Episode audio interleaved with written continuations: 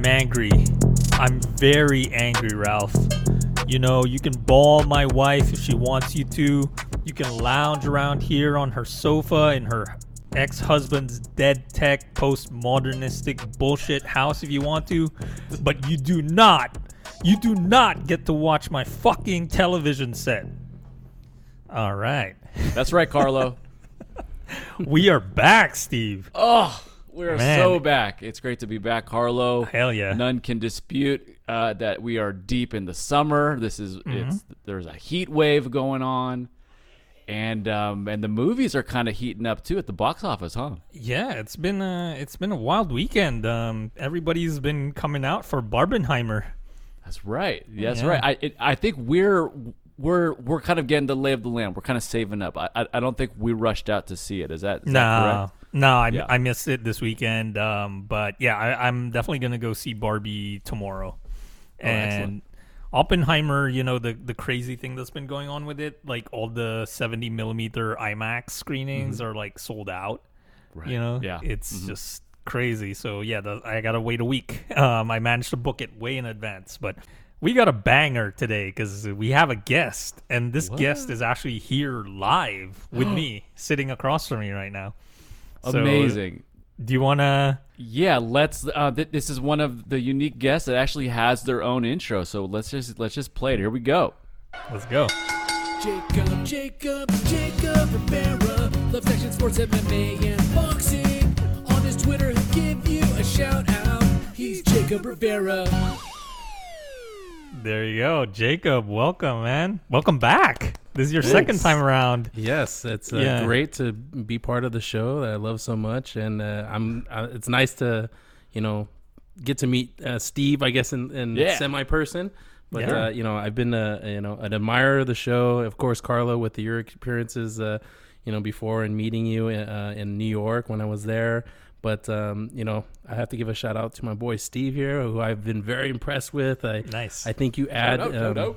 I think you add such a, a, a good mix to the show because you know you got Carlo, who's like this encyclopedia knowledge of like all these movies from all genres and you know the things I've never even heard of before, you know, never explored, and then you know I I come probably more closer to your you know kind of like background and, and whatnot, and um, so I'm just super impressed with your guys' chemistry and uh, you know super excited to be on the show. Sweet. Well, we love having you, man. You're always welcome back. So, Oh. yeah, and I mean, this episode we basically fit it around you because we're we're Hmm. going to be talking about two of your favorite movies, which we'll bring up in a little bit. Mm-hmm. But before that, we should get into some appetizers. It's time for movie food appetizers, appetizers, appetizers. It's movie food appetizers. Ah, All yeah, right. Carlo. Yeah, how do you want this to go? Yeah, what you got? So yeah, we've been trying something new, and we've kind of been reshaping our appetizers of late. And I don't know if you noticed, Jacob, in our last episode, I had like specific questions for Kay. So I'm doing the same thing with you. I have specific questions for you as well. So instead of just asking you what have you been watching lately, like let's uh, let's change it up. And Steve and I will like intersperse it with like stuff that we've been watching lately, Cool. as well. So okay, so so let's start off with Jacob with the first question, which is give us a deep cut boxing movie that you like. Deep cut boxing Yeah. movie.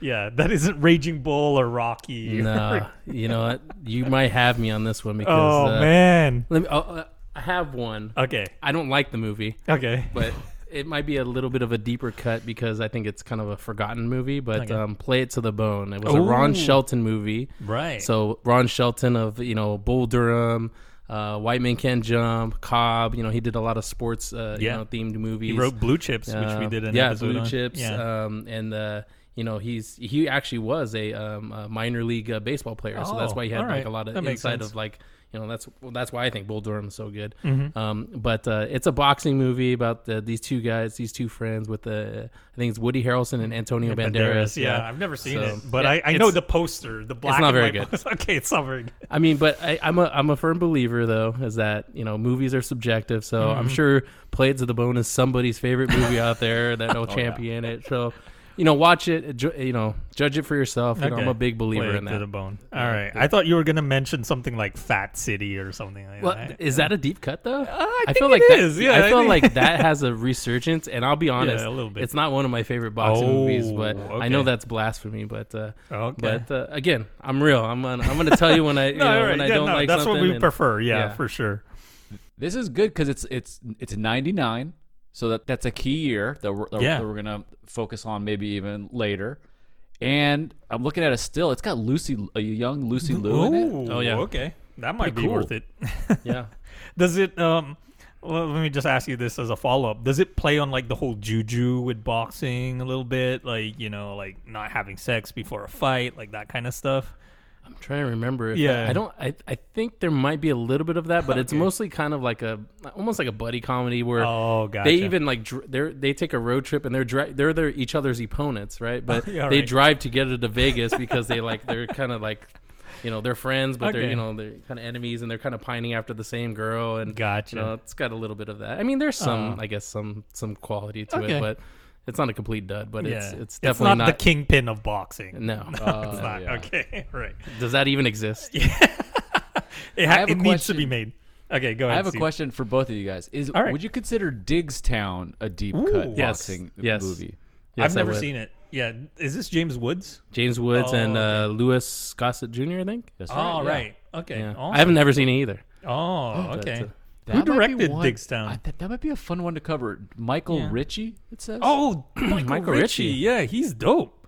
Like, I mean, he was kind of one of these '70s filmmakers that like had like a hot hand, and then just kind of faded away. You know, it was like it was weird. He, like, people just kind of considered him to be a washout, and I think that's one of the movies that it got to that point. But like, you know, he made like Downhill Racer, The Candidate. These are all like classics. You know, um, so yeah. This that might be one f- that we could do for in a future season as like a rewatch because I remember I remember it being good, but uh, I don't really remember it. So yeah, we'll have to revisit. Yeah, it. I mean, just those two guys in the lead would be interesting enough to watch. I think, yeah, Cool. for sure. Uh, do, do you remember um, the movie? I don't know if this is a boxing movie because I've never seen it, but Gladiator with um, Cuba Gooding Jr. and um, No, it's around uh, I think kind of in that time time Oh, frame. okay. ninety two looks. Do you like. remember Yeah. that? Uh, Steve? no. So this is pre Jerry Maguire. Yeah. Cuba. oh yeah, way pre, way, way pre. okay. Oh shit. Cool. Okay. All right. That's well, another one, we yeah. got a couple of uh, deep cut boxing movies there. I've never seen it though, but Okay. I, I, thi- I know it's a fighting movie, but I can't Yeah. remember if it's it's, it's Well, boxing it's or also from from ninety two. Both Diggstown Oh, and man. that one is from ninety two. So there's Yeah. something in the air. Yeah, I mean, I I'd be down to, to have Jacob back for a boxing episode because I mean, I want you guys to watch Tokyo Fists. That's Okay, okay. just an, a, an excuse for Tokyo Fist to watch Tokyo Fist. Done and So, done. Yeah, let's do it. All right, for sure. Yeah, we're we're chalk it up. Um, all right. So, Steve, what have you been watching lately that you want to bring Okay. up? Yeah, I want to bring up something, uh, and I think um, I think this is one that you mentioned that Jacob might also be hip to. I want to talk about these this new Black Mirror season. Have you guys been following? I'm like four out of five Cool. so far. Yeah. That's I like have me. not seen the new the new ones yet. Oh, okay, okay. Then let's let's pivot. If Jacob hasn't seen it, let's No. talk. Uh, Believe me, you can talk about it because I'm one of those rare people oh, that even if I haven't seen something, I don't feel like it, it spoils anything. Like to me, the sign Mm. of good, you know, entertainment, whether it's movies or whatever, is that if I can rewatch it and still get satisfaction out of it, I don't care if I know the ending because a lot of my favorite movies I've seen a million times, I Right. still get satisfaction out of it. So Absolutely. spoil away if you if you Yeah. guys want to talk about it. okay. Well, cool. So, um, yeah. So Carlo, you know, we've talked about Black Mirror on this on this pod before. We're a fan. We like that. You know, they they all the episodes feel like mini movies. You know, Right. like s- some are forty minutes, some are eighty. And this season, there's something in the there's something about them that they don't feel very Black Mirror-y. Yeah. Um, I'm wondering if you're picking up on that. That like it's missing some of the ingredients. I feel like. Yeah, Um, it's- because I mean, we're you're spending most of the time trying to figure out what the the hook is, like in The terms hook, of the yeah. technology or where in time we're it's set, you know, that kind of thing. Mm-hmm. but a lot of them don't even. Those are just like kind of letdowns in a way, you know. Um, especially like yeah, uh, one episode that you had quite a visceral reaction to. I, I you sent a video of uh, Loch Henry. Loch, and Loch Henry is the one that I saw that it, I think I like the most actually too. Oh my God, Because because so- of how gnarly it was. Oh, but yeah, man. but, I but wish it went further, though. Your thought, yeah, Yeah, no, I, I, I just wish that it, it, you know, it's supposed to be about like a serial killer, right, in Scotland. Mm-hmm. Like, I really wish that they, you know, when they discovered the tapes of all the killings, that it was just more brutal, and it, it just didn't go there. And like, I feel like earlier seasons of Black Mirror, like they go to those dark places, and I, I feel like, yeah, this season, it, it's just, it just feels like overall, like Charlie Brooker is just cashing a check from Netflix. Mm-hmm. yeah. Well, I've heard Well- that uh, the Black Mirror, like since Netflix kind of acquired them, they've kind Yeah. of gotten away from the original, like kind of right. the feelings that people are having, like how how it was like really great. Yeah. and um, you know, Oh, yeah. that that these newer ones are Yeah. kind of lot again to your to your point, lost something. Yeah, because like the British versions, it was like three episodes per season. You know, they were all like mostly solid. Other than um, there was that one episode that I didn't like. It was like the Waldo effect or something like that of the earlier seasons. Um, but other than that, it was mostly like strong stuff. Yeah. um, yeah. yeah, but then yeah, when it moved to Netflix, like they added more episodes, and then it just like felt like it was getting mm. gimmicky, and it was like things were just spread too thin. And I, I actually think this season is the worst season mm-hmm. of them all because it's just like at least even the previous season it had like the striking vipers episode which is hilarious Oh, legendary episode. Yeah, that was that's an awesome. episode. yeah but there's nothing like that in this season where it's like at least that memorable where you're mm-hmm. like kind of you can go back and at least laugh at it or something and Yeah. Yeah. And it's kind of odd, you know, so much of the show is, you know, there it's it's a forward-looking, you know, premise. You know, we're Right. looking into the future, you know, whether it's far or or, you know, within the next 5 years or so. But there but you know, they had a couple episodes that were like set, you know, in 1969, one is set in 1979. yeah So it's just kind of like it just doesn't feel like Black Mirror. No. Um and so yeah, it's a, it's kind of a it's kind of a bummer. yeah It could be Uh, a case of peaking too early, you know, because there's there's some Right. shows that you know, like um, my perfect example would be True Detective, where right the first season to me was so awesome.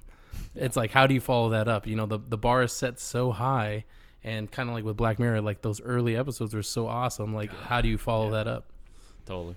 yeah Except I will say there are those there are those those out there that really like season two of True Detective. I, I know some people who champion Who are it. these psychopaths? yeah. Well, I mean, it is a pretty psychopathic season. You have like Colin Farrell like intimidating a kid, uh, or does he beat up the kid in? yeah, I think he. Yeah, he beats him up, right? yeah, he beats up the kid. bully of his kid, and then um, uh, I don't Rachel hate Mc- it, McAdams. but I just think it's Mm. It's I don't know. It, it's Right. missing something. I think it's, Yeah. I think it's really miscast. First of all, and I don't know. I just it didn't it didn't grab me the way that the hmm. first season did, and and the the mystery behind yeah, the savageness and the mystery behind it. It like it it was just missing something. yeah. It was even worse in the third season too, because it was just like a nothing burger. Like, So yeah, third, I haven't seen the third, third season. season is really bad. Yeah, because it's just like, yeah, the the mystery isn't even a mystery to begin with, and it's like juggling all these multiple timelines, like, it, and it's so pointless. But yeah, there's just some value in the second season. I mean, I I I actually like that it's mostly set in Vernon, or they call it like Yeah. Vinci. I used to work in. Vernon. Oh, there you go. Yeah, Vernon is a weird place. You It know, is a It's weird like- place. It's like southeast of downtown. Yes. You know, it's like just before you reach like the satellite cities of LA. Mm-hmm. And I love that they featured it there. And like you know, Colin Farrell's house that's right next to the police station in that cul-de-sac is just like Mm-hmm. I love those little details. And then there was that one episode with the shootout. It, with the bus, I like that sequence, and then it kind of gets eyes wide shut a little bit with one sequence, but you know, overall, yeah, it's just like disjointed and all over the place. I think also um who's the director of the the first season? He directed most of the episodes. Um, Cary Joji Fukunaga, like Oh, he okay. left, so that lost a lot of Yeah. the unity of the show.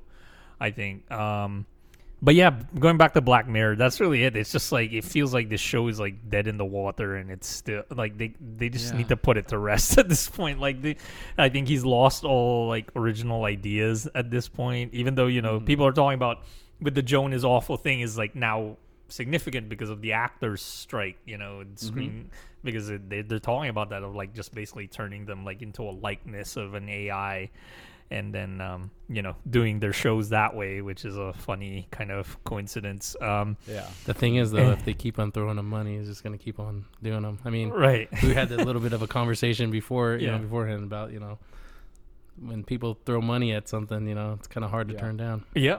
Yeah, it is. You know, yeah, you, yeah, and I think that's what Charlie Brooker's doing. You know, he's just, uh, but yeah, like I think actually before Black Mirror though, like Charlie Brooker did some good shit. He used to do this thing where he would do like a a year in review, um, and it would always cover like mostly like what was being covered in the media and like things that happened in movies and TV shows. It's so good like to go back and watch them, and you can see how witty he was, you know, back then. So you know he's clearly a talented guy but it's just like he's yeah he's sleepwalking through uh, what he's doing with netflix i feel you know Yeah, Mm-hmm. but I feel like as long as they keep cranking out seasons, I'm gonna continue watching. Unfortunately, be, just because of like the striking vipers effect. Like maybe there's gonna be one yeah, maybe one movie, one mini movie in the Right. collection that's like just a, Yeah. gonna be a group text legendary thing. Yeah. you know what I mean. So yeah, right i think the only like uh silver lining i feel from this season though is uh it, it's gonna be i think looked on as like part of the josh hartnett renaissance yeah, Yeah, like even though I didn't like that episode, like his performance in that episode was really good. And you know, he's in Oppenheimer right now. Like I'm glad Yep. he's kind of you know, getting back in there and you know, people are realizing, "Oh shit, like he's actually a good actor," you know. so Man, yeah, like you know, I, I definitely got got a little bump when when um when I saw him like uh, like up here. Um, it's just Yeah. it's exciting. It's like oh my god, here's this dude who was like a who was uh uh, you know a huge star Yeah. at the time when we were all in high school going into Right. college. You know that era, and he's back, baby. And so Yeah. yeah, it's just uh yeah, it feels good. yeah, I can't wait to see him in Oppenheimer. Mm-hmm. All right. Okay, so I've got one. Um this is a deep cut talking about deep cuts. Like I I don't even remember how I discovered this movie, but it's a it's a French film from 97 called La Femme Defendue or the English title is weird. It's like The Banned Woman. And the reason why I like um the hook for me for this movie was really that it, the entire movie is done in first person point of view through this guy who's like he's 39 years old which is around my age and he falls in love with this girl who's like 22 and the crazy thing about it is it's all through his perspective and he's also like kind of a shitty kind of dude too. He does like manipulative things with her and obviously because he's older like he can like pick fights with her and stuff and it, it's really a remarkable movie. And the director actually plays the the guy. He's behind the camera too and he's the voice of the guy who i think maybe we see him like in the mirror a couple of times but most of the time like it's just all first person Oh. and Did he write a- it also? Ah, yeah, he co-wrote the Okay. movie. Uh, Philippe Harel, and then the the girl is played by Isabelle Car- uh, Carrier, I think is how you pronounce her last name. And she's yeah, she's gorgeous, and her her perform like the movie is really dependent on her performance because that's the beauty of it that you don't have the shot reverse shot where you can see his reaction. So everything he's doing is based on what she's doing, you know, what her reactions are to him and what he's saying because you don't get to see him and you know, as the audience member, especially if I guess you're a guy, you're you're definitely thrust in that position that he's in, you know. Is it done in real time or is it like, Um, like just excerpts of, of it's their- excerpts, yeah, their, uh, yeah. interactions with each other? Yeah, yeah. It's it it because the I guess part of it is that he's already in a relationship, so he's kind of having an affair with her. So it's those brief moments that they meet up for the affair, yeah, and it, how it plays out over time. And yeah, it, sounds it- interesting. yeah, yeah. It's a really I'd beautiful expect no movie. less from you, Carlos. Thanks. Yeah. yeah, yeah. It's really good. It is a deep cut because Yeah. I never heard of this movie. Yeah, it's weird. I'd never which- heard what of it year did you say it was from? in 97 so 97. 26 years ago yeah um but yeah i think it, it's ripe for discovery um i don't hear anybody talking about this movie but like yeah i just when I found out that it was like first person point of view, I was like, okay, I'm, I'm, I want to see this. So And you just saw this recently. yeah, I saw it recently. Yeah. How, how did you hear about it, or you just like I, I stumbled thing, I upon- don't across it? remember. Yeah, like I, I don't remember if like uh somebody mentioned it maybe on Twitter or like I saw a clip randomly because sometimes you know with the algorithm on YouTube like I'll see like Hmm. a clip from a movie I'd never heard of and then Mm-hmm. I'm like okay this seems intriguing I want to see the whole thing. So I maybe it was that like I don't know but yeah. Is it streaming anywhere? Uh no, it's not. so I had to find a, a way to see it. Oh yeah. Uh, yeah. Okay. Okay. Mhm. yeah, yeah, it's not available to stream. Yeah, Oh yeah, I had to get a Academy screener, you know, with my connections. oh, nice. Yes. Of course. All right, so yeah, let's uh let's get another question for Jacob here. Okay, so this one's pretty basic. What is your go-to movie food? Go to movie food. Yeah, go to the movie theater. What's the thing you gotta have while you're watching a movie? You know what? I think my when I was a kid, Hmm. it was mostly like candy and soda. Yeah, That was like my. I, I would go get like a like a bag of Reese's Pieces or uh, Peanuttles, which I don't even. You know, for the younger people, I probably don't know what that is. yeah. But um, and then I would always get like a large root beer. Like that was Oh, like nice. my, my drink was the large root beer. I would say now, um, probably nachos. I think nachos is even though it's you know processed. Right. shitty cheese, but uh, I don't know. There's the something about it. There's, yeah, it's, It's there's something about it, and I love good. jalapenos. I love spicy Yeah, food, right. so I just you know I put get a bunch of jalapenos and probably put like you know a couple jalapenos on each bite of uh, with the cheese, and I usually yeah. that's that's my that's my go-to. Yeah, I actually learned a recent hack with the nacho cheese is that if you get like the the curly fries from AMC and like just a nacho cheese cup, which they charge for by the way, which is so annoying. It's like 2 bucks Yes. for for a cup of nacho cheese, but it's warmed up. So if you dip the the curly fries in it, it's like the nacho fries from Taco Bell. It's so good. Love yeah. so you know, and, um, yeah, you can get that I'm gonna year try round. that. Yeah, try it, man. Next time you go see a Is movie. that the AMC right? Yeah, AMC. Order curly fries and then a nacho Curly cup fries, yeah. with it. And sometimes they just put the cup inside the box too, so it's like, Oh yeah, yeah. you can just dip That it sounds delicious. Yeah, I like perfect. that mashup. That's good. yeah, yeah, it's a good hack. All right, so um, yeah, what else have you seen lately, Steve? Uh, well, before I get into something I've seen lately, I got a new segment. I want to debut right here with Let's our go. good friend, the great Jacob, the almighty Jacob. This is awesome. It's movie food news. Yesterday's stories today. It's the movie food news. All right.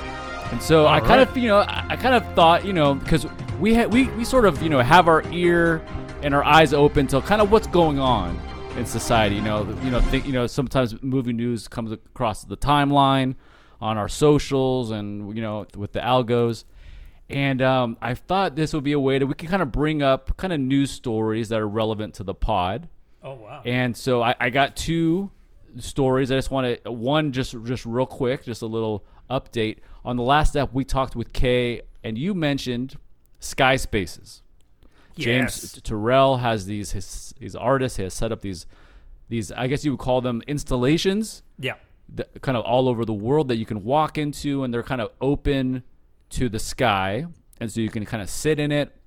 And then I guess at sunset, there's kind of some unique color changes, kind of a light show that kind of corresponds to the setting sun, and it's like a really fun, immersive art installation. Uh, I got to visit one. Uh, I was I was in Austin a couple weeks ago, and uh, unfortunately, I, I wasn't able to go at sunset. Uh, but uh, it was nice. I, I got to ha- had a nice little thirty minutes in there solo. I got to read a little bit of a book, and just kind of get that good kind of Carlo vibes. It's Nice. um, it's in the uh, the University of Texas Austin uh, campus. oh nice. So, but but it, but you know, it's like it's really cool. Like once you're in it, you like you're just it's like everything goes away. It's nice and quiet. You're, uh, you're Right. you be, you become unaware that you're in a major met- metropolitan hub and or on a university campus, and it's just really cool. So yeah, really recommend a- anyone to if if there's a sky space around to try to find it because they're pretty cool. yeah, that's awesome. I'm glad you checked it out, Steve. And I, I'm, I'm curious though, how long did you just like look up and stare into the sky? I'm curious. Did you like? I probably did it for about for about a minute, Mm. Maybe three or four different times. Wow. Okay. You know, Any And then- anything fly by like birds or anything? Did you? it was kind of a cloudy day, but yeah, I Oh. think I did. I did catch one bird. Yeah, it's always Um, beautiful when that happens. But yeah, it's just you know it's really fun just to kind of hear how the sounds change Mm. and to see you know the way the the way the clouds shift and yeah, Right. it was a it was very memorable and cool. Sweet. Sounds amazing. Yeah. Well, there's one in Pomona, uh, Jacob. Yeah. Oh, really? Yeah, yeah. It's worth driving out there. Actually, is it Pomona? It's Pomona College. It's actually in Claremont. Okay. Yeah, yeah. It's it's amazing. Yeah. Uh, I think that's the closest local one to us. Um, yeah. All Yeah. right. Yeah. So If it's open at sunset, I bet uh, I bet it's yeah, definitely it's actually open it. sunrise and sunset. Like it's just open. Yeah, you can just walk in anytime. Yeah, it's amazing. It's also on a campus then, huh? Yeah, yeah, it's in Pomona College, which was where Oh, cool. James Turrell went. So Okay. yeah, he built it for them. Sweet. All right. All right. So my my second piece of news about a month. It happened about a month ago now, but it was uh, something that came across my timeline, and I wanted to bring it up here because it it encompasses three separate movie food discussed items. Ooh. So it's, a, it's it's a news story that involves John Wick Four, which we've covered. It, it involves the Adam Friedland Show, which I think we brought Yeah, up in the yep. appetizer, and the Summer of Anger, something that I'm I've dubbed for this summer, summer 2023. It's hot. People are angry out there. yeah. And the the news story, I think Carlo, you might be aware of. I'm not sure if if our, our dear friend Jacob is. Do you guys are, are you guys aware of Rina Sawayama? Of course. Yeah, she's in John Wick 4. That's right. She, uh, yeah. What was her character? Like, I don't, I don't, I, Um, I she wanna was say- definitely the daughter of um the the owner of the the Osaka Continental. She's a British Japanese uh, pop star. yeah, Akira. Yeah, yeah, Akira. Okay. That's her name. yeah. Okay. So, I, you know, I was a little bit ignorant to her as a pop star. I, I thought she was really cool in the movie, but yeah, she plays big concerts. And I Mm-hmm. Guess at a recent concert a month ago, she called out Matty Healy, who um, this is getting deep. yeah, who we discussed. He had a kind of a blow up on the Adam Friedland Show podcast in February, where his comments got him in, got the, the show and him in some hot water. And so I wanted to play this clip because you could really hear how angry she is. So, so this is her on stage calling out uh, Matty Healy. Here we go. This goes out to a white man that watches ghetto gaggers and mocks Asian people on a podcast. Yeah. He also owns my masters. I'm heading now. Damn, That's so crazy. You, re- you can really feel how angry she is. Mm-hmm. Apparently, he owns her masters. Like, Yeah, that's a know. weird kind of thing. I guess maybe she she signed with him and like or he produced her early albums. And that's I- why she I- owns I- it. Yeah. I like I'm I'm not interested enough to really dig into it. I just wanted just to highlight the anger. I'm I support Yeah. the anger. I support Rina Sawayama. Yeah. And I support our guys, the Adam Friedland show, get getting some like pub on the back end here. Yeah, but in, not in a good way. not in a good Yeah. way. hey, all publicity Um, is good. yeah, exactly. I suppose. Um, Was she about to sing "Blind" from? yeah, Korn? that's it, what sa- I it was sounded thinking, too. exactly That- like it the- was that riff. I think she does a cover, or she she has her own song, but to that yeah, it was totally that blind. song, Yeah, I was gonna to that ask if you guys recognize that riff. Yeah, that's the first thing I thought of. Was like, I was like, that's I was like, totally. she's gonna like say, "Are you ready?" Just so good. Oh, Oh, man, So, So uh, so I'm not saying that here on Movie Food that um that somehow we conjured this. Like I don't think we have that kind of like No. power. But I do wonder, Carlo. Mm-hmm. You know, um, are we just are we kind of on top of it more than we think? And are we going to see more of these kinds of news kind of crossover things kind of pop up? So I guess for my um, next appetizer, I'm gonna do a quick bundle of just like recent releases that I've seen and I really enjoyed.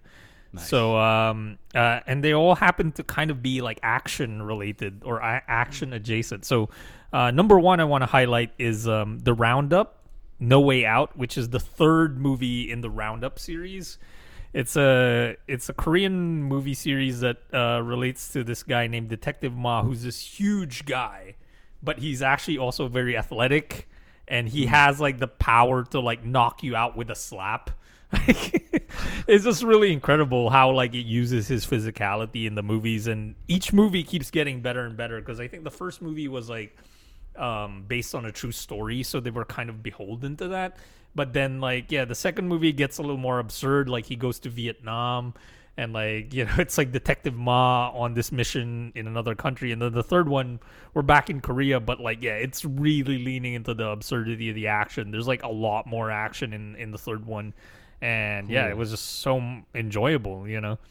So Love it. Yeah, it's definitely one of my highlights of the year. Um, another one is um, Across the Spider Verse, the new um, Spider-Man movie.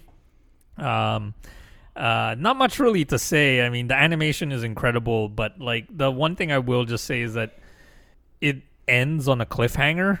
it's just kind of a spoiler, but um, it is annoying the way it ends because it has a natural endpoint in the movie and then it keeps going. And I was just like, they should have just ended it at a certain point, and then it kept on going, and then it's like it's already starting a new story thread, and then it just like says, you know, to be continued.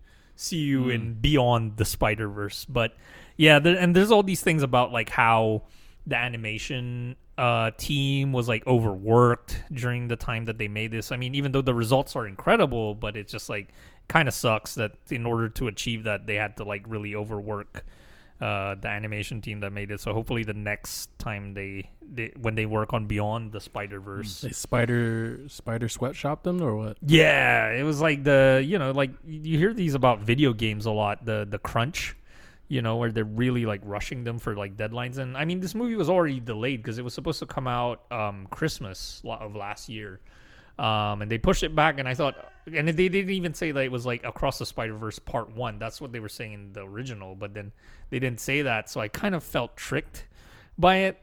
Um, but a movie that doesn't like uh, hide that it's the first part of two parts is um, Mission Impossible: Dead Reckoning, which man, I really enjoyed this. Um, Awesome. I'm so happy to hear you say that. yeah, dude, it's so good. Oh man, uh, yeah. I mean, I I have to like rewatch a lot of the Mission Impossibles, but like I think it's up there. You know, I think it's definitely like probably in top top three. You know, the Mission Impossible movies have been have done the, the trick of like, you know, I like the first Mission Impossible, but it seems like they they keep on getting like a little bit better. And usually Mm. with series, you know, like um, you know, the you know the sequel isn't as good, and Right. it just kind of you know loses a little bit even when you change up directors or you know things like this. But they seem to be like you know killing it because I loved Fallout and Yeah. like you know Rogue Nation and Ghost Protocol. I mean, I I've liked pretty much all of them. I think Yeah. the weakest one for me is then the second one. Yeah, and that's the one with the best action director too. Yeah, with John, Woo. But I actually am rewatching that one. right Yeah. now. I, haven't, I haven't finished it, but because I have all of them on on, on Oh. uh, disc. So Nice. But um, I was, you know, I hadn't watched it since it's been in the, I think Right. in the theater. So I was like, yeah, let me get it, give it another look. Yeah. Since it's like Mission Impossible time right now. Right. Yeah. I think yeah, that's my blind spot, and also the third one. I haven't seen the third one, but I've seen everything else. Yeah. Um, uh, it's funny too because somebody made like I don't know if you guys heard of this. There's a silent version of Mission Impossible 2 with like all the dialogue cut out. It's Wait, incredible. of the of Mission Impossible Two, just no dialogue. yeah, no dialogue. But still the same. Yeah, it still plays out the same way, but without the dialogue. Um, yeah, it, it's very timely because you know John Woo's next movie is actually going to be like a silent movie, like Oh, with no that. dialogue. Yeah, with uh, Joel Kinnaman, Hmm. and that's the only detail that they have about it. There's no plot or anything that they've released, but uh, I'm excited for it. So I'm glad somebody did the, a silent version of Mission Impossible. What was the last thing that John Woo did? Uh, I think he made like uh, the Red Cliff movies. Like there were a couple of them. Red Cliff, Yeah, they're like these big epic like Chinese films. Mm-hmm. But yeah, he, he's kind of out of Hollywood at this point. But uh, maybe this Joel Kinnaman one is like him coming back. So, um, yeah, he made a couple ones that I didn't, I didn't really like gel with. Like I think did he make, make Windtalkers He with, did, uh, yeah. with Nicolas Cage? I was like, eh, I don't know about this. yeah, he's one of the few directors who's worked with Nicolas Cage more than once. Isn't that What was, funny? what was this? Oh, uh, Face Off. yeah, Face Off Oh, was wait, the first one. yeah. Yeah, yeah, Face Off was. but yeah, not many. That, that's people- awesome though. Yeah, that. that's awesome for sure. Yeah. It's like Um, ridiculous, but it's awesome still. Yeah. but yeah, Mission Impossible Dead Reckoning and it's like it's half a story, but it's a full movie. Yeah. It's like you leave the movie and you feel satisfied that it's like you know, I, even if you don't see the second one, it's like man, I, I I got a full experience out of of this, and yeah, it's just really a shame the timing of it that it was released a week before Barbie and Oppenheimer because like I think it deserved to be seen like longer in like um premium formats. Yeah. you know um like it, you know it looked great in imax so it's just like it's a shame that you know he lost the battle. Like i think tom cruise was like trying to negotiate with like the barbie and oppenheimer people to ask if he can split the time with them but he didn't. But yeah it was it was great. It was just really amazing stuff. Like it was just um uh the stunts were incredible. Like i mean the the Rome sequence in it, like it, there's a car chase. You've seen it in the trailers where he's driving like a Fiat, a yellow Fiat. It's so good, and um, yeah, some people might not. Uh, well, nobody listens to our show anyway, but That's not true. well, girls don't listen to this show. yeah, hit us back if if you do. But um, uh, Please. yeah, I'm uh, uh, I'm kind of in love with Hayley Atwell. Oh. Uh, yeah, I don't know if you guys Knockout. are familiar with her. She's yeah, she is right, and she's like, I didn't know she was British.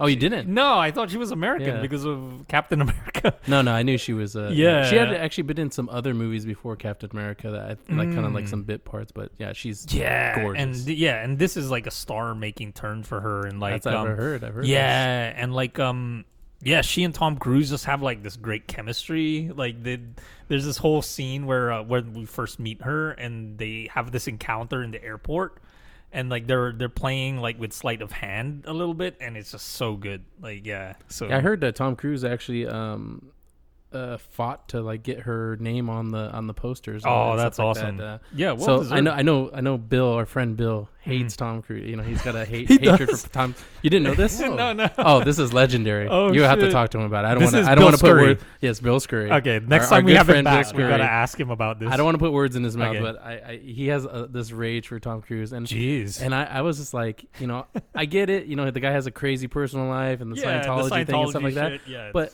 all the stories I hear about him, like the people that work with him and stuff, they say he's like super cool and like he, you know, he he's very generous and you know. So I, I don't know.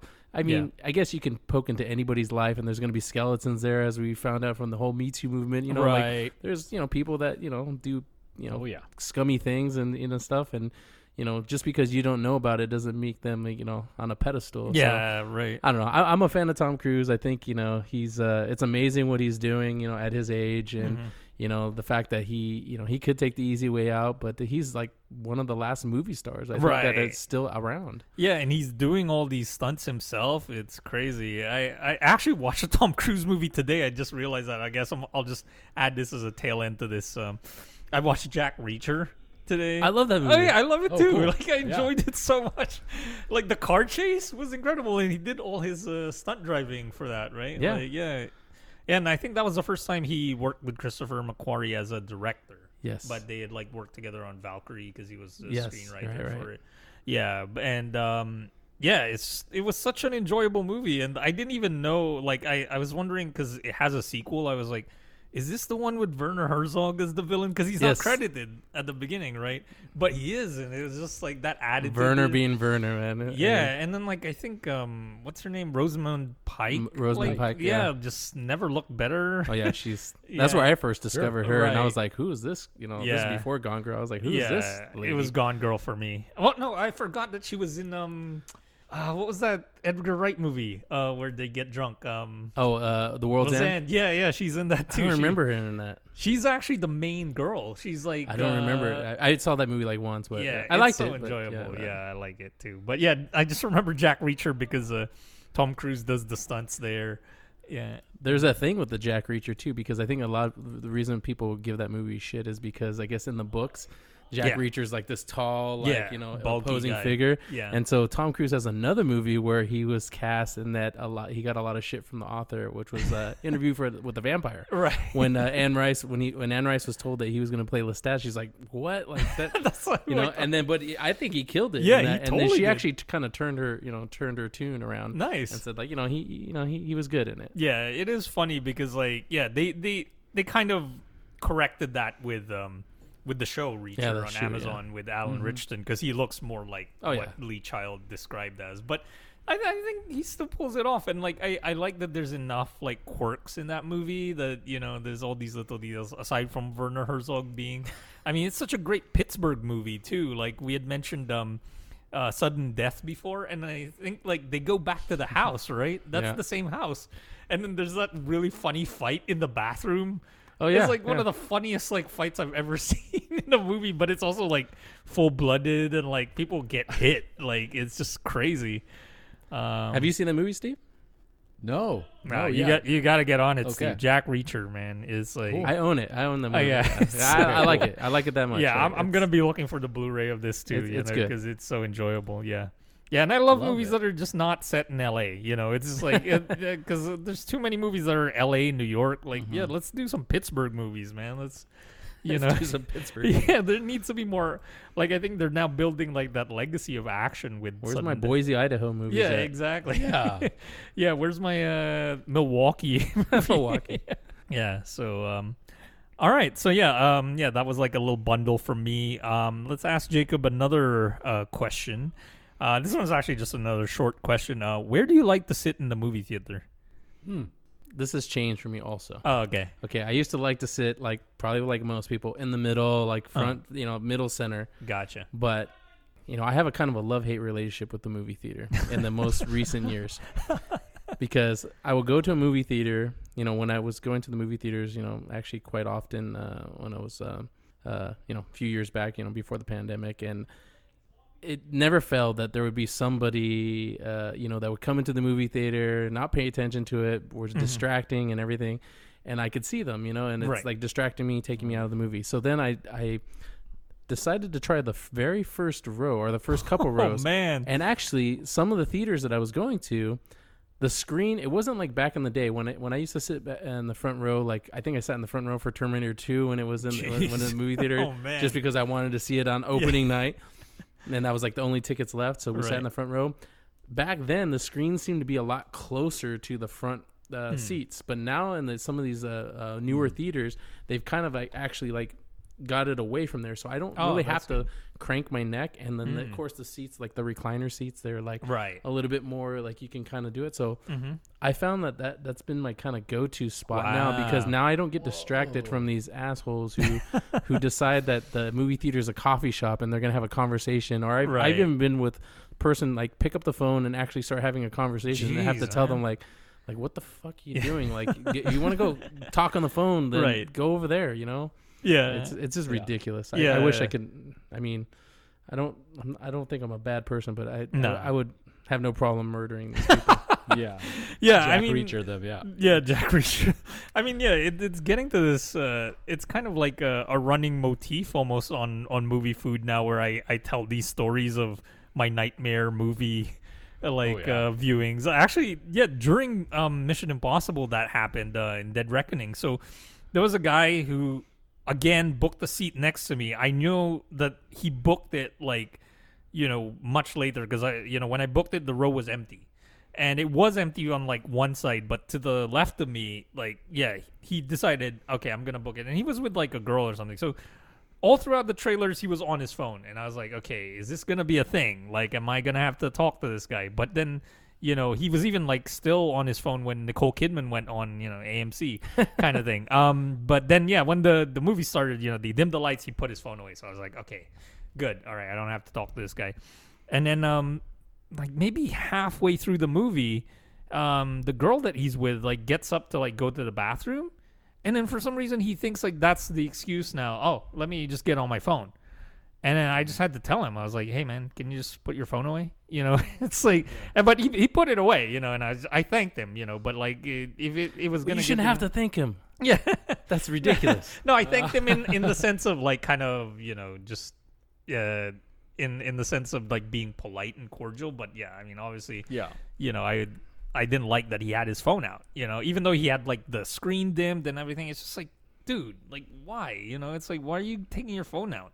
You know, um, but yeah, it's just happening now. And I mean, you know, there's certain things that AMC has been doing, like you know, certain AMC theaters now actually have like these barriers in between rows, so you can't actually see the people in front of you, which is better, I Mm-hmm. think now. Um, but yeah, like you'll get people who sit next to you or, you know, on your row checking their phone or or having a conversation. It's just like yeah, it's just ridiculous how it's it's gotten. You know. Have you heard of the scrambler thing? No, what is you that? heard of this? So I, th- I, I I'm pretty sure it's illegal. oh yeah. Uh, but it basically, if it's in a certain vicinity, it's like a, a machine. It basically makes all phones like inoperable. I think the movie theaters should have that. Oh yeah, for like sure. either Oh. they should have it literally like in the theater and just like maybe have a radius of like you know whatever the size of the theater is, and then that No, way, that's if, perfect. even if you try to use your phone, it won't work. It Yeah. won't connect. It won't do anything. Can't get a text. Yeah. Can't get a call. And maybe that would deter people. you know, Right. like- exactly. Yeah. I mean, I guess Alamo Drafthouse. Uh, uh, Yeah, they're I've very heard strict They're they're pretty strict. yeah, it's just like you get one warning and then that's it. Like And you I went to a Chris Rock show one Mm-hmm. time, and they actually made us put our phones in these little pouches. yeah, Yeah. and That's then Dave they lock them. too, Yeah. And then you can't, if you want to use it, you have to leave the show Mm-hmm. and then like go to this certain space, and then we'll unlock it. Wow. So I, I know that's extreme, but th- this is the world we live in. now. Right, exactly. The black wor- mirror world that we live in. Exactly. And it's like there, there's all these excuses of oh, oh, what if it's an important text or what if it's an important phone call? Then don't be at a movie. Like Yeah. you know, you should if you're expecting something, don't be at a movie. Or like yeah, it's like if you want to have a conversation with someone, you know, sometimes something happens on screen and you want to kind of point it out or something, but like save it for after the movie because you have to be considerate of everybody else who's there. It's not just you, you know. It's like I have a whole episode. I'm Yeah. sure you do too of, of Yeah. all these experiences I've had of Oh, crazy yeah. shit that has happened. to Oh, me absolutely. in movie theaters. Oh yeah, yeah. I mean, yeah. The the that oh, I, I don't remember what episode we talked mm, about Megan, but yeah, that's still like one of my worst movie experiences of all time. Yeah. All right. Well, moving on. Uh, what have you got next, Steve? All right, next I just got a quick uh, leftover. Mm-hmm. So um, Time for movie food leftovers. um, bringing it back to TV. we- We've been talking a lot of TV on this s- season, but uh, Yeah. Um, so we've been talking about beef. Shout out to beef. Nice. We be loving it. Wacky Koreans in LA doing their thing.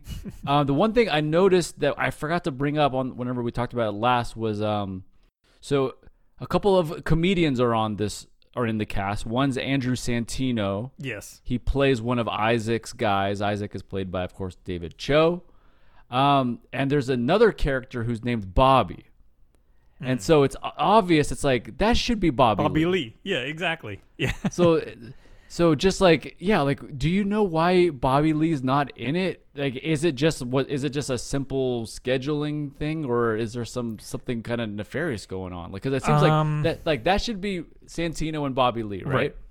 Yeah. Yeah, it's obviously him. Uh, I think it, it's more to do with um, uh, like the timing of it. That uh, you know, the, there's all these things that are now coming out after he broke up with Khalyla. That he gave up a lot of like casting opportunities because of her, because she advised him not to do certain things, and like you know, he's basically lost a lot of his roles to like Ken Jeong. And I mean, he should have been in Crazy Rich Asians. You know, it's like.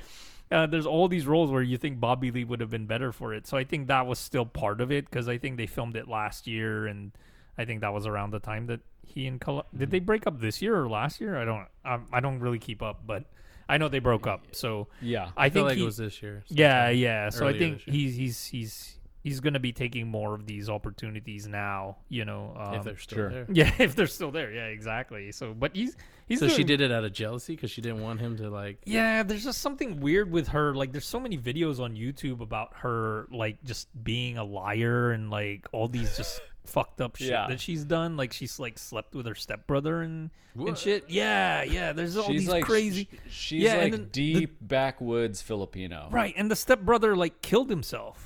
You know, it's just crazy shit Yeah. like that. Because of her though?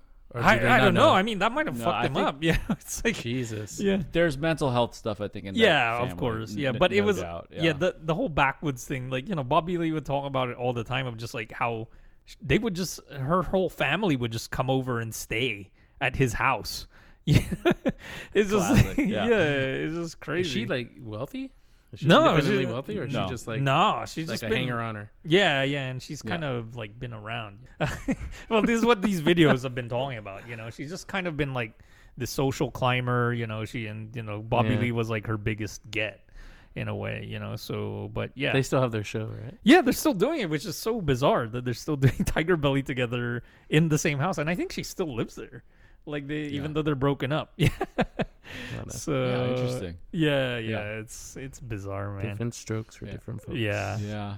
yeah. But uh, I, I will just say, yeah, just like real quick, the last movie or one of the last movies that I did see with the fan, which was fun, was we we, we got out and we saw Howl's Moving Castle. It was Oh, playing nice. at a theater nearby, and it's just it's just so fun to go back and revisit like all those classics like through their eyes, and it was really enjoyable. Sweet. It was it was in Japanese and dubbed, and my youngest. She couldn't read the subtitles, but she also still enjoyed it, you know Yeah. because I think she she knows the story well enough. Like I've actually read read them the book. oh, cool. So um so yeah, super enjoyable. Yeah, you know, just just a classic. We're simpatico again, Steve. I just showed that movie to my Oh. two daughters oh wow, for the first time. Like I want to say like less than a week ago. That's wild, man. That's awesome, Jacob.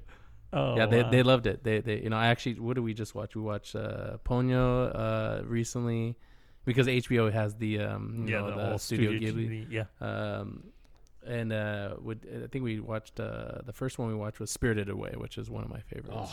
yeah. Oh, nice. Yeah, I love that too. They they yeah. loved them all though. They- Mhm. they- they- I'm waiting to you know probably next weekend we'll watch another one.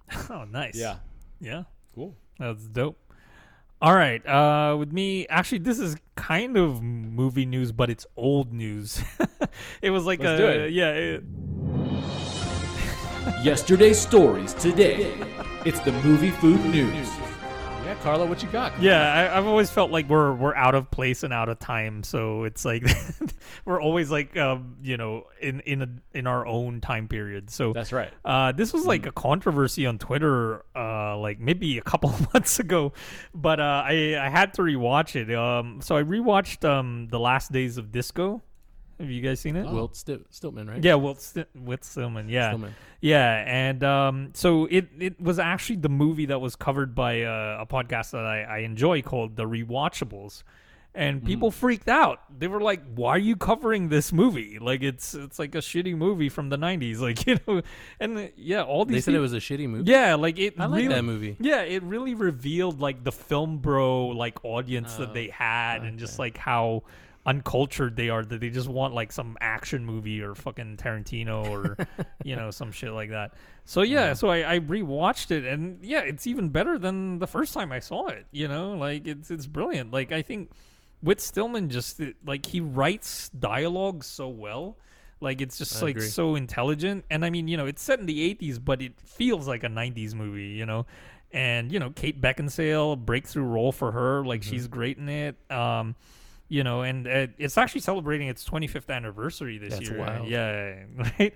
So yeah, I just rewatched that, you know, and yeah, it, like all these fans of the rewatchables are idiots. Like the the ones who like uh, rallied against it, like you know, why are you covering this movie? You know. Basic bitches. Yeah, exactly. Yeah. Like they were comparing it to like a proof of life because I guess that's the other like controversial pick that Bill Simmons made like, that he enjoys proof of life. You know, Proof of Life is that? That's the Russell Crowe, Meg Ryan one where they yeah. like had the yeah, it's like uh, a hostage movie. I've never seen it, But that was the one that like kind of broke up the marriage, right? Didn't she have a? She had like a. with Dennis Quaid. Yeah, I think. Oh, uh, I mean, he, he he's no saint, believe Mm, me. yeah, I mean, right. He, he was a kind Mm. of an asshole and coked out and everything too. But I think she had a uh, kind of thing with Russell Crowe during the making of that movie, Damn. and then it all kind of came out and. Oh I shit! think she got I paid didn't know that. I think so. I'm pretty sure that Mm. she got painted as kind of like a bad, bad, bad guy. It's always the women, right? It was like the same thing with uh, I what's know. her face, um, Kristen, uh, Twilight. What's her name? Kristen Stewart? Stewart. Yeah, Stewart. Yeah. like she definitely got the brunt of that. With- um, yeah, that's crazy. Um, yeah. but yeah, last Did you like uh, Love and I think it's Love and Friendship? The other uh, will with uh, I Kate haven't Beckinsale? seen it. I haven't seen it. You gotta it. see yeah. that one. I think that's on Amazon. Maybe Yeah, yeah, streaming. it's a- that's it- really good too. Also, Yeah, that was like one of the early Amazon Studio movies, and yeah, I I, I definitely have also a lot of Whit gaps. Stillman. Yeah. Yeah, I got a lot of gaps with Whit Stillman. Um, uh, yeah, I I actually haven't even seen Barcelona or Mm. um.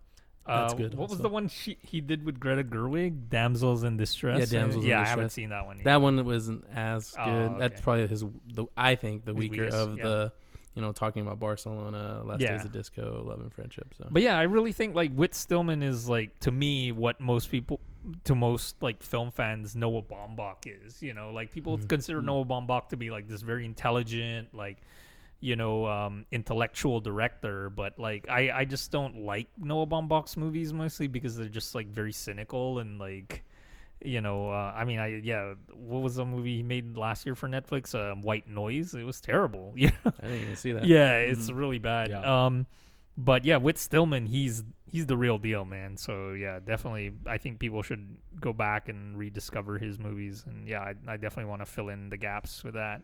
The only white noise I know is the one with Michael Keaton.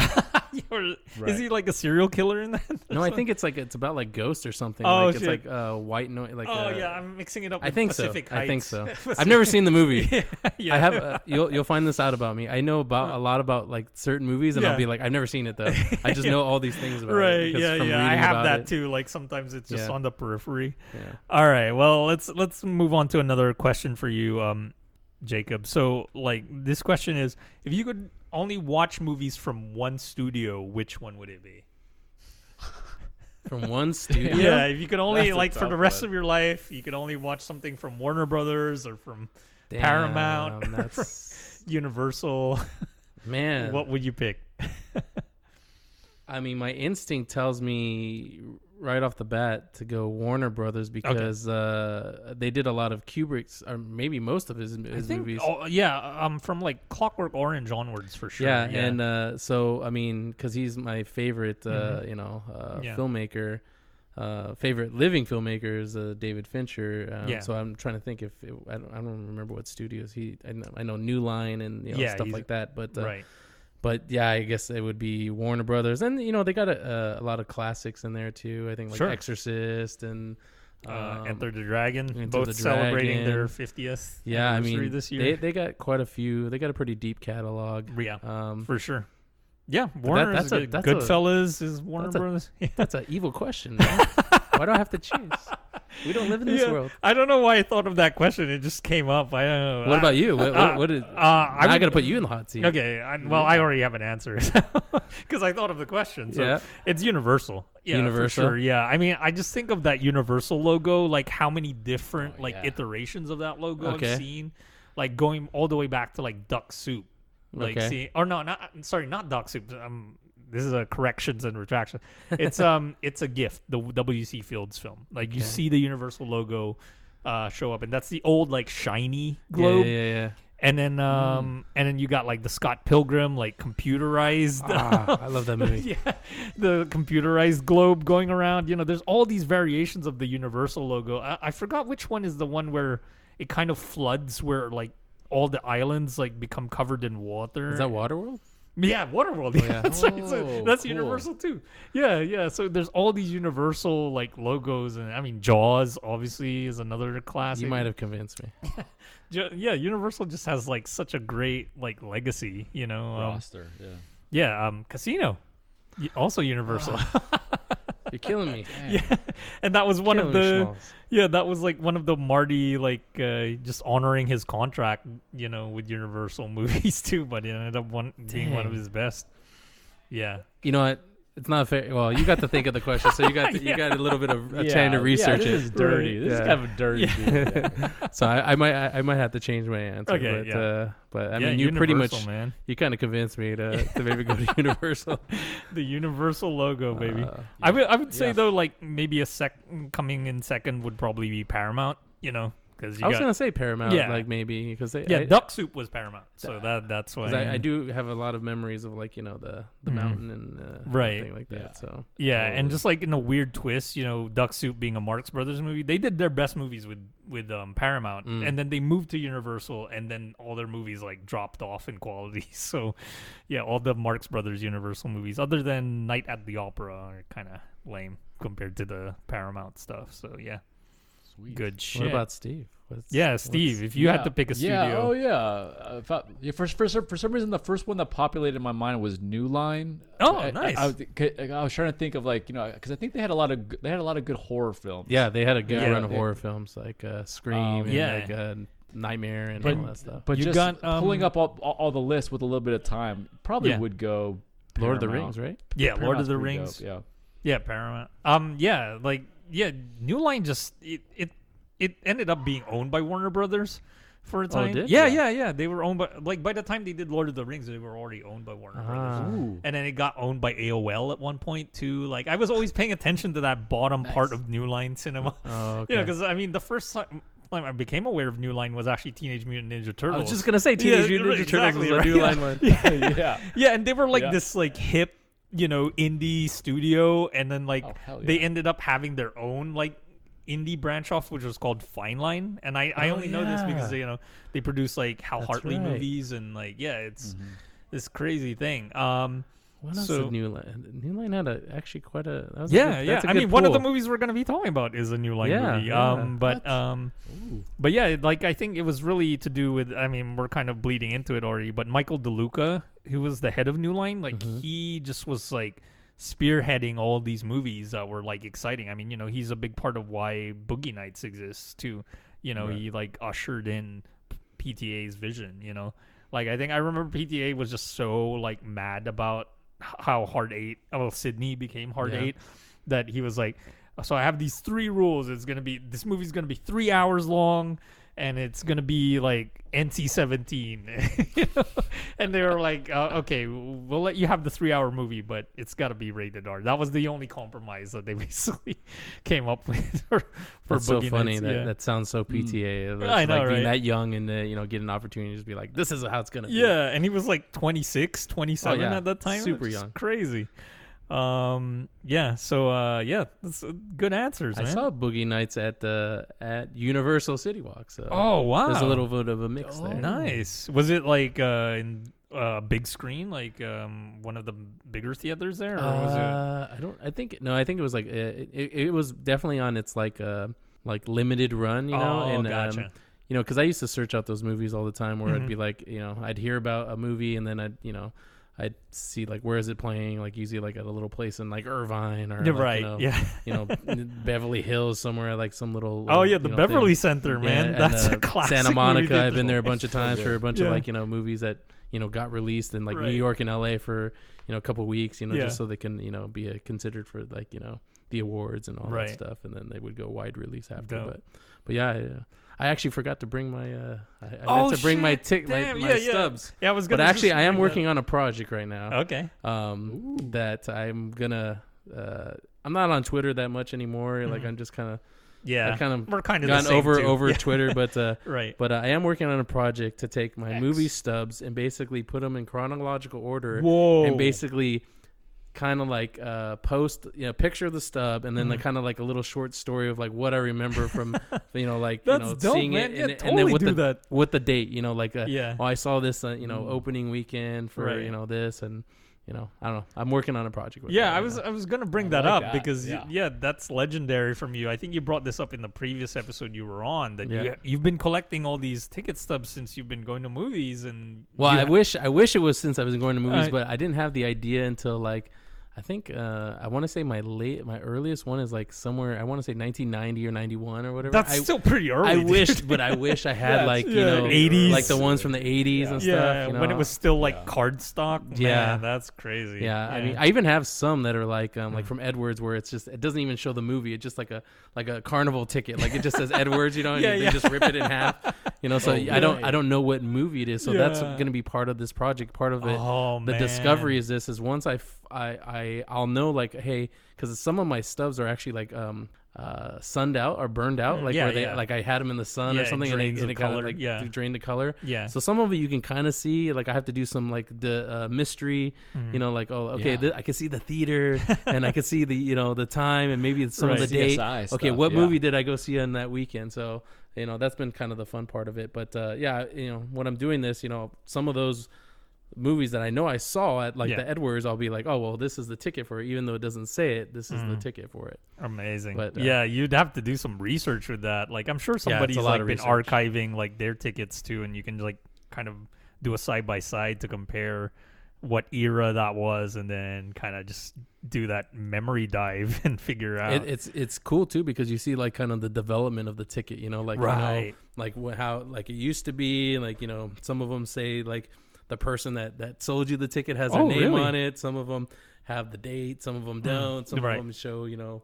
I have a lot of them that show free tickets because I used to work in the movie Mm, theater, so I used to get free tickets all the time. Nice. So they say like FR for free or like uh, Oh wow. you know student or price, you know whatever Yeah. matinee. you know. We'll definitely do this project, Jacob. I think it's awesome. I'm working Yeah. on it right yeah, now. Yeah, yeah. Just trying to find Yeah, the time between family. and- for sure, and we'll definitely be retweeting it or reposting it wherever you decide to. If put it's it- still if Twitter's still around. But Yeah. Maybe I mean just start your own site, man. yeah, um, yeah, that's actually giving me some ideas too. But yeah, we'll discuss it off record. Mhm. Um, uh, so yeah, I, I only really have one more movie. Do you have something else, Steve? Nope, I'm, I'm okay, tapped you're, out. You're I'm good. tapped out. All right. So my last movie, which is very appropriate for you, Jacob, is um, Boxing Gym. Have Boxing you heard, Have you heard of this movie called Boxing Is Gym? this a documentary? it's a documentary by I Frederick Wiseman. I have heard of this. Yeah, and it's like this boxing gym that's like a hole in the wall in Austin, Mhm. Texas, and um, I think it's still around. Uh, I should have told I you, Steve, it when is still you're. around. Yeah, it's incredible. Like it, it, it's um, Frederick Wiseman, who's already like a legendary documentary filmmaker, and um, he made this this 2010, I think, and it was like his last uh, documentary that he made on film Mm. and you can sense it. It like it just feels different. Like his film documentaries just feel different from his uh, his digital stuff. You know, the gi- digital stuff it just doesn't feel as like lived in. Like somehow, you know, like there was this whole thing. Like I, I put it in my review in Letterboxd that like he um when like somebody walked into his editing suite and they saw all these film cans around him and they were like asking him like oh which one of which of these movies are yours? Like what movies are these? And he's like no that's just boxing gym. Like because he would shoot like hundreds of hours and then boxing gym's only an hour and a half. Um and you know some people like the criticism that's levied against it is mainly that like oh it's so repetitive like it's just showing people like punching and then there's like conversations interspersed but it captures like these really um like candid conversations with people and then on top of that it's like um uh, and I guess this is my experience of working in a gym, not necessarily a boxing gym. Like you get a lot of people who come to gyms who just you know, they don't necessarily want to work out. They just want to like socialize and Yeah. like be with people and you know, that's their thing. It's like a giant filthy water cooler. Yeah, exactly. So the, the I, I got that sense from this documentary. It really captures it. And I mean, you know, I think I'm I'm less like kind of put off by repetition now than when I was younger because I, I saw it when it came out. Like actually talking about like random movie theaters. It was a there was only one movie theater playing it, and it was in Cerritos. Yeah, I think it was on Edwards there. Yeah. and I had to go all the way there to watch it, and it, you know it was projected on film too because I mean 2010 they were already starting to phase out a lot of of um, Right. You know film projectors you know so it was one of the last few and yeah uh, it was it was beautiful so like rewatching it again because most of Frederick Wiseman's movies are on Kanopy streaming on Kanopy so Okay. so I was able to watch it on Kanopy and it looked great and you know like 13 years later I think it still holds up so Kanopy's the the library one. yeah, yeah. So you use your library card to log in with it, and it's Mhm. free, and you get like probably nine like streams a month, I- I but it's more than it. enough. Yeah. Yeah, yeah. Um, and yeah, it's such a broad like selection too. Like it, it has blockbuster movies in there, Mhm. but it also has like really obscure art films and documentaries. It's good shit. So Nice. yeah. All right, so I got two more questions for you, Jacob. Uh, Shoot. okay, the the first question is, what was the last five star movie you saw for the first time? Five star movie for the first time. Yeah, a first time viewing of a movie where you're like, this is five stars. Dang, that's gonna be hard for me. Hmm. Because I'll say re within the last few years, I've seen a lot less new movies, and I've been doing kind of because I have a pretty big collection of movies, Sure.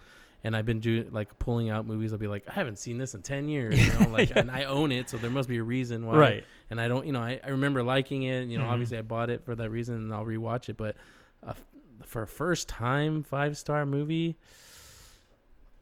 Mm, that's gonna be hard. That's why I'm asking. Uh, I asked the hard hitters. Hard you ball. do. you do. Uh, God, I can't. I'm trying to think of what's the most recent movies that I've seen in the theater. That oh, does it have to be in the I might- theater, or could it be like on? no, it could be just like you know, first see. time you've seen it. Like yeah, it could be home viewing. I'm gonna try to pull up your Letterboxd. yeah, I don't update that as much as I should, though. That's, Yeah. that's another problem.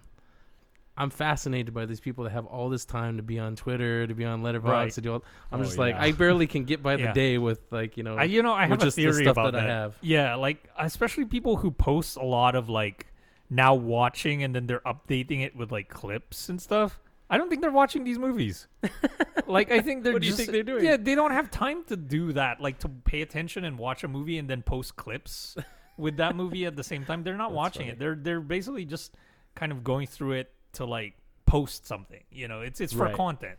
Really, than rather than like yeah, I, I really feel like people who are terminally online, like they yeah, they don't have time to watch movies. Like they're online too much, you know. It's like that's what they're doing. Yeah, I mean, So- because I had for my for for example my um my Twitter, like I used to follow like thousands of people, like Yeah. a couple thousand people, Mhm. but I was just like, I I can't even keep up with my timeline because Right. you know I check it maybe once Sure. a day, Mhm. and I'm like, so much stuff has gone by, so I was like, I need to just Yeah, th- do the bare essentials. Now I can like check it once a day and kind of like at least kind of like follow it a little bit. I- yeah, that's. The but I see it, these people like posting like left and right, and they're Yeah, going to see insane. a movie and they have a job, and they have. A, I'm like, how are you doing this? Like, Nah, you know, there's I, not I enough don't think a lot of the day. Yeah, I don't think a lot of these people are watching movies. I think you're onto something. yeah, yeah. I just have this theory that, yeah, I have that feeling. Uh, I don't know, man. I can't. I, I- I'm trying to think of a. Hmm. I mean, five stars is like like perfect. yeah, perfect. You know, like, you exactly. know, yeah, that's why. I mean, I could think of like you know what I think are perfect movies, but Yeah. uh, you know, well, if it comes back to you as, uh, as we I'm go thinking along- about it. I'm yeah, thinking think about, about it. it. All right. you Okay. know, um. it's been a, it's been a while since I've seen like a bunch of movies in the theater. hmm. Um, Totally. you know, so I, I I know one of the ones I this is a long time ago. Batman I saw in the theater, but I wouldn't give that five stars. I liked it, but wouldn't The give it five Batman, stars. the, the Batman, Pattinson- yeah, the yeah. Pattinson one. Yeah. Okay. Um, but uh, It looks like you give the the Last Dance, i- 2020. Oh, Oh yeah. I mean, oh, great so documentary. yeah. Yeah. if if people don't know this about me, I'm a sucker for the thirty for thirties and like all the things connected with yeah. it. Mhm. Uh, I mean, I actually own I own the first two seasons on Blu-ray, Damn. and the I Is it think a I- box set or did you? Yeah, have it's a to buy box them set. No, it's a box Oh, set. Okay. Um, I bought them uh, bought them a long time ago because I, I love them. And Mm. one of my favorite ones actually that I know for sure is five star is uh it's, it's called Survive and Advance, Mm. and it's about the NC State's improbable run during the college uh, championship.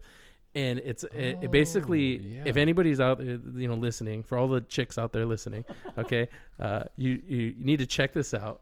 I I'll, I'm not I kid you not. I cry every single time I watch this movie.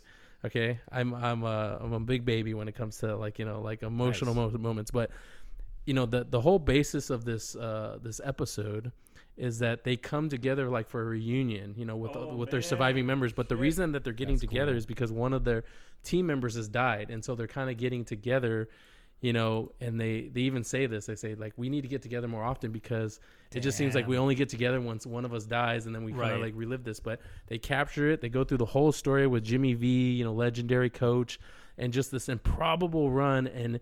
It's so inspirational and it's like so moving and it's like it's like uh what do they say you know uh, truth uh, you know you can't you can't write this stuff like the, just how how it happened and how it unfolded it's just it's great Yeah. and uh but you know the last dance did that for me also Mm-hmm. it was like this 10 part series i was just on the edge of my seat waiting Yeah. for the next episode to come out and you know i was grew up at, during that era of michael jordan and the Mm. bulls and Right. just that whole spectacle and you know seeing all this kind of stuff you know the behind the scenes and how like you know the management broke up the team and you know just all all this Yeah, the crazy shit that you would yeah, you would think like, like- why would you do this? You know you have some magic here. Right. you know why would you do this? And um you know I, one of my most the most memorable scenes for me in there is when the the michael jordan's talking and he actually almost like breaks down because he's like basically saying like uh, if people think that he's like this asshole or this villain then that's kind of like their opinion but he just was wanted to be great and he wanted the people around him to be great and that's why he pushed.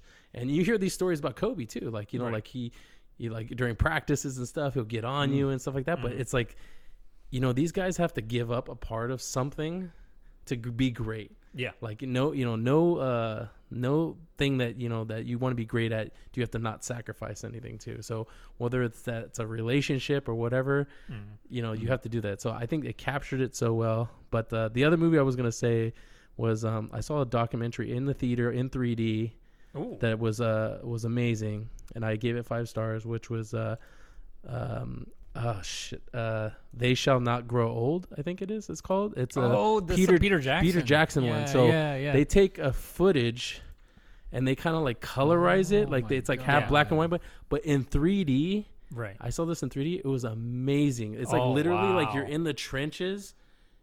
And I don't even know if you can see this like uh, if you buy the disc if they have the 3D. Yeah, but you need but- like a 3D TV to watch. yeah, so 3D. I don't even know, but the the fact that I was able to see it at the ArcLight in Hollywood in that Oh, format, I was just like I was floored by it. Yeah. like, it was just so, you know. And he has such a you know a rever- you know he's a huge collector of like World War II, World No War shit. One, like uh, memorabilia.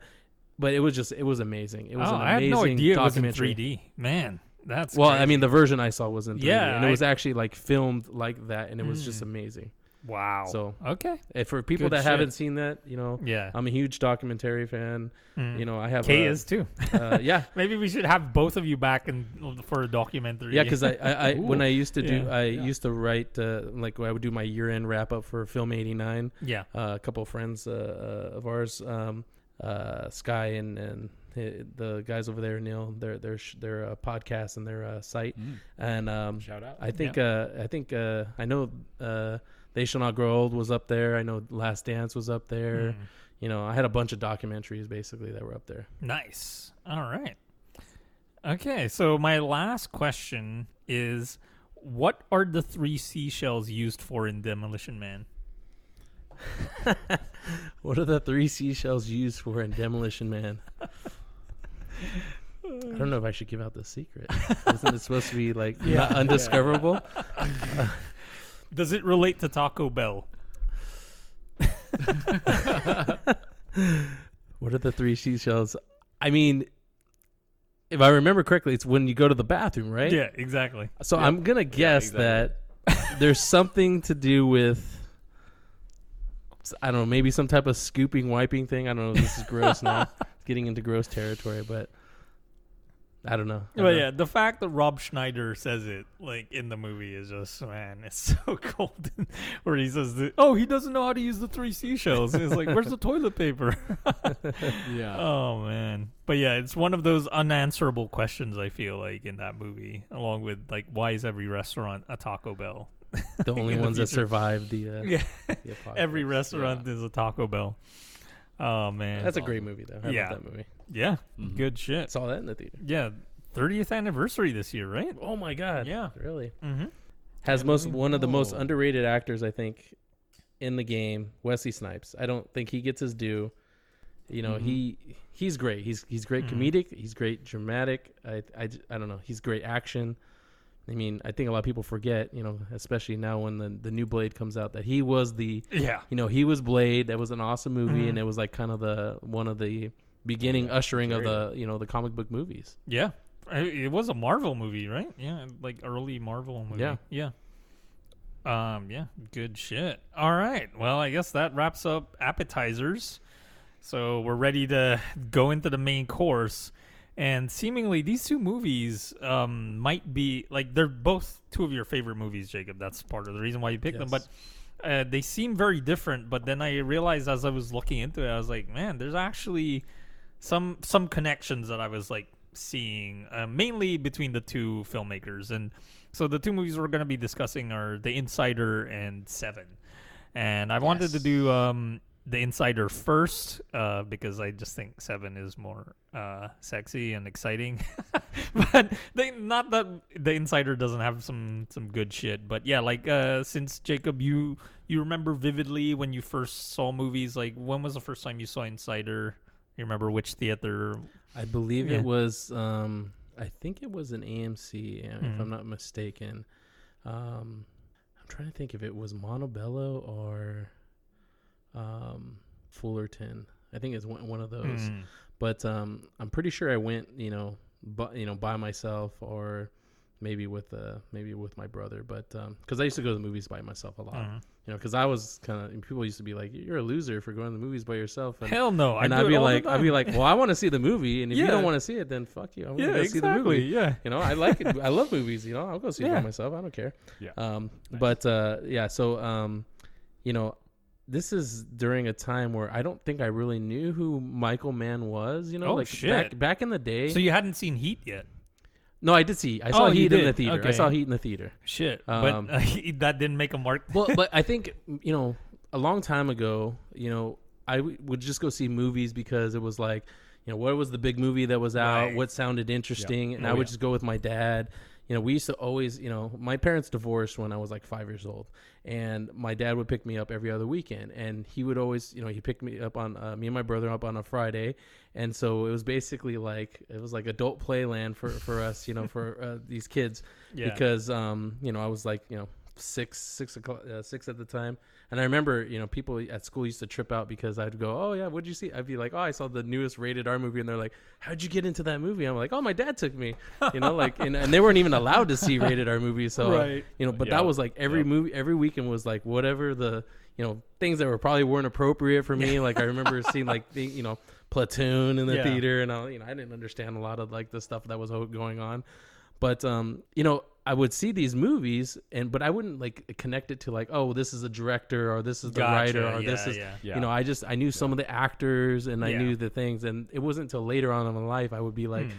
you know like you know oh this is made by this person so they made this other movie so I'm gonna see that movie too or like, Yeah. I could see the connectivity you know and I mean, movies. also to be fair, like in the '90s, you were a teenager, right? Yes, So it's yeah. like you weren't Yeah. like expected to know all this shit about. Like, yeah I mean yeah, yeah I was just it's I not mean, I like would just- teens today, I was just absorbing the, you know, right? because I remember uh, when I got my first job.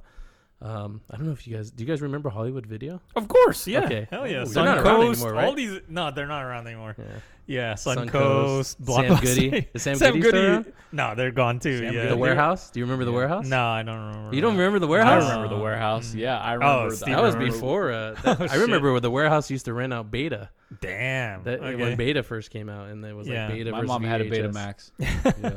Is this is- like a West Coast thing? Maybe like I, I thought it was maybe like, Okay, not just 'cause- Coast, Warehouse? Yeah. I know like nobody beats the Wiz was like the one we had on the East Coast. So Nobody beats the Wiz. yeah, yeah, That's funny. yeah, that was an amazing store as well. Uh, yeah, But yeah, so I, I I remember when I got my uh, one of my first jobs, I would go and like rent movies from Hollywood Video, and I would Mm. rent three at night. shit. So I, I used to work during like the daytime Yeah. to like like towards the nighttime, yeah, and I'd rent three, and I'd watch all three that night, go to work. Uh, Oh, you know, shit. sleep, go to Yeah. work, and then go back to Hollywood Video, and then Mhm. rent another three, watch all three in the day. so, like within a month, I think I had logged over. Like I remember the guy telling me, he's like, "Do you realize we've only been open for a month and you've rented over a hundred movies?" Oh, And I was like, "Well, I, I'm getting, you know, I'm watching three movies a night, so." You know, and uh, you know, so you know, again, I was just uh, absorbing all that stuff, Mhm. But, but yeah. Great run. yeah, Yeah, but the I mean the insider, you know, I, I just remember it being. Some people might say it's like slow, or, Mhm. you know, like kind of a slow, like Yeah. moving pace movie. But I, I didn't get that. I didn't get that from it. I you know No. I, I think I got more from it from uh, sequential viewings, but I was totally like kind of mesmerized by this story.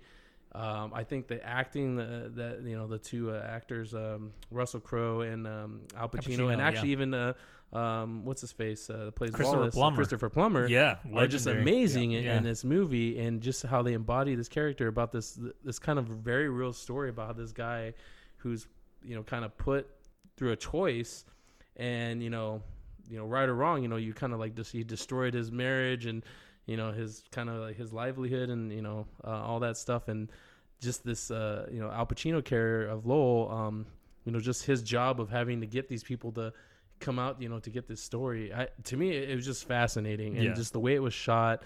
You know, Michael Mann, I think, uh, you know, he has a this um, beautiful way he films uh, his his movies and and the color, like the the, the blues and the, yeah, and the just it's his bluest movie, I think. Like Yeah, of I mean- all, he just Oh, really yeah. goes all out with blue in this one. Yeah, Yeah. and and I think you know he got a performance out of Pacino because this is very close to the Pacino like the yelling Pacino, right? You Yeah. know? But I think his performances is, is very subdued. It, I think Mhm. it's very, you know, there are a couple of scenes where he does yeah, like kind of raise his voice. the end. Yeah, Yeah, but I think for the most part he's very kind of quiet and Mhm. calculated. And then Russell Crowe was also, you know, I think he was. uh I can't remember had he done. um uh, Gladiator yet? No, that was the next year. that was the next year. yeah, okay. yeah. He So did he- um L.A. Confidential. Okay, so LA. Confidential Yeah. plays kind of like a you know like a tough cop, you know, um, and then this one he's kind of like a schlubby, you know, just kind of an everyday man, you know, Mm-hmm. Very reserved. Yep. Mm-hmm. Um, but I thought he just was fantastic in it also, Mm-hmm. and then of course you know Christopher Plummer has you know has such some great speeches and dialogue in there. There's a lot of yelling in this movie. Yeah. Like this. I mean, Yeah. I, you know, and it has so many great supporting char- characters like Debi Mazar and. Uh, um. I actually thought, um, you know, Gina Gershon was yes, really Gina good. Gershon's yeah, in it. this is one of my favorite performances. What's is, is the guy's name uh, Philip Baker Hall or what's yeah, the yeah, uh, he's in Yeah, it. It's, it's um, crazy that he's in this, and then he's also in Magnolia in the same year. Yeah, yeah. And he's also like a television Yeah, guy. Yeah, yeah, because he's a yeah. producer in Oh, this, right. and then in Magnolia he's the host of the Yeah. quiz show. Yeah, um, yeah. I mean, uniformly great performances, but I do want to single out that I thought uh, Diane Venora was pretty bad in her performance.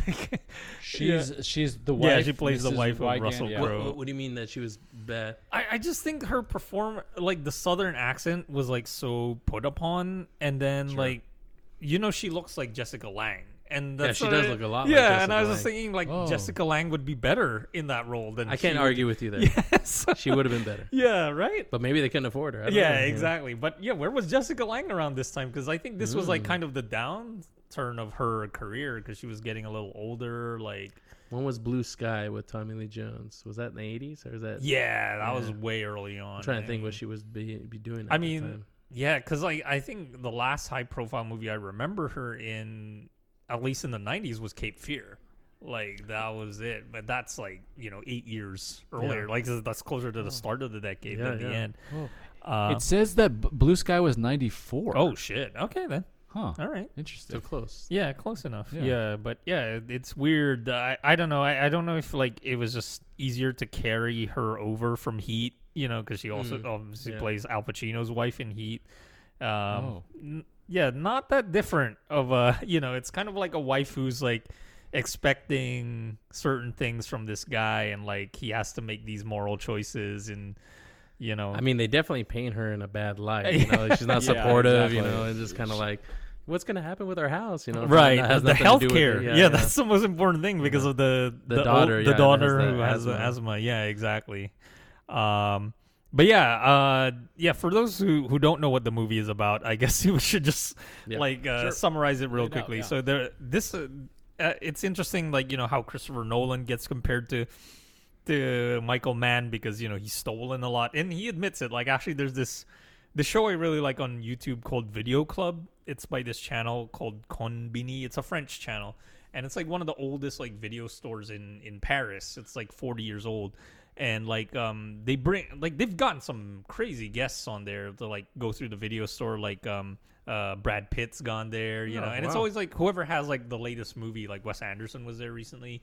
Um, so they got Christopher Nolan and um, uh, uh, Cillian Murphy to go to the store, and then you know uh, the thing about it, what they do is actually you know it looks like the the the stars are like looking through random shells, but they actually put out certain titles that they know that you know these directors or these actors will respond to. So Heat was uh, out there, you know. So like Christopher Nolan picks it up, and then yeah, he just admits like, yeah, I've I've stolen a lot from this movie, you know, and now he's doing a historical figure too, um, and you know also somebody who's basically changed the course of history because this thing with Jeffrey Wigand like being this whistleblower about tobacco, like you know claiming the addictive elements and like all these things that actually you know encourage you to smoke more um yeah changed everything you know uh, even though like i guess these tobacco companies continue to exist Yeah. like um you know you don't see tobacco ad- advertised anymore. Like that's hardly gone. ever, yeah yeah. the, there's no more joe camel Joe or, Camel, or yeah. marlboro man all these like ads that we had you know. So um yeah it's just it, it cha- i got choked up a little there um but uh yeah it just changed the course of history like this is like a really pivotal event and it's funny how the movie basically hinges on them just trying to air this segment on 60 minutes Right.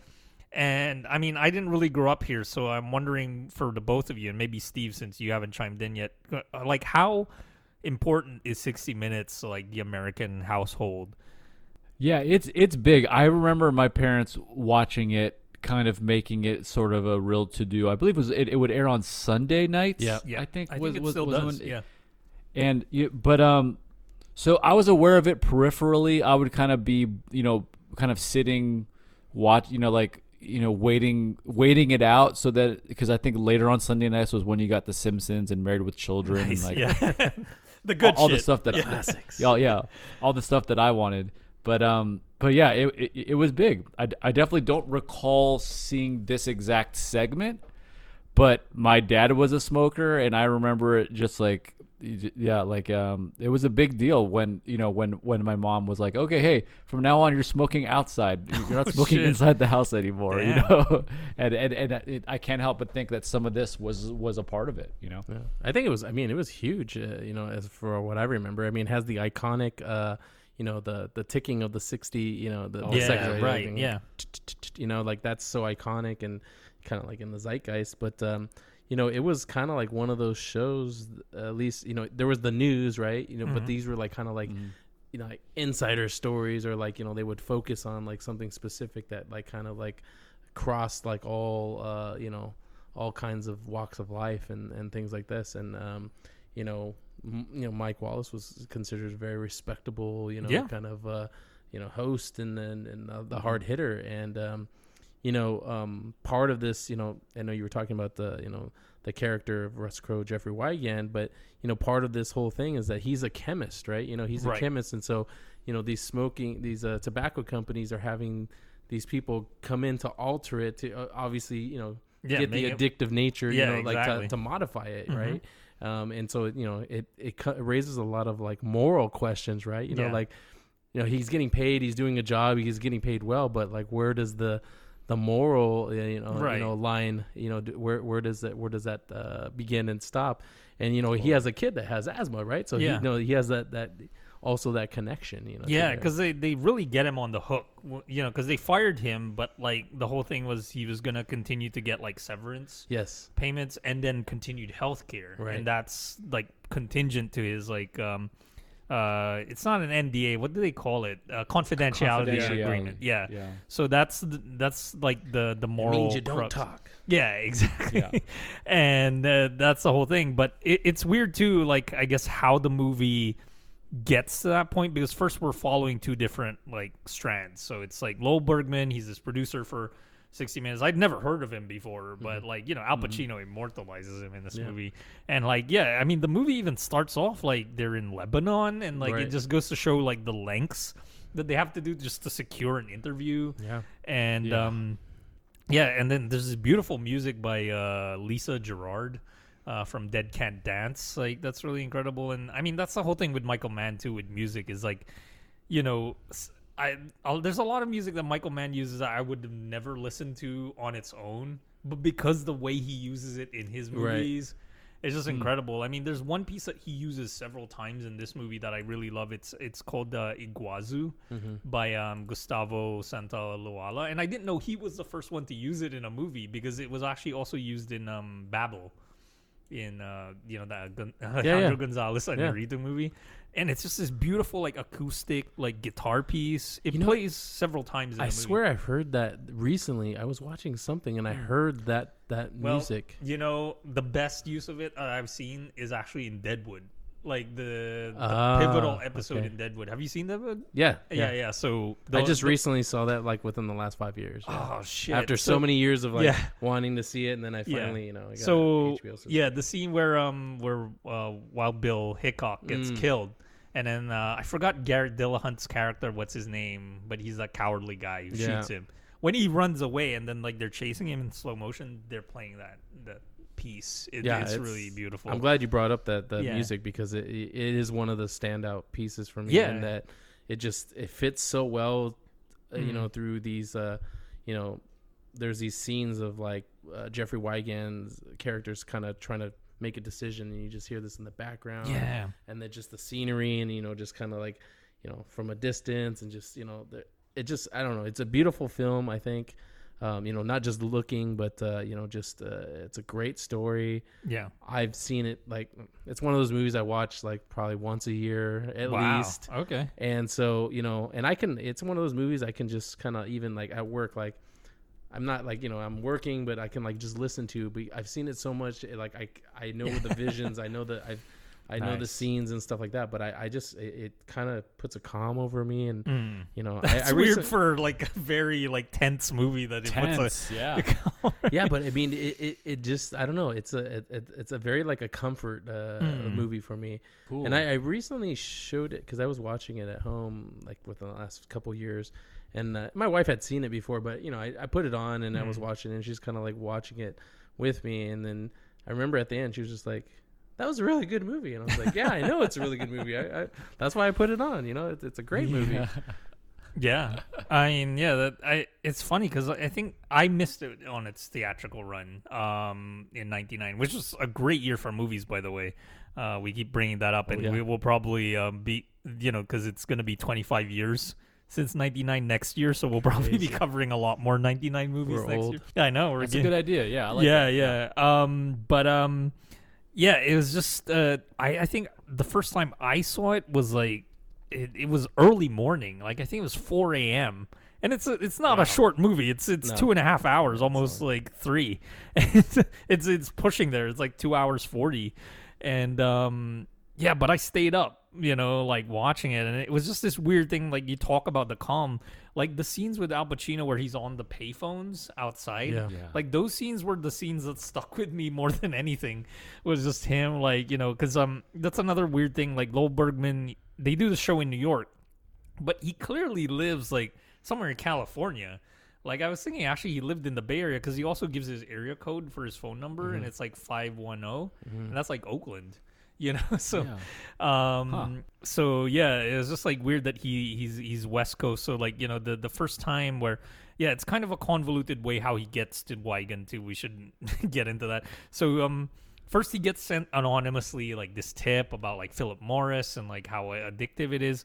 So he asks like I guess a friend of his that's like a source to like direct him to somebody who would know, and then he kind of You just can stum- basically translate the Yeah, this, the material. yeah, it's like this it's all like a- document. yeah, like it's all like phone a chemistry talk Yeah. and you know stuff yeah. like this. Yeah. And then he stumbles upon that, oh shit, this guy, like he can't talk, he's been fired. Why can't he talk? Like that that's another great sequence that I don't think would resonate with much people is the fax Yeah. faxing scene. That's a great scene, you know, where I was just gonna bring that up. Uh, A, a, a bygone era, the fax, right? the pretext, you know. Yeah. yeah. The, the you can't Do you like me? won't- Check one. Facts. yeah, can't talk, won't talk, you know. Um yeah. it's incredible. And then um yeah, I do want to highlight the the particular yelling scene. So I, I think the number one top tier yelling scene is um Bruce McGill, man, who's, who's Michael Mann's boy. You know, he's been in like probably three Michael Mann movies, and I think they were in succession too. It was like I think um, you're right. Yes. yeah, it was this, um, Ali, and uh, Collateral, and it's the wipe your smirk off of that face. what is it? Wipe wipe that smirk off your face. You know, and he's talking to Oh, the yeah. lawyer of the tobacco guy, and this isn't even a trial; it's a it's Deposition, a deposition, yeah. right? Like kind of like Social Network, and um, and it was actually no filmed judge- in the actual room that they did the, the original Yeah. depo- deposition. Right, yeah, that's what I heard. Yeah, Yeah. It's, it's wild that they actually went to that location. Yeah. And um yeah and the whole thing is this like this this lawyer's being like you know s- snarky like Right. objecting when there's no judge there and bruce mcgill man he just like lays it on him and the guy just shuts the fuck up because it's like that smirk off your face Totally. it's just incredible and then um Talking about though, re- real quick. Uh, Yeah. uh, Bill. So Bill Scurry, another one of his pet peeves. mhm. I'm not trying to out you, Bill. Yeah. I, I, you're, I love you. You know, I, I, I really uh, yeah uh, think the world of you. But he, he has a he has a big uh, pet peeve of like accents, and I believe uh, his uh, accent in that he like it, it drives him crazy.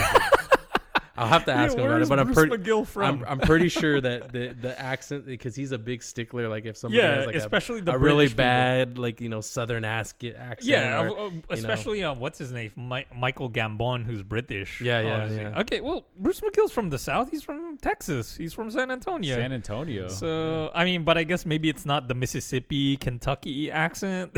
yeah, probably. um, yeah. Uh, but yeah, that that scene is, is brilliant. So that's your number one yelling scene. yeah, that's my number one. What's your number one?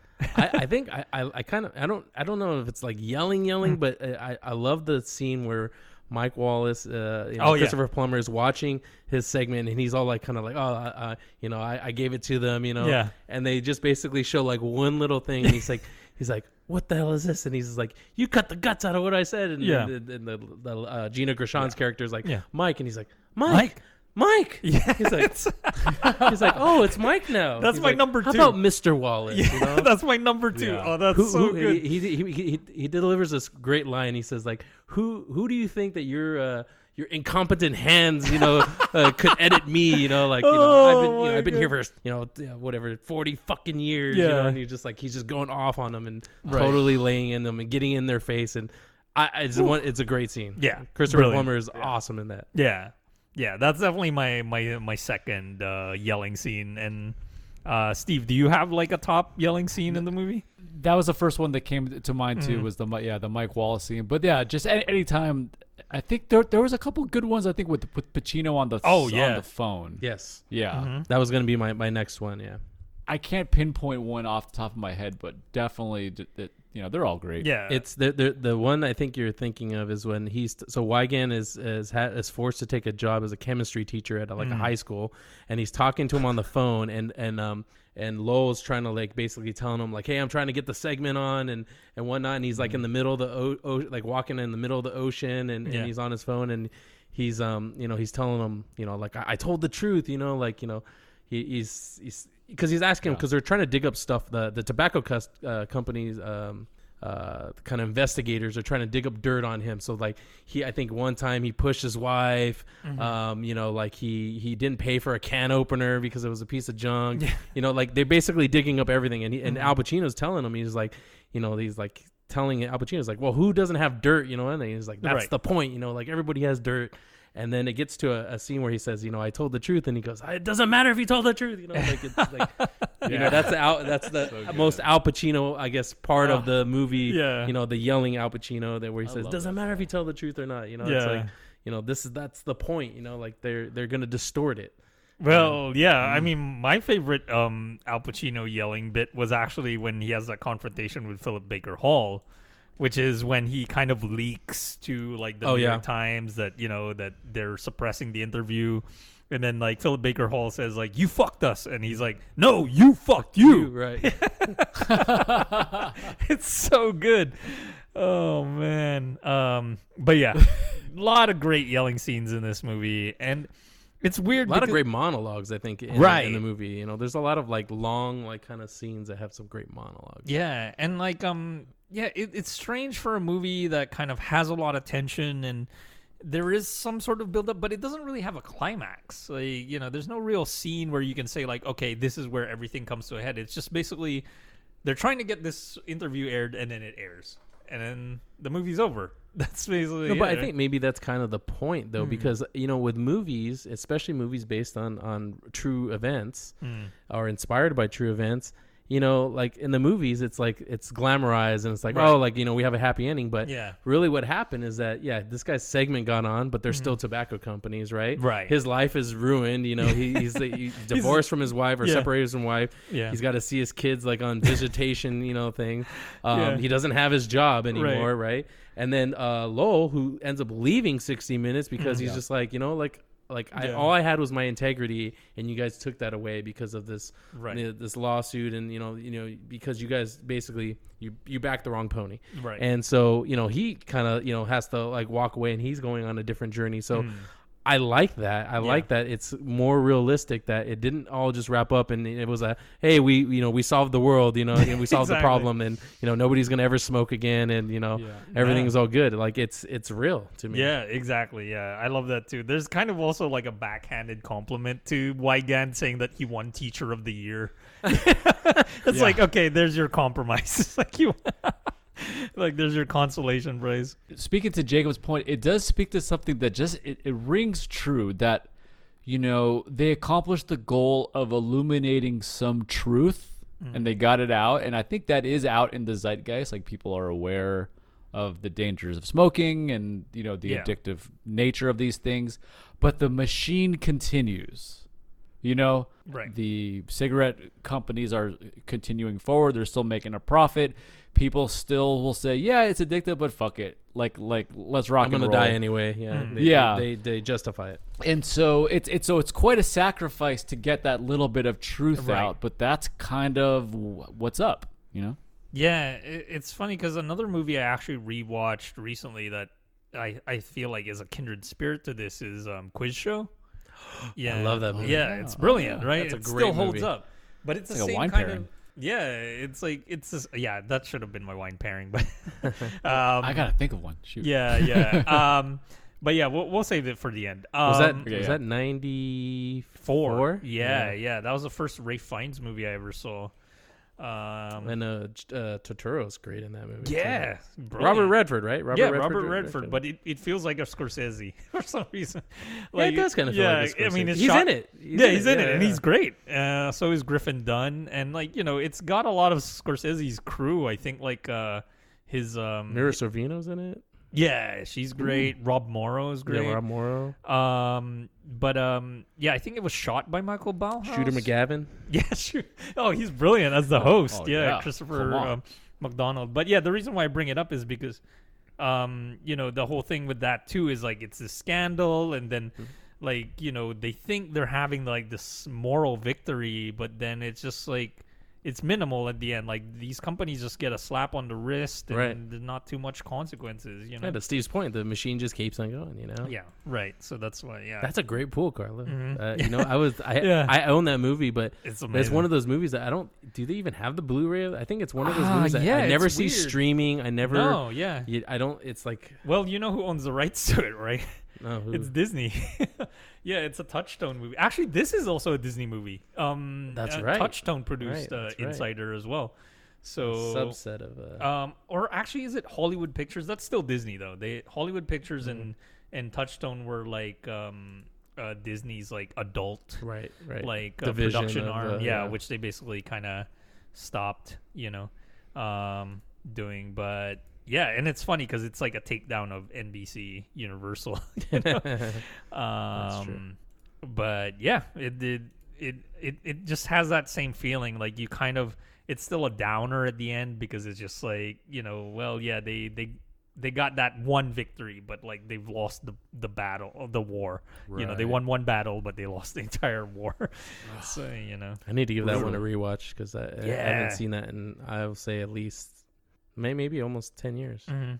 Yeah. yeah, it still holds up, man. Like I, I rewatched it recently. I don't. I Who guess plays we- his dad? Uh, who plays um Ray Fiennes' dad? Isn't it um Oh shit, Paul uh, Scofield? Or, Scofield. Yeah. yeah, yeah, He's really he's good. good in it too. Yeah, yeah. Um uh yeah, everybody's great in it. Like it's a brilliant cast. Um yeah, and the the actual impetus for me watching it is that you know, Jacob, I've- I've been I have this ongoing project where I'm trying to find good movies to watch during the day.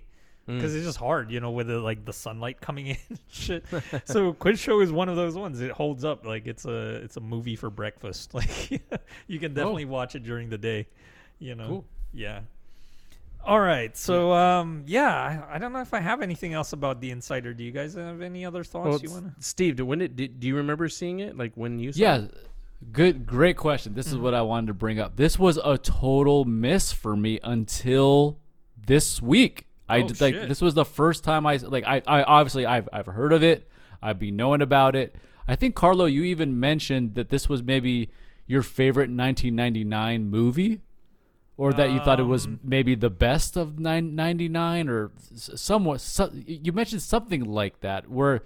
You know, because obviously '99, this is The Matrix here. This is American Beauty, um, Magnolia as well. Magnolia, and so you know, I'm I'm. This is the year I graduate high school, so I'm listening to you know Incubus and Blink, and I'm Oh, going to this The is a great year Matrix. for music too, man. Um, the Fragile, Nine Inch Nails came out. Oh yeah, Oh, Yeah. all that. great double Yeah. record. Fiona System Apple. of a Down is, is like breaking in L.A. Yeah, Yeah, just the, good the whole deal. So this movie was a miss on, me. I like it, it. Just it just wasn't something I, I, I was interested in, um, and so it was really cool to kind of go and watch this now. Uh, and it I I loved it. It really still resonates. I really like how it just deals with the realm of um, experts and confidentiality. And um, like I don't know if you've ever like looked up the components of sort of any manufactured chemical, you know, like whether it's like paints or cleaning solvents or shampoos or day to day stuff. If you try to find out some like what's in these things, you'll end up with these um, material. They're called material safety data sheets. MSDS. Yeah. Oh that- shit! Yeah, MSD. Yeah, MSDS. MSDS, yeah. That, that that every co- company is supposed to put out to let you know what's in this. But essentially, what you kind of see from a lot of them is they give you like, okay, you know these, you know, like ben- benzene is in here from somewhere between five and ten percent, and then mm-hmm. there's some one percent thing that's proprietary, or there's something that they don't disclose because it's like key to their solution or The their formula, yeah. uniqueness, the formula. Oh, yeah. The special. Yeah, and oh. so it's some it's and then so you know obviously they know what's in it. They they have had to have done some kind of safety checks or some kind of experiments on animals, rat studies, whatever. So they have all that, but it's all proprietary. And so you never really know what's in it or how toxic it is, you know? Um, and it's just kind of that's just kind of the world we live in where it's like we don't want to be bog- as consumers we don't want to be bogged down with like Right. the risk of like knowing and trying to weigh every single purchase that we have to get you know and so you, you hope that that all the apparatuses are working to kind of protect us but you kind of see from a movie like this that um, it's really easy to kind of actually keep things hidden Yeah. um, and you know, it's really telling when all the CEOs are going up there and and you know they have the footage of them all kind of saying that they uh, They didn't know. Yeah. that they they didn't know or or you know they you know they have like plausible deniability. Right. Um, and so I, I just really like that like it really hits that world head on in a topic like cigarettes where it's a little it's palatable like we all have a sense that cigarettes aren't great for you you Yeah. know so it's kind of easy it's a kind of an easy way to kind of tell that story in a topic that people are comfortable with. Um, and it, it just kind of reminds me like i think there's a famous um, the author upton sinclair he has a famous quote that uh, a friend of mine sometimes quotes. It's uh, it's difficult to get a man to understand something when his salary depends on him not understanding it. Oh, that's incredible. and it's and it just kind of like really rings true for some of these companies where it's like under oath they could be asked something but it's up to them to kind of get the right lawyer speak and be like i don't know uh, not to my knowledge or you know you know all those phrases yeah It's true. I mean, because they, they, you know, they can just hide behind like, well, I'm not a scientist. I'm just the CEO of the Right, company, right? exactly, That's yeah, why I hired this guy. He's the one that does the thing. And if he, you know, if he's using some chemical, I- how am I supposed to know that everything's in it? Even if I, you know, I signed off on this document that I got, you know, saying it was okay. Yeah, I signed lots of documents, right? Yeah. You know, like you were saying before, you know, uh, deniability. It was at the um, reasonable deniability, Yeah. but. Uh, Mhm. but yeah, Yeah. I'm, I'm glad you, you you got something out of it. Uh, It's uh, it's exciting to hear that it was. I didn't know it was your first uh, time watching it, but uh, uh, it sounds Yeah. like you, you liked it. yeah, yeah for Good sure it, again it was one of those it's like it's on it's on the radar it's on the i'll Mhm. get to it eventually list and so it was finally it was good to kind of get that nudge hey hey we're gonna watch this and be like Yeah. all right i'm gonna watch it yeah Um, Where would you guys rank this in your Michael Manns? Oh shit, that's a good question. Oh man. Well, Man let me just respond to the 99 rankings first. oh yeah yeah, um, yeah. this isn't actually my favorite movie from '99. I, I the reason why I said like it's a standout is because I think it was such a strong year that like if you look at all the Oscar nominees, the Best Picture nominees, it should have won Best Picture uh, that year, not American Beauty. I mean, American Beauty is the weakest one of all the Oscar nominees that year. If you look at it, like Who was the other ones? uh, I think it was also uh, Magnolia. Hold on, let's see. Magnolia was up for Best Picture. Yeah, I think so. Hold on, let me just look it up. Was this when they were just doing the five, or had they done? Yeah, the- it was still the just the five. five, right. Okay. um, Okay, yeah, uh, This so, was yeah, in um, 2000. Because So yeah, it was American Beauty, Cider House Rules, the, Oh no, the it's- Green Mile, no, this was a terrible field. Holy and The shit! Sixth Sense. The Sixth Sense. Yeah. was that for Best Picture? Yeah, it was. yeah, and, and The Insider right oh there. Oh, my god. Yeah. So yeah, You're right, it this was won. an easy pick. Yeah, Insider was the one. I feel like though The Insider was one of those movies that a lot of people didn't see. Like, Yeah. you know, even like Yeah. you know the Academy, you know that they're notorious for, you know, they get sent all these screeners and all this Yeah. stuff, but they were very selective and Right. kind of like what they watch. And it is a very one. It's I think it, you know not for me, but I think maybe for a lot of people, it's like kind of a mood. Uh, you have to be in the right mood to watch this movie because it's you know has a little bit of a you know a slow pace, but I, I think it's perfectly paced. But uh, I mean that's just me. But uh, yeah, it's a it's a Yeah. for me. I mean it's it's for Mm. man. It's my favorite Mann movie. Okay. It, it's uh, I mean wow, you rank by- it by- above Heat, huh? by far. It's I mean Damn. and that and that- I love I love Heat. Yeah. But I love this movie so much. Mm. I love this movie Yeah. so much. So Wow. It's number one for me and man. Yeah, that's that's an interesting choice, Jacob, because I don't think most people would. Even though, like, objectively, I think it is his best movie. Like, you know, it's just because the subject matter. Mm-hmm. He's he's on top of his game, filmmaking wise here too. You know, I mean, he just came off of Heat. He only made three movies in the '90s. I was looking it up. He only made Last of the Mohicans, Heat, and this. So it was like beginning of the decade, middle of the decade, and then end of the decade. Like he wasn't very prolific. Yeah. But yeah, I mean, like I think I can look at it objectively and say like, yeah, it's his best movie, but it's not my favorite. Right. like, I I think. Uh, well, it's it's changed over the years. I mean, for the longest time, I think Heat was probably up there, but that's like the obvious pick, right? Yeah. But Sure. o- over recent years, like I just real, realized, like I I'm leaning more towards Collateral. I like, knew you were gonna say that. Yeah, I was gonna say Collateral. yeah, Yeah. because I just like watch it all the time. Like it's like a movie I can just put on, like the way you say, Jacob. It's like you know, I, I it's my comfort movie. You know? Collateral's definitely Yeah. grown on me. I think when Yeah. I first saw it in the theater, I was kind of, I think, a little bit disappointed. yeah, But then, like, you know, again, I was a lot younger, you know, and I mean, this even happened with, like, I remember when I first saw Citizen Kane, for example, I saw it very young, and I was like, Mm. Right. you know, you keep on hearing, oh, this is one of the greatest movies of all time. So I saw it, and I was like, this is like a nothing movie, you know, like, like, Right. what, what- this is Yeah. just about this guy, you know. But then I, you know, many years later, when I've matured, I, I see the movie and I'm like, this is a great movie. Yeah. This is a really great movie. And you kind of, it's hard to do, uh, especially for me, to like kind of put yourself back in that time and and think, well, if if none, if I was back in in that time when it was made, this was like revolutionary. Mm-hmm. It was, That, yeah. You know, the, I don't have all these other movies Yeah. Mm-hmm. wouldn't even exist without this influence. And you know, so you know, Collaterals definitely has climbed the ranks for me. Um, you know, I know Heat is the obvious choice, but I think it's not a bad obvious choice because it's a great movie. It is Yeah. a great movie. I mean, It is, yeah. you know, sometimes the the the best answer is you know is the obvious answer, right? You know, so.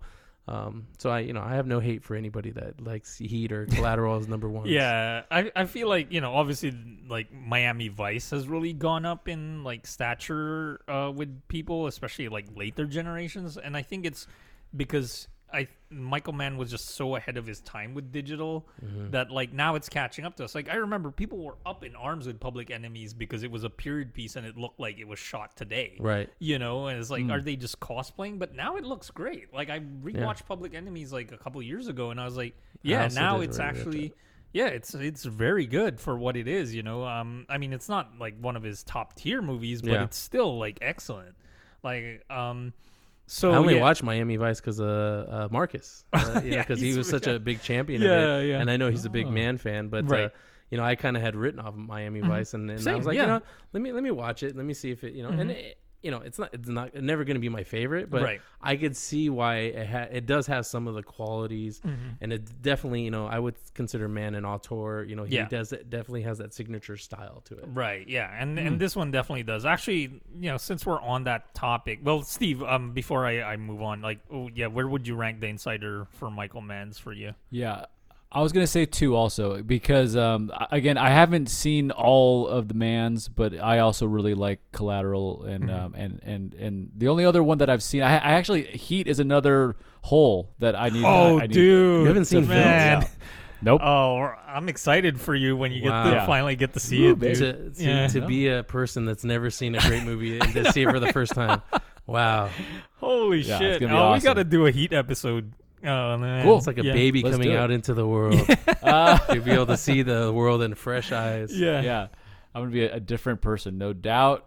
Uh, no, I, I was gonna say the, the the other one that I've seen is Ali, and Oh, Ali, I, I, I, I'm kind of like not that I wasn't that stoked on it. it like Mm-hmm. it was pretty good, but so I think I'd Yeah. go Collateral than the Insider at this point. Yeah, I am curious uh, with you, Jacob. Like, since it's your, um, you know, field that, of um, interest, like, where does Ali rank in boxing movies for you? I think you know, I, I- that is another one of those movies where I saw it. I, I expected a lot, you know, from it. Right. I think you know Will Smith does great in the performance. yeah. I think yeah. there's a lot of, to me, it's Ali has a lot of great things about it, but it doesn't come together as a total movie for me. Mm. Um, maybe in I, you know, it's been a while since I watched it and like even Yeah. rewatched it. Um, maybe I'll have like a different set of eyes now, but Right. I, I don't think it's ever gonna like you know get up to the uh, upper echelon of uh, you know you know some of the movies that we talked about like Heat, Yeah. Collateral, Last Mohicans. You know, um, Sure. I, I mean, actually, sorry, I'm I'm messing up here. Like, actually, my you gonna favorite say Manhunter? Yeah, Manhunter Nah, is my knew you were gonna favorite say Michael Mann. I was gonna I ask you about that. Collateral is the one I've watched the most, but Manhunter is my favorite. Yeah, I, I'll just say that. Yeah, Manhunter is the best. I'm gonna get I'm gonna get hate for this, but I'm not a Manhunter fan. Damn, dude. You come know what? on. I, I you know, and I've tried to watch that. You know, Yeah. I've watched it. You know, Yeah. I watched it. You know, and, and when I, I remember, you know, I watched it after because I actually read the books. Mm-hmm. Um, you know, when Silence of the Lambs came out, I read the book, and then Mm-hmm. I read, went and read the Red Dragon, and you know, I still have my copy that I, yeah. you know have, and I read it, and I actually thought it was a great story. Right. You know, um, you know, kind of a companion piece to this, uh, to this, uh, you know, characters that are involved. Um, but uh, when I saw Manhunter, I was just kind of like, I don't know, I was, I was like underwhelmed. oh, and then shit. I kept on hearing, like, I know it's a lot of people's favorites, you Yeah. know, like, and they were just like, oh, you know, um, is it Brian Cox, right? You know, like, oh, he's, Yeah, he's Hannibal great, Lecter, he's yeah. better than Mhm. than uh, Anthony, Hopkins, Hopkins, as yeah. Lecter, and and you know, um, what's the guy from uh, William Petersen. well, Petersen, you know, Yeah. he's great in it, and you know, um, is it Tom Noonan? Is uh, yeah, as you know, he- you know, yeah. it's and I, I was just kind of like, okay, I'll give it another shot. So I Mhm. watched it again. I was just like, I have the same feeling, and I think I watched it a third time, and I was Oh just like, you know, man. it's I don't know why. I just it's not one of my favorite man. yeah, it, I I don't know. I guess like I I never really thought. '80s, right? Yeah, yeah, it was '86. So this was like the height of his like Miami Vice like era. Right, right. so he had all these like toys at his defense, you know, and, like disposal. Um, but yeah, I guess maybe because in my formative, like just getting into man, that was like yeah. I mean, I saw Heat first, but like that really made an impact on me, and and I had like a whole serial killer movie phase too, which is appropriate for our, our our next movie. But um, before we get into that, I just want to say, like, um, in terms of Michael Mann's filmmaking in The Insider, one of the most subtle things that he does in this, um, and uh, I wonder, Jacob, if you know what this means. Um, do you know about split um, diopters? Split diopters. Do you know I've- what that I've is? Heard of this? Yeah. And This is a Citizen Kane thing too. I'm He- trying to he think. pioneered this. is this one like the like the something about the perspective? Or Yeah. something like that, right. Like so so basically, you know, most uh, film camera lenses they don't have deep focus, you know. Right. But I mean, you know, uh, Citizen Kane obviously was like a pioneer in shooting deep focus. Uh, so most lenses have like shallow focus. So Mm-hmm. like if I, if you were like right there and I was here, I would be out of focus because Right. I'm too close. Or they could change the focus and then it would be me. So the way Michael Mann uses it in it's in a pivotal scene in the movie. It's basically his his confrontation with Michael Gambon, um, where they're threatening him, you know, but in a subtle way, you know, like you're threatening my family, you know, they're talking about like they're going to add more to his confidentiality agreement. And what Michael Mann does, which is just like quietly like revolutionary, is yeah, you know, one of those boring shots you can do in a movie is the over the shoulder shot, cutting back and forth. He does the split diopter with the over the shoulder shot. So you basically have Wigand's ear always in focus mm-hmm. when you see Gambon talking to him. And it's like, you know, it's basically showing that, yeah, you have my full attention with my ears. Like I'm listening to you right now because, you know, what you're saying to me is like fucking me up. Right. you know, so like I thought that was just really brilliant. Like that was one of the subtle That touches. Yeah, and then um, the other like kind of uh, Michael Mann trademark is you know when Lowell Bergman is like made to go on vacation, he goes to a house by the beach, and you know that's a common thing Oh, that yeah. it's in Manhunter. You know William Petersen's Heat. character, yeah, and he you know Robert De Niro lives by the beach, you know, so that's a that's the thing. Crime pays. Yeah. That's the moral. And it's always bathed in blue light. um but yeah, man. So yeah, serial killers and Manhunter, I think, you know, Manhunter is one of the great serial killer movies uh, by Michael Mann. And but we're gonna talk about another um standout serial killer movie, uh Seven. So did you see this in the theater, Jacob? Yes, I did. I saw it with my Oh, mom. Wow. what an experience. yeah, it was uh, it was trippy because uh, you know you know like I, I said earlier, I used to go to the movies by myself a lot, but uh, you know um, you know my dad has been a big uh, you know kind of uh, I guess inspiration to you know because he used to always take me and my brother to the movies, Yeah. and we'd always go to like the last showing you know on a Friday night or Saturday night. It'd always be like the eleven o'clock or the twelve o'clock movie. Damn. and um, you know this was even at, like at like you know six years old seven years old you know my brother was even younger he's two years younger than me um, but we'd always do that but uh, you know so occasionally you know when i um, was home with my mom on the weekends you know she would you know she would say hey you know, like let's go see a movie and i remember we went and saw this movie at the local you know when we were living in uh, whittier at a local uh, movie theater i believe it was the um, uh, Krikorian. I, I think it was a Krikorian. Um, Yeah, those are still around. yeah um and so we went and saw this and uh, i remember just being like like wow that it was like a almost like a punch to the gut you know it was like as one of my i think my if not my favorite but one of my mo- uh, favorite endings ever in a movie yeah. um and then uh you know i just remember turning my mom and and just to see like what her reaction was and i think she liked it but it was also a little like kind of little much for her you know because Yeah. it was very it's very kind of like sick and like kind of twisted and you Yeah. know little bit like crazy um but i mean she she liked it but i i was just like blown away by that movie Yeah, this is like a hard R movie. Like Yeah. it's really pushing Yes. the boundaries of what you can do with an R movie. Um, but yeah, it also follows a similar kind of, um, I guess, approach to a serial killer. The same way with what we mentioned, my uh, Manhunter and Silence of the Lambs, where you never see the killings. Like you only see the aftermath and like it's Right. the procedural of like trying to piece it together after, you know, the murders um, happened. And it, it's funny that this is a movie too that's like um, it, it's very easy to discuss structurally because you know the seven aspect of it. Like you can go and discuss it uh, sin by sin, or you can do it day by day because the timeline of the movie is seven Right. days. You know, um, but yeah, Steve, this was also a movie that um, that you only caught up to recently. Is that right? Well, not quite. This Oh, was a movie I I definitely missed it in theater, Mm-hmm. but I think I definitely caught it somewhere in the 2000s. Like, Oh, you know, nice. like somewhere in, you know, in its replays either on TV or on HBO's and renting it, you know, and yeah, finally when I caught it just like being blown away. And it, Nice. and it's always like it always just leaves me with the question of why does this movie hit so hard? I don't quite, and so it's like I'm, I'm really anxious and like excited to talk about it with, with you guys, like to just kind of help tease out like why why does it hit so well? Um, it sounds like me and Jacob like it. Um, um, so I'm curious. Yeah, what's Car- Carlo? What's your history with the movie, and do you like it? yeah. So. Uh, this was a movie I was not allowed to watch. I mean, you know, I was in the you U- were not allowed yeah, to watch it I, I was not allowed to watch this. This was so as opposed to me seeing it with my mom you were not allowed to watch no, it I mean, my mom was very strict, and also it didn't help that we were in the UK at that time. So, like, the UK is a lot stricter with their ratings. Yes, like, yeah. yeah, so are. when a movie's rated 18, you can't get in. Like if you're a kid, you're not coming into an 18 movie. Do they? So i- i- do they have uh, uh how like when when you say they're strict, you can't get into the movie theater. What if you theater hop? Um, And I, they, do they catch you? Do they Um, like throw you out or? well, the mul- multiplex that I remember we had, there's like an attendant outside every screen. Really? Yeah, that check your tickets. Wow, they got some deep So- pockets oh, to be able to pay yeah. for somebody to yeah, s- yeah. sit I out mean, there. I, I remember How that boring being is the, that, the same way in the Philippines too, though. That there would be like ticket attendants at every screen, so you can't like theater hop.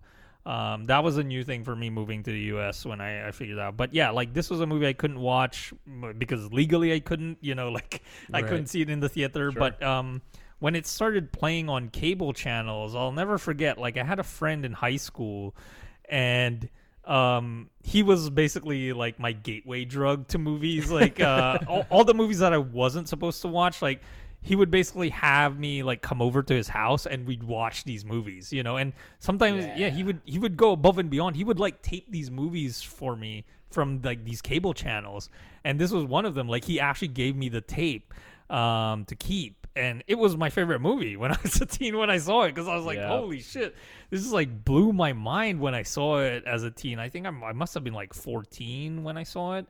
Um, and uh, yeah, it, it, it was just like I'd never seen anything like it. Like I remember it was just like this movie and Fargo were like my two favorite movies and this was when I was like it was 97 and I was really like getting serious into movies too. Um and yeah, at the time I thought like it was it was David Fincher's first movie. I didn't realize he had that whole thing with um kind of is though. Yeah, it is. You know, with if you hear about 3. Alien Three, you know Yeah. the the way the studio kind of interfered and it didn't really become. I mean, he kind of even Yeah.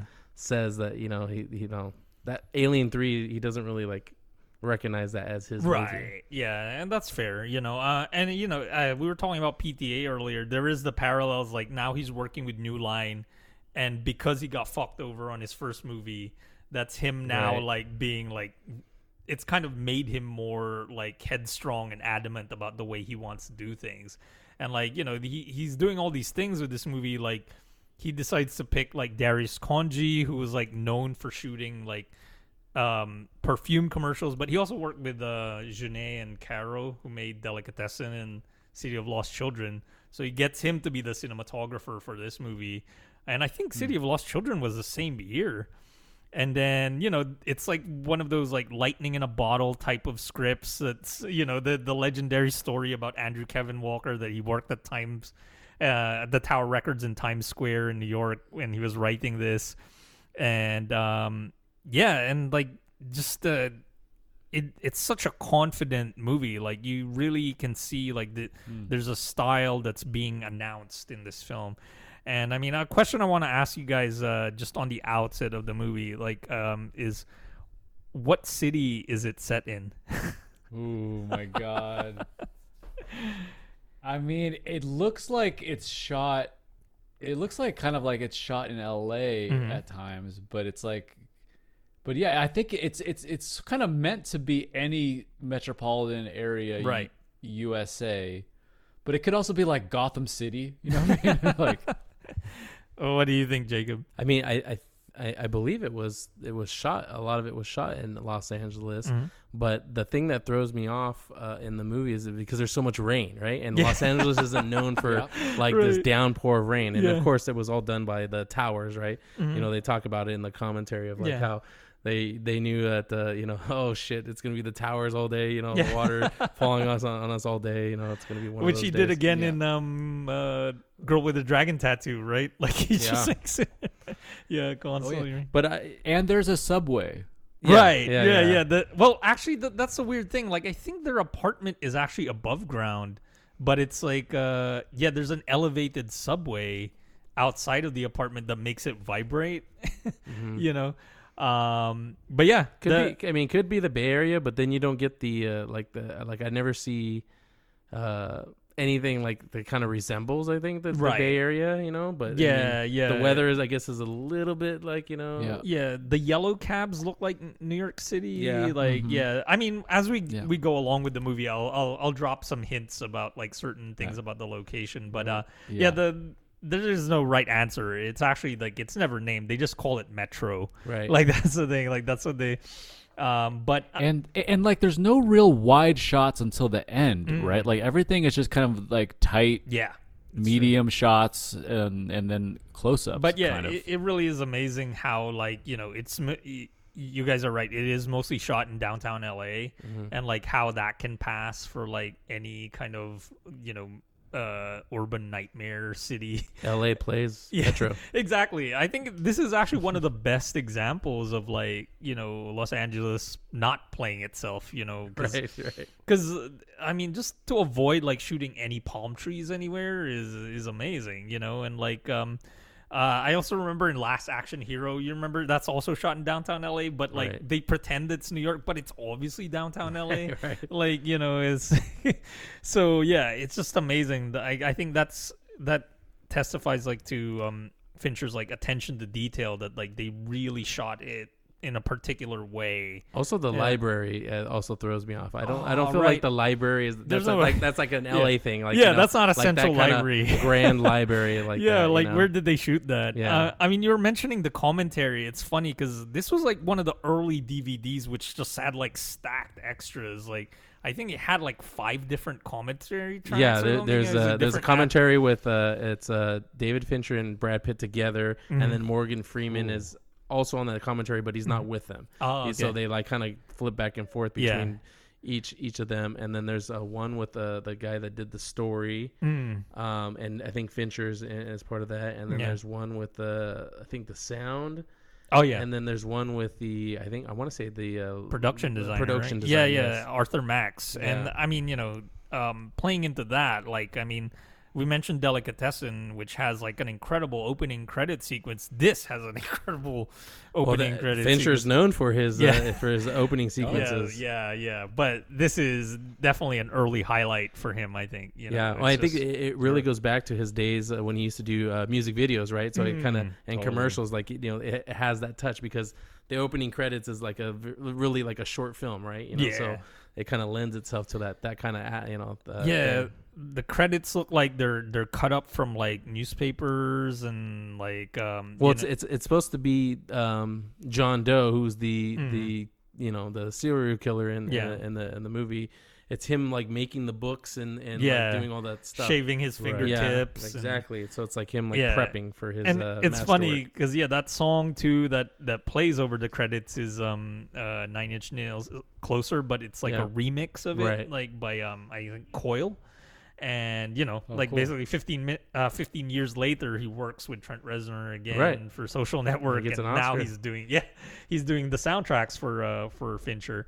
Um, but yeah, like uh, yeah, it's just such a perfect opening credit sequence. Like it's something that you can just like watch on its own, even though it is dark. It's got like photos of like post mortem shit. Right, right. You know, I mean, you got a guy shaving his fingertips. He's like sewing together these these pages of the Binders, books. yeah.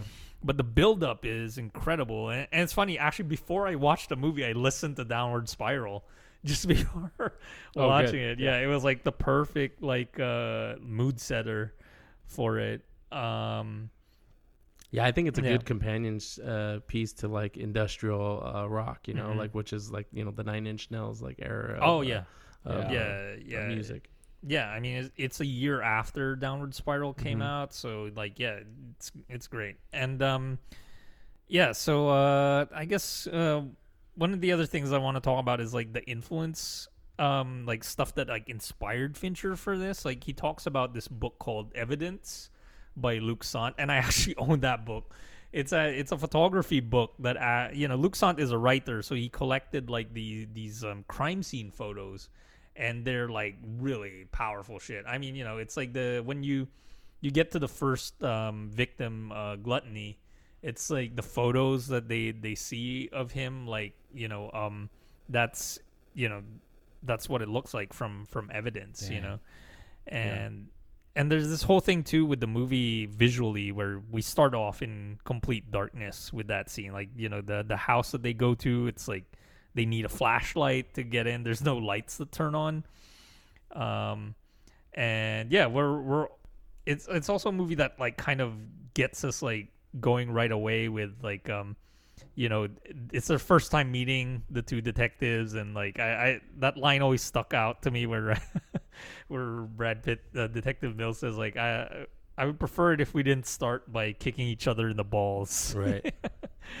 um, and yeah, it obviously like uh, Somerset is such a fascinating character because it's like he's he's well meaning, he's well spoken, but he's also kind of patronizing. You know, like he he obviously doesn't respect Mills off the bat. You know, like um, so even when like they start to find out like there's a there's a pattern, he's like he doesn't want Mills to like take on the case, and he doesn't want to take it. You know, um, Yeah. But yeah, it's just fascinating the the whole dynamic that they start off where. But I think you know there's reasons behind that, you know, because he's the grizzled kind of like right, you know, he he even alludes to it like, you know, he kind of used to be like Mills, you know, like uh, excited, thinking you could make a difference. But the the grind and just like all the realities of what you see as a detective in this, you know, unnamed city that Yeah. seems to be like, you know, just kind of maybe similar to New York during like, you know, the, the worst times or maybe like a Detroit 70s, where it's like, you know, you know, you hear these crazy stories because even the very first uh, scene, you know, he asked the question um, to one of the officers, like, "Did the kids see it? You know, there was a murder. You know, did the kids see it? Where, where were the kids?" And the guy's like, "What- "Who gives a Yeah, fuck? Why, fuck, why- yeah. why do you care? You know, why are you asking me this question?" Like, yeah, you know, like it, it is, you know, but you know, it's that part of him that Yeah. he thinks about this Mm-hmm. stuff, and you know, he's, I think he sees Mills as this kind of, you know, young gun. Mm-hmm. You know, he doesn't even understand. He even asks him, "Why did you transfer here? You like, you Yeah. like." You requested, you wanted to come here. Why would you want to come here? right, you know, because it's so it's so like you know dour here. You Yeah. know, like I I've been doing this for a long time, Mm-hmm. and so you know I think he sees things in Mills that he understands that it is too soon. Like it's Yeah. it's super intense, and he can see that Mills is again very I think cocky and just kind of like. You know, can you know get his let, let his emotions kind of run away with him? You Yeah, know, and, it- and so like he- he's he's a- not going to be suited for maybe maybe this case. You know, it could like, Yeah. maybe break him. right. Yeah, another great line later on that he mentions is, is like, um, what is it? It's fascinating to see a man feed off of his emotions. Yeah, emotions. Yeah. um, I was just gonna say. I mean, in a way, Somerset is right. You know, in his initial read of this of this case, is he he he senses this is not the right thing for Mills, and this Hmm. is not the right one for me. I'm on my way out. it's too soon And, for um, you. You could say that to my face. Yeah, it's too soon. for you. And um, I if, mean- it, if it's not for the great R. Lee Ermey Yeah. as the, the police He's so chief, that kind of Yeah. gets him in there, then then we get thrust into this great story. Yeah. yeah, get up, lumber twins. That's some great lines. The, the, one of the best the scenes in the movie, or one of the funniest scenes, is when he's sitting at the desk and they're talking, yeah. and the phone keeps ringing, and he picks it up. He's like, "This is not even My my my, desk." Yeah. he just hangs it up. you know? I mean, yeah, this movie, you know, once you get past all the twisted stuff, I think it's a very funny movie. no, there, there's Yeah, there's definitely a some of- there's some humor. Yeah, like um when uh, another R. Lee Ermey scene where he visits uh Somerset at his uh his office that's now going to be Mills's office. It's like there's this guy who's like chipping away at Somerset's like. So, do you know the story about this guy? No, what- what's the story? okay, so they, they talk about this in the commentary. Okay. So apparently, so David Fincher gets told that you know they need this janitor guy, right? to, to, to you know just for the scene, and, and somebody uh, somebody on uh, his uh, team tells him, "Oh, I got the, this guy. Uh, I got the perfect guy for this this role. He he's dying. To, you know, he's dying for this role." And David Fincher's like, he's dying to play a janitor that just basically has like you know no lines or whatever. And so apparently it's uh, I don't know I don't know this guy I can't remember his name but he's like a writer he's like I think Oh, like a shit. critic or whatever and so it comes to the day to film he said okay fine this guy can do it or whatever. It comes to the day to fill the, the scene right? And the guy's like late right? He's late. And he's like and David Fincher's like where the fuck is this guy? You know like he, I thought he was dying to you know to do this role and it's just a short thing. Like, like Yeah. we need to get going here. Like why are we waiting for this guy? And they and they tell him oh well we uh, we sent a car to go pick him up and it's you know it's running behind. It's like in traffic. And he's like why the fuck did you send a car to go pick up the a guy for this like little scene? Like mm-hmm. who who is this? And they keep on saying oh it's this it's this guy and this guy. And he's and he David Fincher doesn't know who this writer is you know this I mm. think it's a critic or something like that. He's like I don't I, you know I don't know who the fuck this is. And so the guy finally makes it there and he and, and the guy says oh I'm sorry I'm late or whatever. And he's just like he's like, I, get, "Come on, come here, let's do this. You know, like let's film this." You know, and everybody's like telling Fincher, like, you know, hey, don't talk to him like that. You know, this guy's like he's a crazy, like he's he could ruin you or whatever. Yeah. So I don't know. It's a, it to me it was just a funny scene because he, he has like no lines. He's just basically scraping on the window. Right. Okay. I'm, I'm, I just looked it up right now. He's um George Christy. Yeah. George yeah, Christy. he was a longtime columnist for the Hollywood Reporter, so he could Yes. have wrecked Fincher. Yeah, so everybody was telling Fincher, and Fincher's like, I don't give a fuck who this guy is. He's like, he's ruining my movie. He's like, you know, for this little ass part. Oh, it's hilarious. funny. Yeah, there's so many. Yeah, I mean, I, I think I'm gonna bring this up as we go along. Like, there's so many great bit part players in this. I mean, Fincher is is known for for doing this. Like these these guys who basically have one scene, but they're so memorable. I mean, you know, you also got like um when they have the um the gluttony guy on the on the slab, and the coroner's played by Reg E. Cathey. Yeah. and he's great. You know, it's Yeah, like he's great. there was a hematoma. like he's really talking like um Sure. yeah yeah there's there's a lot of them and i mean the the security guard who's playing poker in the library he's the bus driver in And speed. Speed. yeah right you know it Oh, right. oh Yeah. shit yeah there's so many good um yeah i'll, I'll, Shit, I'll bring up his name in Speed? I'm not sure. uh, yeah i forgot Frank? to No, not Frank. yeah, yeah. She's like um, uh, Annie's yelling her name when uh, his name when she's chasing the bus. Uh, but yeah, there's there's a lot of, of people who who come up. Uh, you know, but yeah, that's scratching. The can you not do that? it's so good. Yeah. Um, but yeah, Sam. Sam. Sam. Yeah, yeah, that's the name of the driver. Yeah. Um yeah, so um yeah, I don't know how you guys want to proceed with this. Do you want to go like victim by victim and then we'll Sure. break it down that Yeah. way? So Yeah, and, and and I just want to I just want to say like just like as like a quick general thought before we get into it. Okay. it. There is there is something about the movie that feels timeless. Mm. Like there's no cell phones, there's no TVs.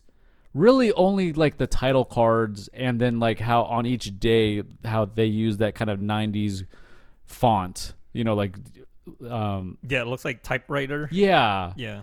And, and then I think once they get to to the credits, the ending credits, like really those are the only things that kind of date it, like as like okay, this is the the '90s, because it's kind of done in. Would you?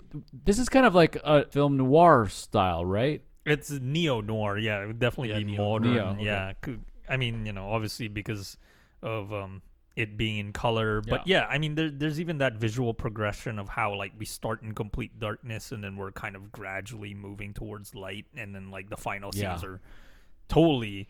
I mean, th- that's the crazy thing about this movie. There, a lot of the like kind of scary, shocking scenes are during the daytime in this movie. Yeah, it's kind of daylight horror. Yeah, it is. yeah. It totally is. It's just because you know, e- you know, there's these downtown like apartment buildings that they're going to, and this is the other thing that's kind of like questionable about it being in New York. Like everybody lives in massive apartments in this movie. Mm. Like these apartments are way too huge for New York. You know, these these. Yeah. But this is this the thing with movies. Like it's always like, oh, I'm a garbage man, but I have this, you know, giant, you know, you know. Right, it's like Am- Amy Brenneman. I'm a teacher. Yeah, Yeah, look at Amy- my, look at my look at my spread. Amy Brenneman working in a bookstore, but she lives like in the Yeah. Hollywood Hills, Yeah. looking over all of L.A. She inherited it. Yeah, yeah, Yeah. Yeah. So No, I think um, you, you bring up a good point though, Steve. Is that I think you know part of the the draw of this movie is it is timeless. Like the, there's so much focus on the the story and the the the you know the mystery and the thriller aspect of it. Like it doesn't like really um you know get bogged down by all these you know things that you know could you know kind of like pin it to a time or like make it feel dated you know i think it has it's so strong in so many elements you know uh, i think you know with the with the writing and just you know uh, how it's acted and and the look that you know it's got this you know grittiness to it that it you know what is it now it's going to be almost how many years uh what's the anniversary now it's going to be Um, 30 years Yeah, it's getting close to 30, 30 years, years, yeah. right? You know, 28 oh, years. I, I mean, I almost, Yeah. I mean, I could imagine this being made, you know, you know, five years ago, or even like Right. you know, a couple years ago. Yeah, and I mean, I think it was also a deliberate choice in terms of like things that would signify period. Like, I mean, the phones are are fairly modern, you know, in a lot of the parts other than John Doe's phone, obviously, which we'll get to. But um, uh, like the phones on the desks of the detectives, they're kind of fairly modern phones, but um, also the cars. You know, the cars are they all seem to be like Lincoln, like kind of. Uh, you know those long cars. Like you can't really place them in any particular period. Even the cabs are like that. And then one that really stood out to me in terms of vehicles was actually the uh, the garbage truck. You know, in that Mm, key yeah. scene. You know, it's like where is that garbage truck from? It looks like it's from the the fifties or somewhere. You know, uh, but yeah, we'll we'll get to it. So. Uh, do you guys have any thoughts on the the first uh, victim in the? Well, should we call them a victim? I don't know. According to John Doe, they're not. But gluttony. What do you have to say about gluttony? man.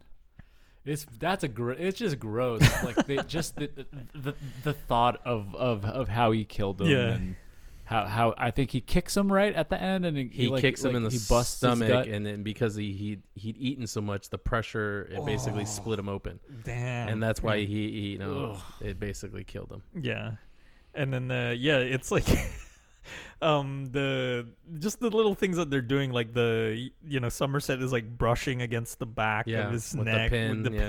pen. Could you The not do hairs, that? you Yeah. know. Can you be quiet, please? when Mills is talking, he's like trying to tell a, a story, like talking shop. yeah.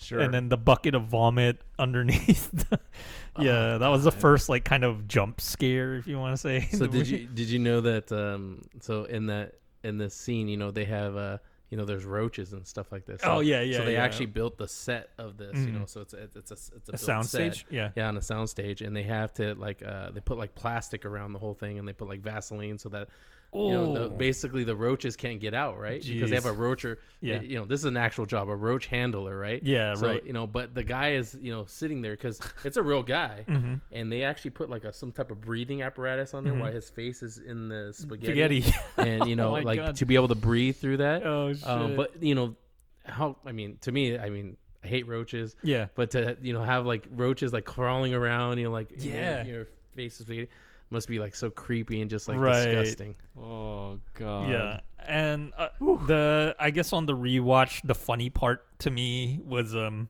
you know, when the the the forensics guy comes over and then he lifts his head. he "I think he's dead." He's dead. it's like, yeah, he's dead. Obviously, he is. Like, Thank you, know, Dad. Yeah, I mean, even the the bit part player, the guy who the first like cop who discovered Oh yeah, yeah, he's like, unless he's bleeding, Ble- uh, bleeding spaghetti, spaghetti. sauce, I don't think he's getting up. he's been sitting in his own piss and shit for a few hours now. and another Yeah. thing about this killing is, Yeah. and the Somerset uh, talks about this, is that so he, you know, he's feeding this guy this spaghetti or Mm-hmm. Yeah. whatever. He actually stops because they find two, Two receipts. receipts, yeah, He actually stops, leaves, go to the store to buy more, Yeah. and bring it back. Mhm. You know, Yeah. so they can finish this this task. Right. Yeah, it's wild. So you know, it just seems like this is one of those things they they don't know yet that it, it's it's a series of, of murders because it's not obvious, unlike the other ones. Like when we see the next guy, Greed, like it's like it's spelled out in blood, and like Right. there's this whole thing of.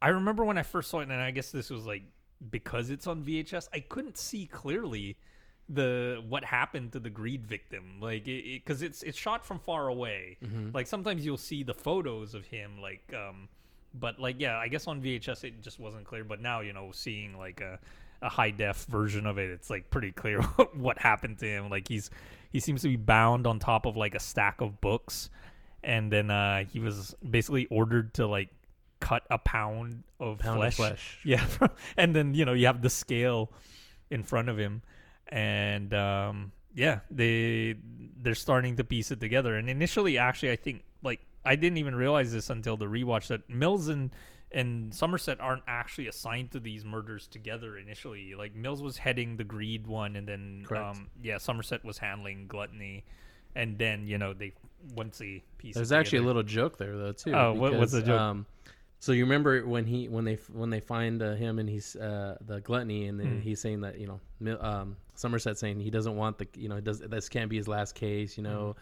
he thinks this is the beginning of something or he has a suspicion and it can't be Mills's because Yeah. it's too soon for him. yeah well, the uh, one, I think it's a district attorney that's uh, talking uh, who's also another uh, character actor. Yeah, uh, Richard been- Roundtree, Yeah. Shaft. Yeah, that's um, Shaft, man. he's talking uh, and Yeah. he's t- talking to the reporters and Yeah. everything there and he says you know oh we have our best guys on it and it, they, but little do they know Yeah. mills you know who's barely a week into the you know to or a couple days into the job you know he's being assigned he's been given this case because you know he's kind of like all they have left because they're like tapped out with uh with, you know, with people Sure. um so you know it's just kind of a little i think a little nod to that earlier scene of like it's too early for him but Right, we have our best guy on it because it's the only person left right. and that doesn't have a case to you know to have to, to yeah, do. yeah, like that. Uh, yeah, I guess uh, R. Lee Ermey kind of mentions that too. That yeah, they're just spread thin. They have nobody else Right, right. assigned to it. Yeah. Oh man. Yeah, but yeah, it's it's great that uh yeah Richard Roundtree seeing him in a in a later role as the the DA, um and um yeah this guy uh the greed victim he's actually a lawyer, um and uh he's apparently like a defense lawyer I guess and he's defended like some really shady dudes. He's like a superstar lawyer, you know. He's Right. like, he's like I guess the I mean may, maybe one of the OJ lawyers or whatever. You Yeah, know, like the, yeah, the go-to guy if you want to get off. yeah You yeah know, he charges a lot, but you're gonna get off. Right, exactly. And yeah, we we see the connection later on to another one of the um the victims. Um but yeah, like so uh is the next part like they notice the photo with the wife and she's got the red Mm-hmm. No, like, no, I uh, think uh, no, no. So I think there isn't. I can't. Now I'm trying to remember. There. So to finish off the gluttony thing. Oh yeah, yeah, so yeah. The, the, so they ended uh they ended up giving it to um to uh, uh Somerset that they Yeah. found something in his stomach. It was Yeah, like pieces yeah. of plastic. yeah, that's what R. Lee and so Ermey says. that's how they are able to or he goes back to the scene Mhm. he's looking in the refrigerator he sees down below that there's three like little things and so that Mm. points him to look behind Yeah. You know because on all the or i know we'll get into it but like in the murders it usually tells you what sin it is. Yeah, right it's- but it's not written not on the first one it didn't you know because it's behind the Yeah. refrigerator there's that note you know Yeah, so- he wanted them to find that out. To Right, discover, after, right, But it's crazy because you would have to piece together that those pieces of plastic were from the floor, right and that it scratched off when the fridge was moved, and then yeah, it, it was basically gluttony written in grease, and then there was a piece Right. of paper, and it was There's a um, quote Yeah, it was long as the way is hard. That out of hell leads out to light. I, I still have it memorized. Right. It's the Milton. nice. Yeah, the Milton quote. And this is the other crazy thing too. Like, I guess I appreciated the movie more um, after I studied Inferno and Paradise Lost in college. So it was like, man, okay, now I get like these references, like what they're referring to. Because yeah, it, it's some some deep cuts there that the Andrew Kevin yeah. Walker is aiming for. Um. So yeah, they that's when they realize, okay, the, this is beginning. This is like so. Summers. Yeah, he starts listing the seven deadly sins. You know. Um. You know, and it's like I, I can't do this. Like this can't be my last case. That's what he's saying to to R. Lee Ermey, right? Um. And then uh, I guess they decide to investigate greed a little further, and then that's when they like. Well, they what happens is that um, Brad's uh, when he gets into the office, Brad's Hmm. wife calls him and says, "I want to talk to Somerset," and then he invites him Oh, over yeah. for dinner. Oh, and then I while he's early on. Yeah. yeah, why he comes over for dinner, Mills happens to Right. have like this stuff, and then they kind of are talking Oh, shop, right, right, you know? right. And then they, then he says, "There's always one thing." Yeah.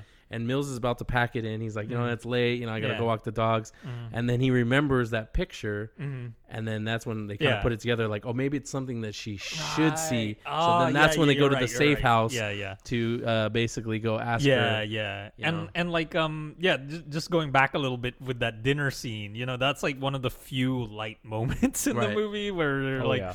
you have a nice uh, vibrating home, and just like I can't uh, forget like Morgan Freeman's like facial expression when he's trying to hold back the laughter, Right. and then he just Yeah. explodes. like it's And then So Gwyneth good. Paltrow's laughing. and Yeah, he's it's like, I don't know why you're Why are you laughing. laughing? You know, you're in the same you know Yeah. predicament I'm in. Yeah. There's actually another like kind of li- little funny moment. Uh, I don't know if you guys caught it, but so um, Mills, you know, while they're looking at the evidence or whatever, Mills says, "I'm gonna get a beer. You know, you want anything?" And and uh, Morgan Freeman says, Wine. "A wine." Yeah. And he brings it to him like in a cup.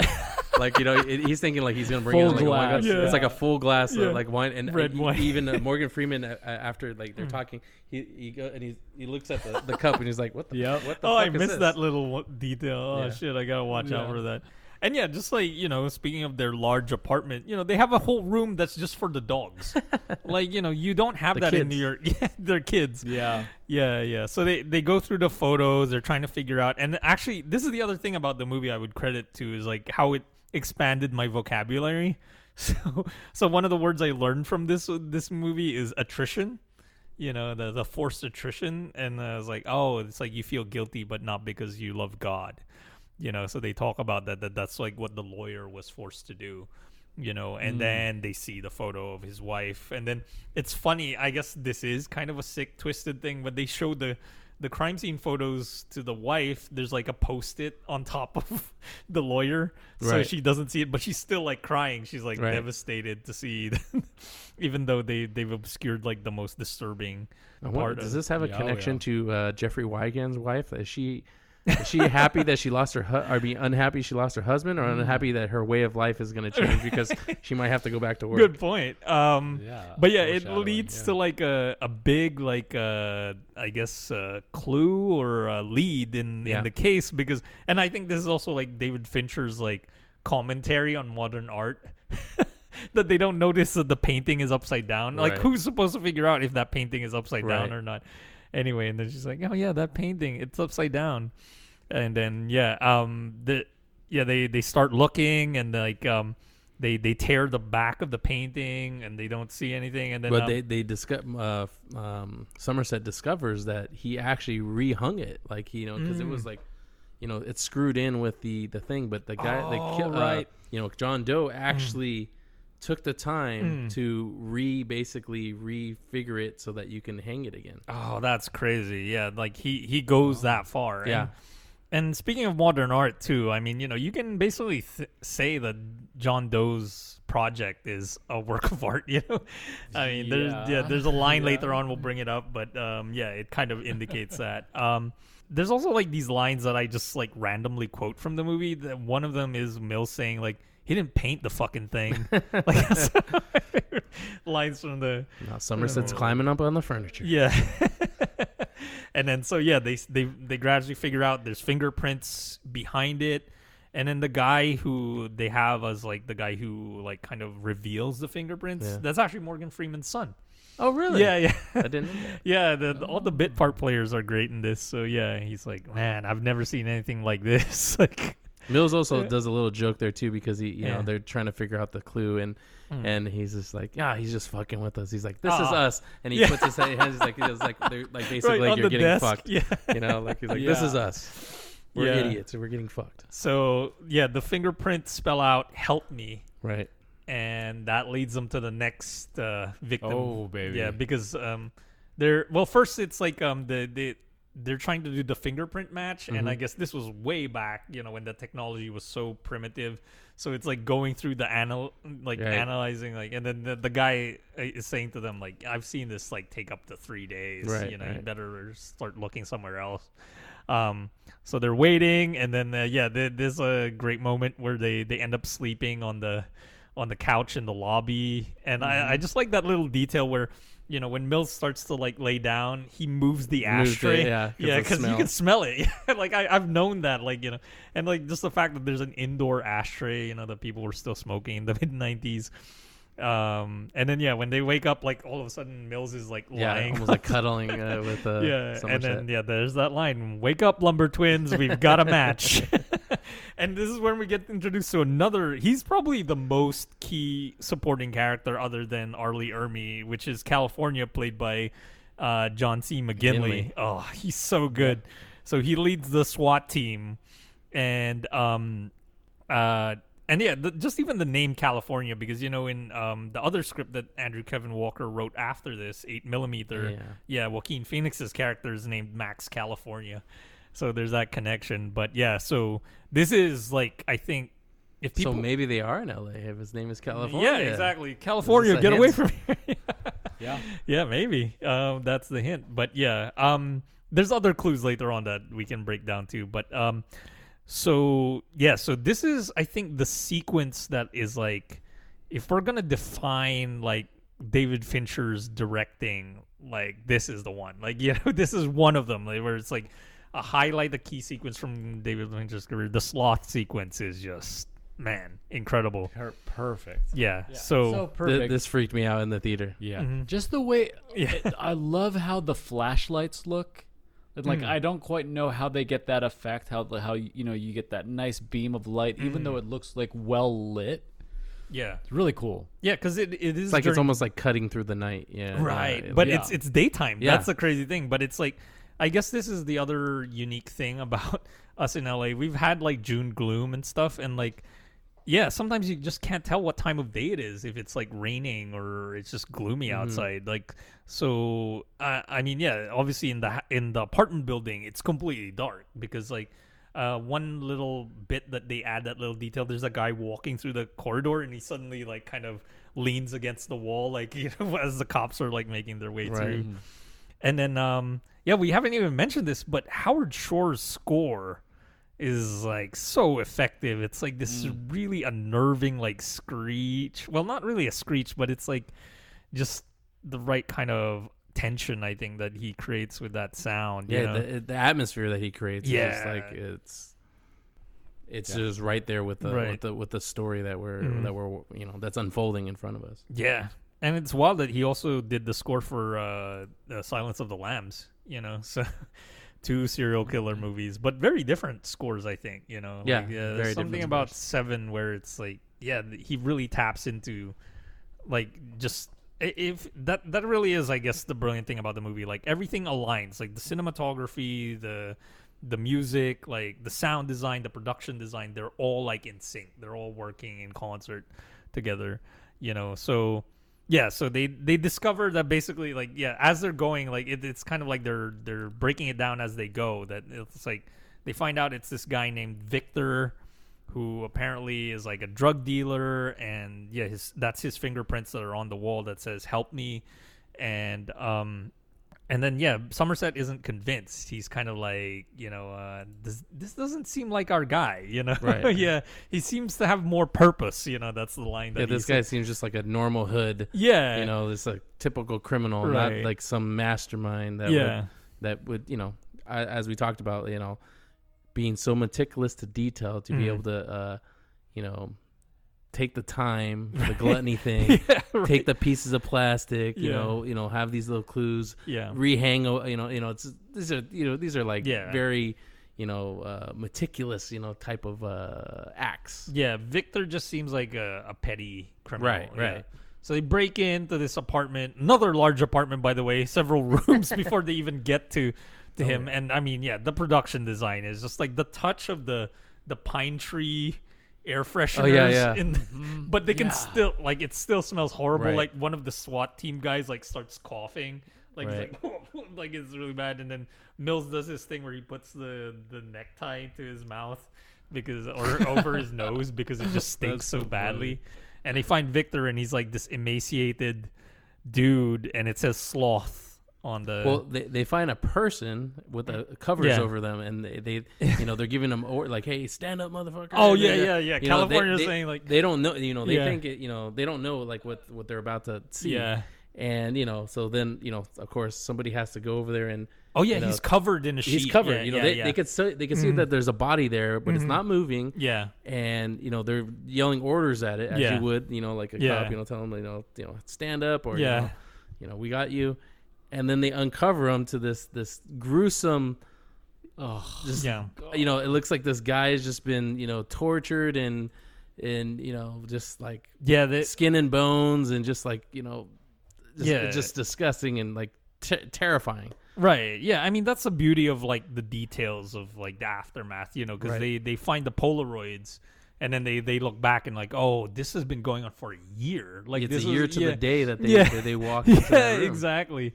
The, it's like they see him when he's still kind of like he's still got some fat on him, like he's not, you know, Which is pretty presumptuous for Mm.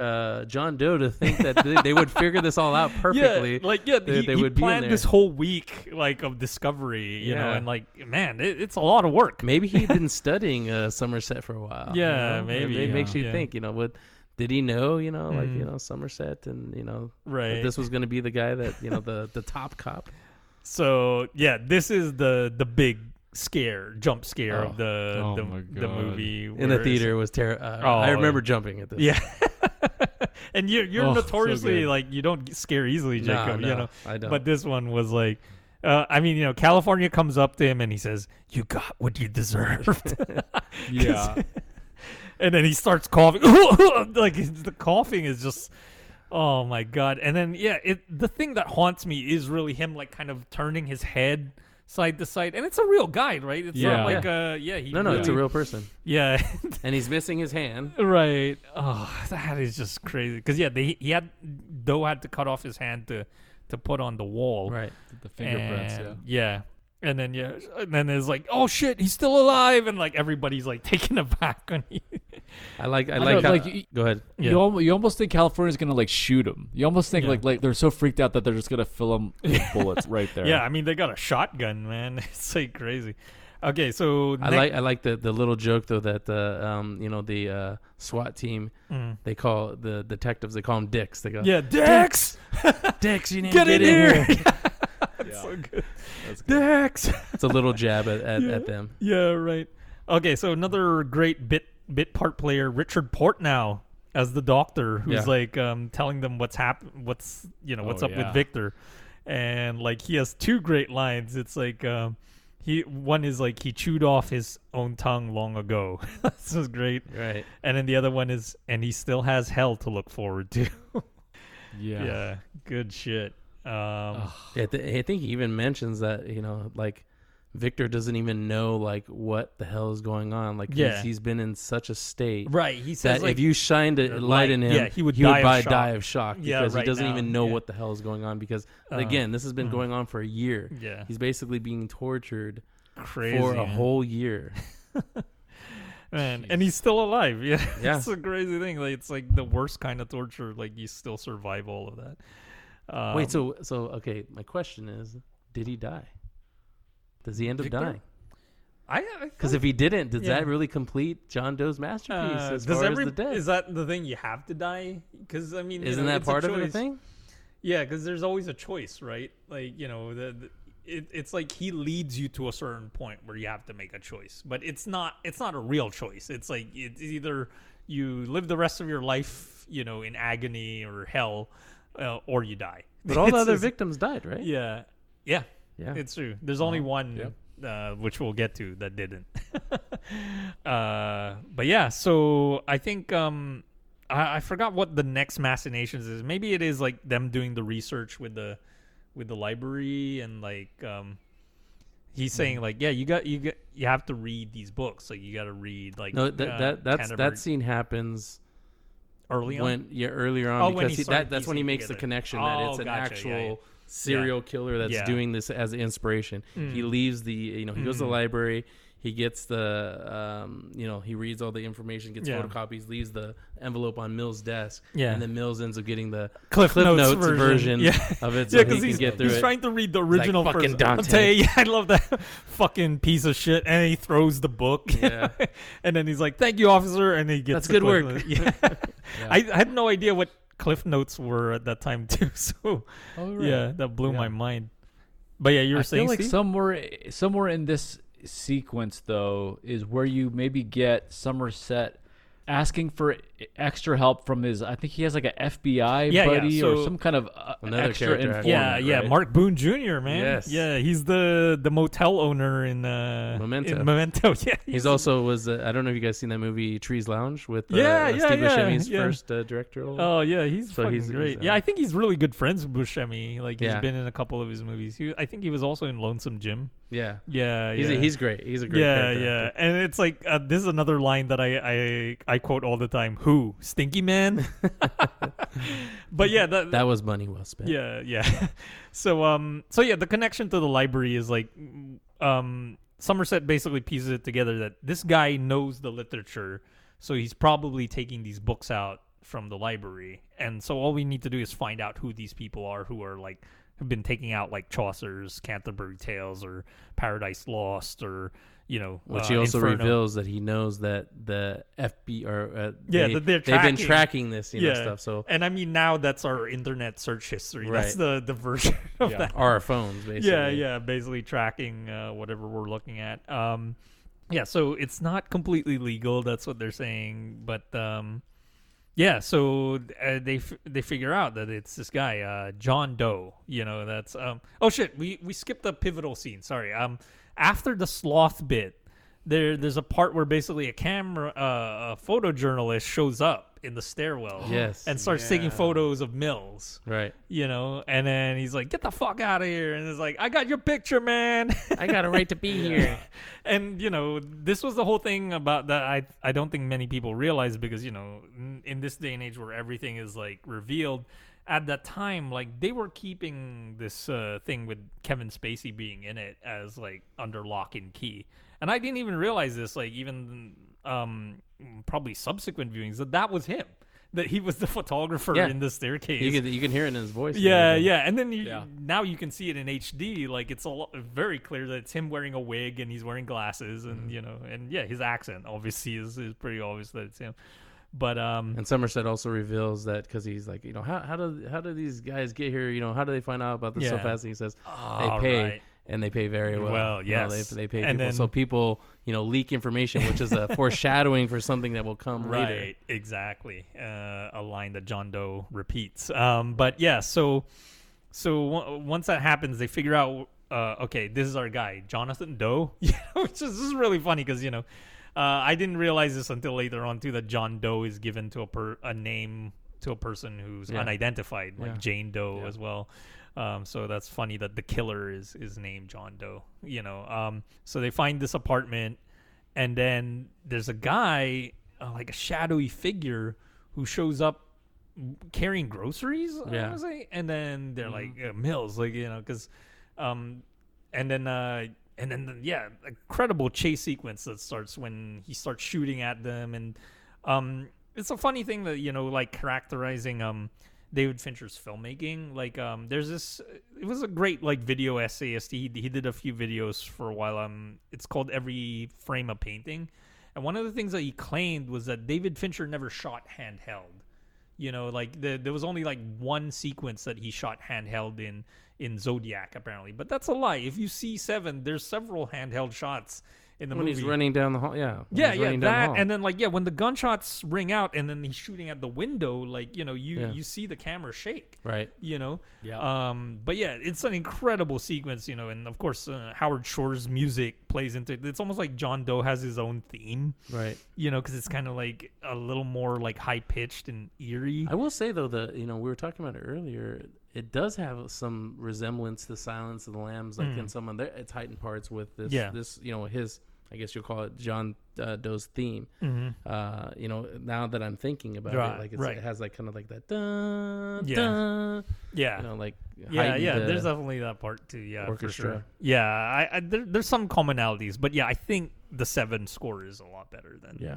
the Silence of the Lambs score, and um, yeah, so th- that that's when we get to the yeah. This is the chase where I, I heard about this news even before I saw the movie that like Brad Pitt broke his arm. Yeah. Like he fell into like a windshield of a car and and, Right. and um yeah he had he, I guess he fractured it or something and he had to so th- that cast that he's wearing is real but like in the movie the way they make it seem like he actually falls from the fire escape Right. yeah into the garbage and that's what like breaks his his arm I think he falls like on like a like almost like a, uh homeless person's like house or something. a pile of garbage Yeah. yeah yeah yeah and then it's raining and then like yeah the way they film john doe too is incredible because of the hat and then the um yeah. the um the jacket and he's kind of like hunched a little bit and um yeah he's just The like way this he impish, runs is really is really cool. yeah he's really impish and then yeah him going John through Doe almost gets hit though by uh, a few cars. So Oh, when yeah, when yeah, he's going that's by. So crazy that could have been the end of the movie right there. yeah End of his Yeah. masterpiece. Right, and then um yeah, and then Brad Pitt when uh, Mills goes through that um that apartment with the kids, Mm, Right. and then the they Yeah, like point to the pointing, yeah. bathroom window, and then he gets shot at from there. It's crazy, and then yeah, we end up at this garbage truck, and he's like trying to figure out where Doe is, and then yeah, he gets hit. You know, he gets that blindside hit, and um Mm-hmm. and yeah, that that's an important question. It's like why did um John Doe spare Mills at that point? Because he had the gun pointed at him, and he's like, "No!" in slow motion. right? Why do you think uh, John Doe did that? Well, I mean, It's not part of his.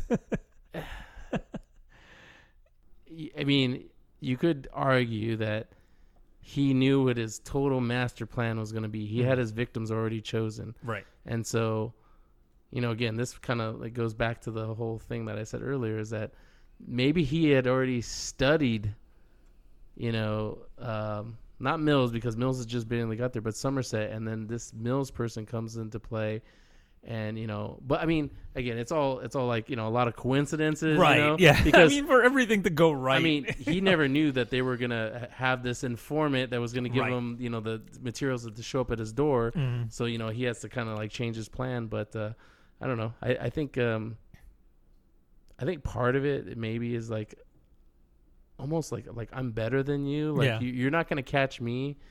I'm not gonna kill you because you're st- you're not you're never gonna catch me. Like Right. even even all the all the advantages that you think you have are as, as smart as you know the other d- Somerset is, and, the, Mm-hmm. and you were able to figure this out. I'm still smarter than you. I'm still gonna I'm gonna win you over.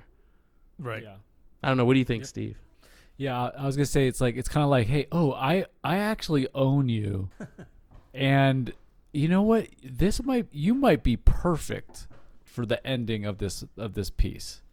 Yeah. He, might be formulating it in these scenes. You know what I mean? Well, yeah. I mean, so leading into the next scene, the um when they when like they're having this debate basically where um Somerset is like we can't break into this apartment. You know, it's like We need a reason to be here. We, we we got probable cause. Like that's what Mills is saying. Yeah. And then eventually he just kicks the door and he's like, yeah, unless uh, Stupid yeah. son Yeah. and then he's like, "Well, uh, I mean, I guess that's over with unless you can fix this door." you know? Yeah. Um, But then he comes up with the idea. He says, "How much money do you have left?" yeah, and then yeah, they they get a, a homeless person who's like, uh, "So this guy, he was he was going out when these murders were happening." Basically, fed lines. You Yeah. Know, to, to yeah. so I called uh, Detective Somerset. Awesome. And you you, Yeah. you have Brad Pitt like also kind of coaching her up and just Right. like. Yeah. So then you call yeah, Yeah, then I called the, Yeah, yeah. like, like, kind of and then they give her money. the line, you know. Yeah, and it's like you you get something to eat, okay? And man, this apartment is like a fucking masterpiece. Like it's Right. an art department masterpiece. Like they they they really like wrote all those books and like Yeah. you know uh, and yeah. uh it's filled with texts of like I guess what they imagine and you even get a sample of it and like you know And it's super small writing too. It's not like you know like Oh. Big Yeah. block letters. You know, it's Right. like filled to and then uh yeah Morgan Freeman reading it is even better you know it's like it's just the telling the story of like the the man that like John Doe threw up on right. you know, on the subway, I guess. Um, yeah, and then they, so that eventually leads them to, um, they did they find a receipt? Is that what it is for like Wild Bill? No, so they did. They found that, but then the, they hear a phone ring, Oh yeah, yeah, phone, phone. and then he's like telling everybody to be Yeah. quiet, and then he's Yeah. basically following the cord, and he ends up finding the phone, and it's right, John Doe. yeah, and it's crazy because it's like uh, the way Brad Pitt plays it too. He's like taking off his like uh his uh what what do you call those? The thing that's like hanging his um his His his cast. Yeah, he's yeah, like his some sort of shoulder, his shoulder, uh, yeah, yeah. arm he holder he thing. has to remove it to pick up the phone. the Like, sleeve is like an arm sleeve. Yeah, yeah, yeah. So and then yeah, it's like I admire you. Yeah. so John Doe says, Sling. "Oh yeah, the sling. Yeah, that's that's it." So yeah, and then uh, so John Doe says, "I admire you," and then um uh uh, uh Somerset is ready with the the recording Recording. device. And they record the the voice, and then he's like, uh, "Despite all these uh, setbacks, like that's the part." But Um, but he he tells a thing of admiring. He, Yeah. You know, so this is like another foreshadowing Right. of like, hey, I, I admire you. So maybe to Steve's point, you know, Yeah. he sees an opportunity. I could have gunned this guy down, but hey, maybe this guy fits into my puzzle. yeah, I could say, you know, hey, let me find out more about this guy, and I could be an admirer. Yeah. So there you go. So we now have John Doe's voice, and then they find this receipt, right? And Right. that's the, the the thing with the Wild Bill leather, and you see the photo. Oh no, you don't see the photo. That's the thing. They hold it back, you know. But yeah, he's like, yeah, I've made wilder shit than this. Yeah. Right. Yeah. and it's like some British guy too. Yeah. When when he walks out with the thing, he's like the picture. the picture. the picture. and And how does it lead them to the next place? Like they end up in the in that underground, like kind of. Well, because uh, the Dungeon. next murder has happened already. Oh, so it gets reported They, to them. so yeah, they, the they cops- found the receipt. They Yeah. get to see the, the contraption, but he's already Mhm. used the contraption Yeah. uh, for the next uh, murder. Oh yeah, and it's like yeah, it's just crazy because it's like that that it's like this red lit underground place, Right. And like there's a cop shouting at the guy in the photo booth, uh, Right. Michael Massee, by the way, who's also Right, in right. Lost Highway, great uh, bit part player, and he's like, the um, get the fuck out of the booth. Detectives like the, the and then there's that that black cop who's like you know you got to see this Right. it's like, Yeah. and then uh, Leland Orser, you know, who's like basically hyperventilating. Get me out of here! and, And he's the, mu- and, and the music is like like pounding. Yeah. You know, they're like, Yeah. cut the music. Like, Oh yeah, yeah. The Wow. music. total chaos. Oh, by the way, that music is like uh, it's designed by uh, Ren Klyce, who's the sound designer. Mm-hmm. He composed it. It's only like fifty six seconds, and it's called Lust. Lust. And uh, I think he composed it with Steve Boeddeker, and it's like yeah, the perfect piece to be playing. with all the, and it's then- like total chaos. Yeah. you got this pounding music. Right. You got this cop yelling at you know the guy in the booth. You got this guy who just did this thing who's yelling and you know, get this off me, and everybody's. Yeah. like freaking out. and- Right. It's just like yeah, it's crazy. and then yeah so we we get the quiet interrogation room and then it's like um he he's like yeah leland orser is like shaking he's hyperventilating and then you know um he's telling about like how he had the gun on him and then we finally get the picture of Right. what wild bill did and it it's a crazy contraption it's Yes. like uh uh like a harness that you wear and then it there's a like a long blade at the end of it on your dick like it's crazy Yeah. um and then yeah he, he was told that yeah I, he he told me to fuck her so i fucked her he had a gun in my Yeah, fucking throat. yeah, What was I to amazing Yeah.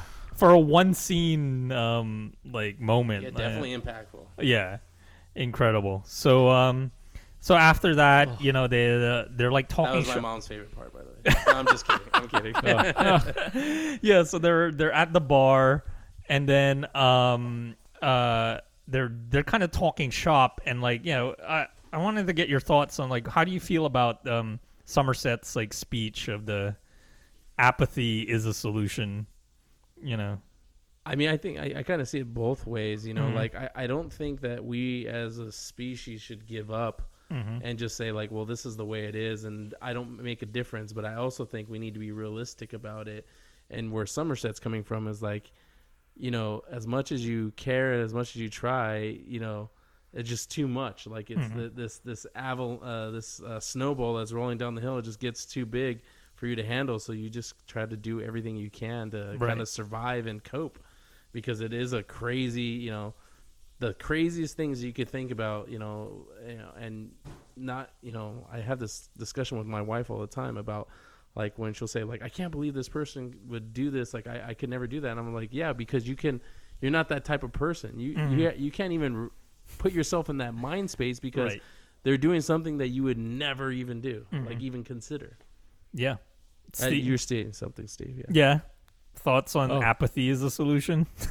Is this the scene where Somerset's talking to Gwyneth Paltrow? Um, no. no, They're no. in the bar. They're talking. Uh, Yeah. Him and Brad Pitt are Oh. talking. Yeah, it's like we're talking about sick pe- people who are out of their fucking mind, and he's like, you know, apathy is a solution. You know, it's easier to beat a child than to raise it. you know, Uh, yeah. yeah. It's it, it's the perfect encapsulation of where Somerset is. He's nihilistic. He's black pilled. hmm He's just like, and and and I don't think it's really till he talks to Gwyneth Paltrow and they have that diner scene where he, Right. he starts to kind of show a little more like coming back to the light a little bit. yeah, Like the, the only satisfaction he's getting is in trying to anticipate what's happening, but he also realizes that John Doe's uh, two steps ahead at, at, you know, Right. at, at every turn. yeah. I mean, it's clear. You know, we get a little more of that of just like how the city has kind of beat him down. You know, when uh, yeah, basically Gwyneth Paltrow reveals that she's pregnant, and then he tells the story of how he, you know, he and his partner got pregnant once too, but like you know, um, yeah, it says if you decide to keep it, you know, spoil that child every chance you Yeah. get. you know. I mean, because he also reveals that yeah. you know he doesn't regret and he thinks he made the right decision yeah. by Because he wore her the- down. Yeah. yeah the, the pregnancy but you know if she he also has again it's like the angel and the devil on your shoulder like Right. if, but if you do decide to do it then this is what you should do Mhm. you know like you should invest Yeah. and make sure that you do everything for that child Right. even though i made a choice not to do that because of this world that you know that Yeah. that, That he we're didn't want to bring that that Yeah. child into that world. yeah. right. Okay. So they they end up with um pride, and yeah, that there's that choice that this beautiful woman was given, where you know. Uh, he cut off her nose despite her face, which is, you know, Right. an old adage. And then, um, yeah, she glu- he glues two things like on each hand. So one is the sleeping pills, and the other is the phone. So it's like phone for help, but you'll be disfigured for Right. forever, or you can take the easy way out and just take the sleeping pills and die. And she did, you know. and i think he knew that she was going to do that that's why she was picked Yeah, and so yeah, like we're we're still kind of recovering because of this like triple whammy that happened, and then we get another one. So they they they're back in the um at, at the police station, Station. and then we see the cab pulling in, and then this guy getting out, and we're only seeing him from from behind, and then you hear that uh, that famous line, "Detective, detective." You know, it's i like think you're looking for me yeah. And yeah, that's the reveal for Spacey as as John Doe. It's crazy. And So good. yeah. And uh, what I was thinking too was just like now, you know, now that we know like more about Kevin Spacey cuz he was a relatively private guy, right you know, um Sure. until like all these Me Too stuff came out, but like, you know, that it kind of adds more to the John Doe character that he is this real life creep, you know. Um, Sure. Yeah, like that's the one thing uh, that I, I wrote down was that um, it's the one role that really kind of holds up better with his current public image, Right. and it's kind of a it kind of a weird, twisted kind of deal. But um, but just yeah, but just you know, man, n- he had a huge 1995. Yeah. He's he's done the usual suspects, Outbreak, and I think so. Seven. I don't know what the sequence was exactly, but Seven's like the third really big film he's in of this Yeah. year. and that's the one that he kind of wanted to hide. He didn't want to be, you know, top billed in the credits, and yeah, Yeah, so they wouldn't It- do the yeah. reveal. Yeah, it was right, a smart thing. Yeah, There's actually another uh, connecting factor between, or at least I've seen this Mhm. connecting factor between the usual suspects and Seven. mm-hmm. Do you guys want to guess what it is?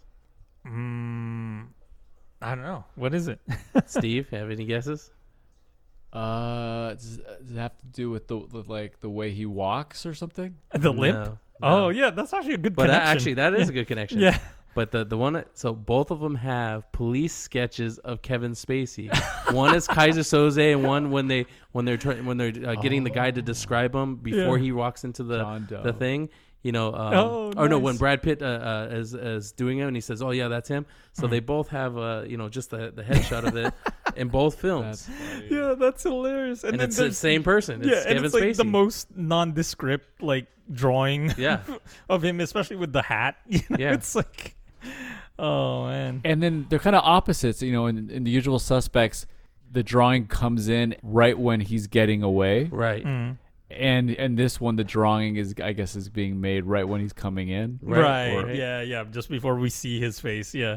So um so yeah uh there's that key line that the somerset says where he's two murders away from completing his masterpiece. And yeah the only thing we learn about john doe is like he pays cash for everything he's Right. independently wealthy and certifiably insane that's what they say right Right. yeah, and he's like, yeah, that's uh, we learned that he's been shaving his fingerprints. That's why they don't have anything to use. He's like, and when when they do that too, the the cutaway is perfect. He's like dipping tea Yeah. in the water. Also, they we- reveal that the blood that's on him is him, and then uh, a victim and an unidentified uh, uh, blood. Yeah, and this is the other. Right. Uh, I guess this is the last like um, bit part player, unless we want to include the UPS guy. But uh, Richard Schiff, Yes. as his lawyer, Yeah. amazing. You know, he's like, there's two Without more bodies. mustache. Yeah, there's two more bodies. Um, uh, and you know he, he they're like bargaining and like basically um you know he's saying that he's gonna plead insanity and like I guess the whole thing is that they want the full confession you know and they want him to go to jail. They don't want him to just basically get off on an insanity plea. And um so Richard Schiff like basically says says to them, well, you know, how's it gonna look in the media if you just because they, you know, R. Lee Ermey's like, let them rot, you know, like who cares about the last two bodies, you know, um, and then Richard Schiff is like, well, you know, how would the media react to like the cops, you know, being indifferent to to more victims? So, Right.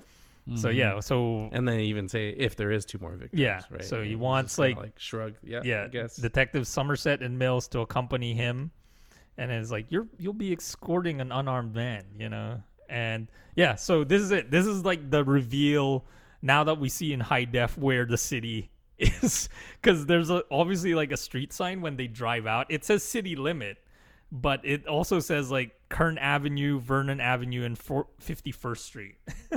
so Right. that's heading out towards Vernon. And like, you know, if it is in New York, there's no place in New York that looks like this. Like that's a desert Right. with high wires. Right, exactly. That's at least Yeah. drivable that that, Right. that quick. Yeah. Yeah, no, no. So yeah, and they even pass by like some some train yards, and that kind of looks like Southgate a little bit. Um, Sure. But yeah, so this is like their time with with uh with Doe and the confrontation, and then you know it's like uh Mills obviously is like you know being like patronizing to Doe, and and Somerset is more like fascinated by Doe. You know, He's and- observing. Yeah. and he's Yeah, kinda like- and actually, actu- both of them. Yeah, but Mills is more confrontational. He's like, "You're a what is it? A TV movie of the week." Yeah, a TV Yeah. movie of the week. A Yeah. T-shirt at best. yes, that's such a good line. You're no messiah. yeah, Yeah. And And, and uh, like as far as three three person acting scenes, mm-hmm. like this is right up there. Like this whole sequence where they're driving out and you're, you're getting the, these three actors in the car. It's like to me, it's it's right up there with Jaws, Hmm.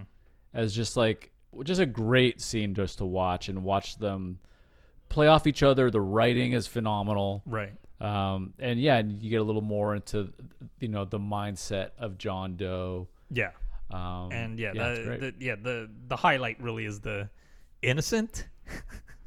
Only in a world this shitty yeah, could Yeah. you say that they're innocent with a straight face. yeah. You know. Are you trying to be funny? Yeah. Uh, oh, and um, speaking of like uh, expanding my uh, my vocabulary from this movie, I also learned the word pederast from Oh, yeah. this movie too. Good A- one. A drug dealing pederast, actually. That's Um, that. Yeah, Victor. Yeah. yeah, Victor. Yeah. So um, And there's also a great, great commun, uh, great kind of like scene between, you know, as Somerset's kind of waiting for, you know, John Doe to explain himself.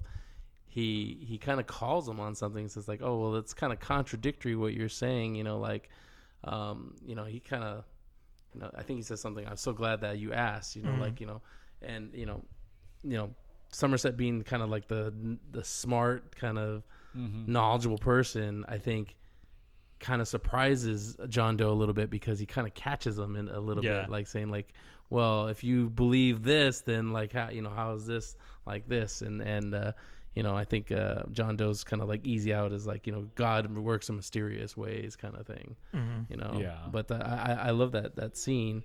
I agree with you, uh, you know, Steve, that it's a great you know triangle uh, conversation scene you know right up there with the best of them you know you got all these three great actors firing on all cylinders and just kind of like you know putting you know some of their uh, some of the best out there um, you know for this scene and and again we, we know we're getting towards the end Yeah. and we're kind of like on at least i'm like on the edge of my seat yeah, just saying like what's gonna happen you know like you know yeah, middle how, of how- nowhere. How is how is this guy who took all this time to set up this thing and then turns himself in? Like, is he really gonna let it end? Yeah. Like with them just finding two bodies? Like, there's Right. something. There's something here. Yeah, This guy isn't gonna do it like this. So Yeah, I'm it- waiting yeah. for the shoe to drop. Well, yeah, okay. So this was probably the last funny bit that happens in the movie. So they they get to the location Oh, I and know then you're gonna say. Yeah. it's like, what do you got? Dead dog. I didn't do that. Yeah.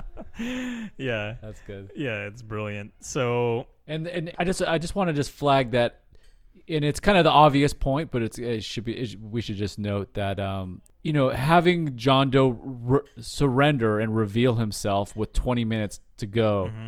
When the first time you're watching it, it's really exciting. Yeah. It's it's like, "Oh, I've never seen this." You know, it's a really great way to do this murder mystery and kind of give you give you enough of the ingredients that you know you that you know and you love and then give you something fresh too. Yeah, it's like the the turning yourself in part. You know, that was really fresh at that time. Like now, obviously, like you know, we've we've seen other serial killer movies where the killer does that, and it's like, oh, it's part of his like bigger plan or whatever. But yeah, with this one, it was just like I'd never seen that done before, uh, like it is in Yeah. this movie. And then you know, obviously, you know, this is the the pivotal part that you know, like David Fincher said, like you know, if um if anything, this is people will remember this movie for this moment.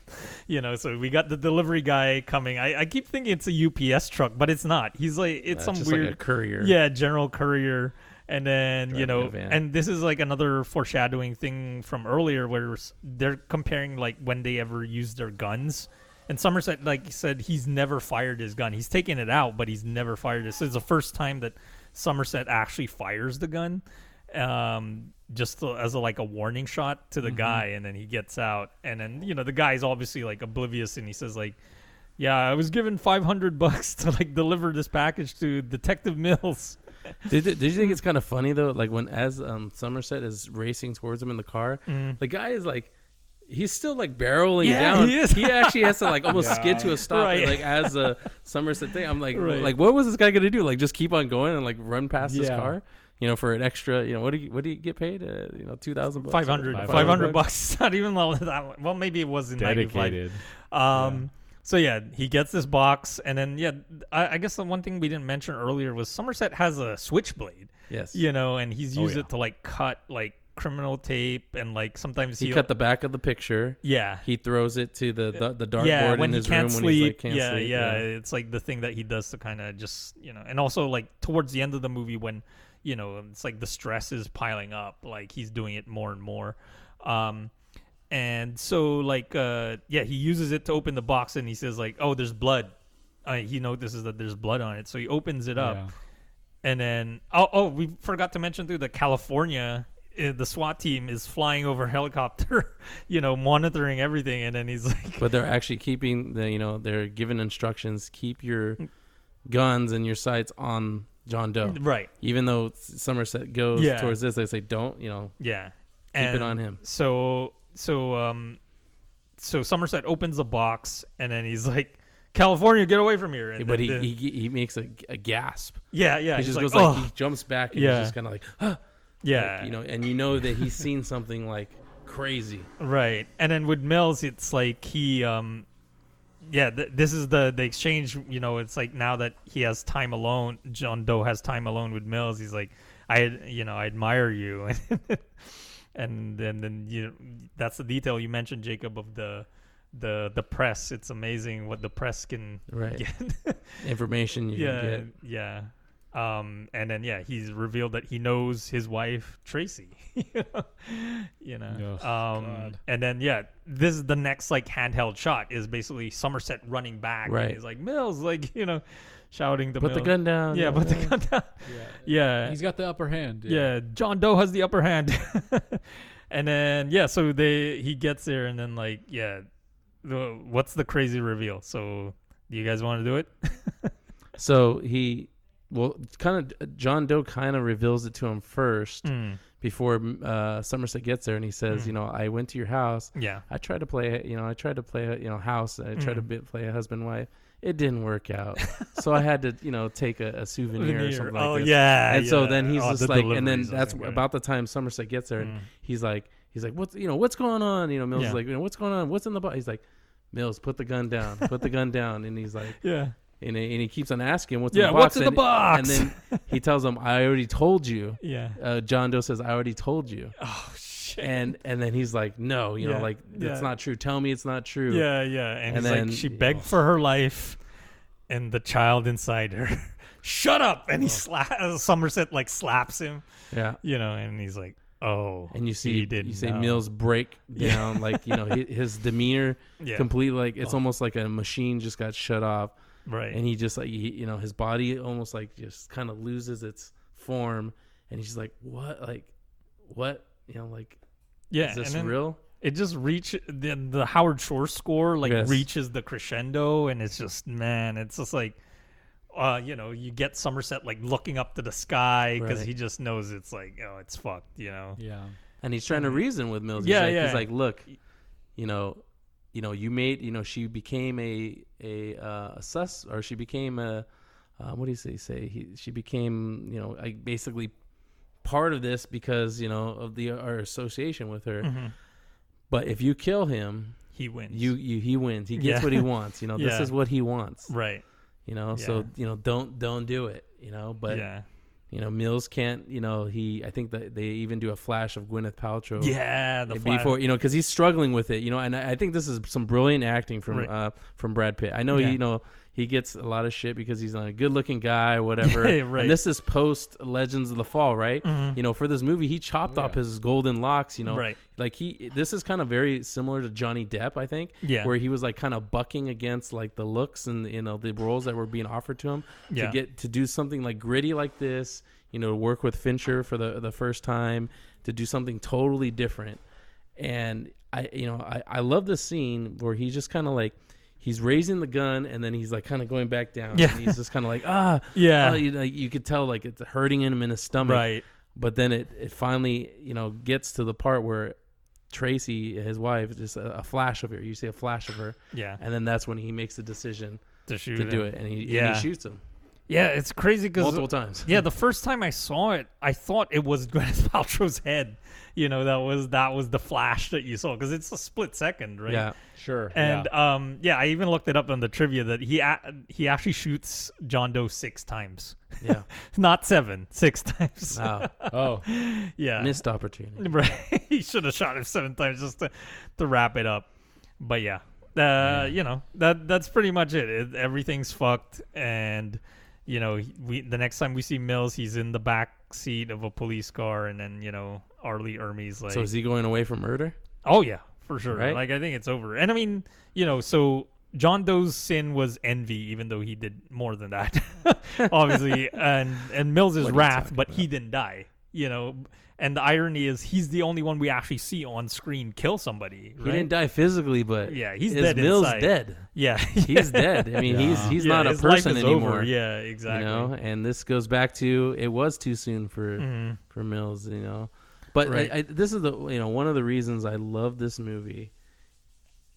I I love the ending because again they didn't take the easy way out Yeah, and just like be like oh we're gonna you know we caught the killer we Yeah. stopped him before he completed his masterpiece we've you know almost like a Scooby Doo ending like oh we caught him before you know yeah, I could have got away with it if it wasn't for you meddling kids, you know, kind of thing. Where, you know, it, it was it was nothing like that. It was like something that you know, if you watch the news and stuff like that, you know, shit like that, you know, not this elaborate. Mm-hmm. Yeah. Obviously, this is heightened for drama, but you know, bad things happen. Yeah. you know, and sometimes it happens to good people. Sometimes it happens. You know, it's just very Mm-hmm. random. And you know, I think I like that they went with this choice and just kind of Yeah. saw it all the way through and didn't like do you know you know because they they had tested this for um, audiences and Yeah. uh, David Fincher tells a funny story of like you know he wanted to end the movie actually on the, the gunshot. Yeah, I've heard and about then this. Yeah, but he also wanted in the theater for Uh-huh. the lights to stay off for like a, like a few seconds yeah, and just and then like kind of like the, as the credits are rolling then kind of like you know kind of put it up. Yeah, but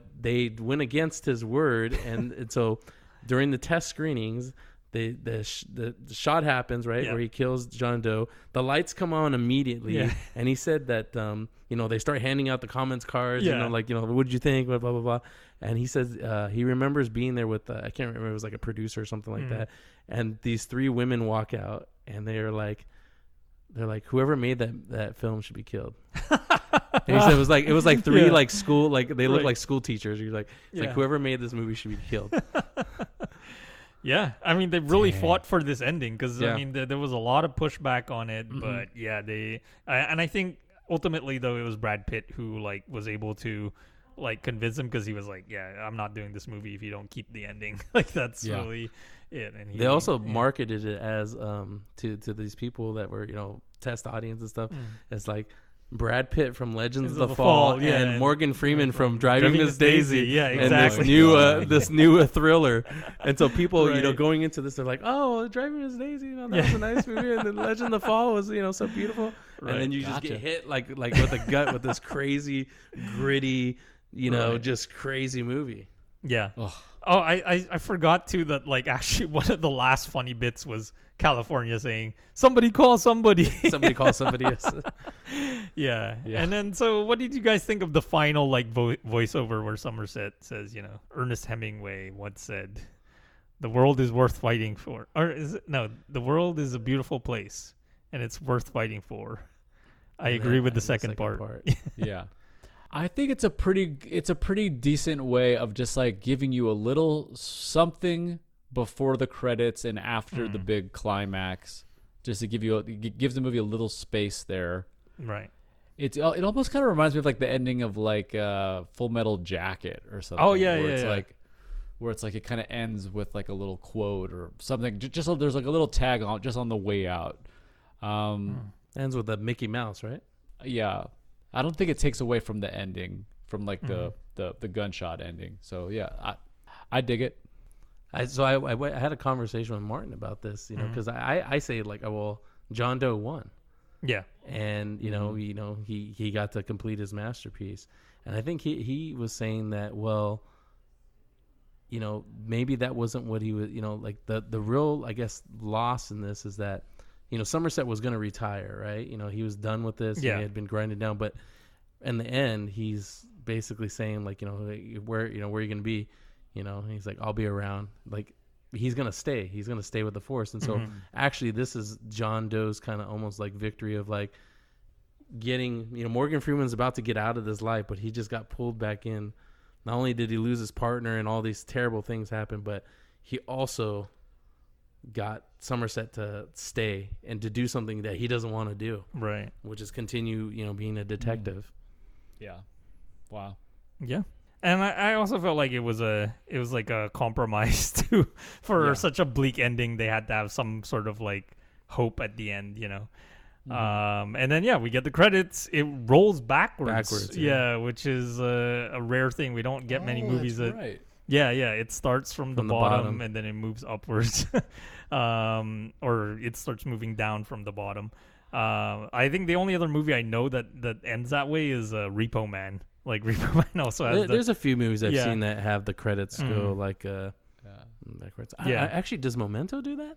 Ah, I don't know. That's a good question. Uh, I'll I feel like see. Memento goes Yeah, also does that maybe. because of the whole like Yeah. kinda They- theme with that. Yeah, and then it ends with uh, it also has a, David Bowie's "Heart's Filthy Lesson" playing on it, which is a great album, by the way. Outside, that's probably my favorite David Bowie album.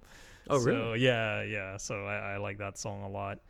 And yeah, this movie basically ended the serial killer movie. Like there hasn't really been like until like basically Memories of Murder and David Fincher's own Zodiac. There haven't really been that many good serial killer movies. I believe there was another kind of like, and it's actually aptly named. Do you remember Copycat?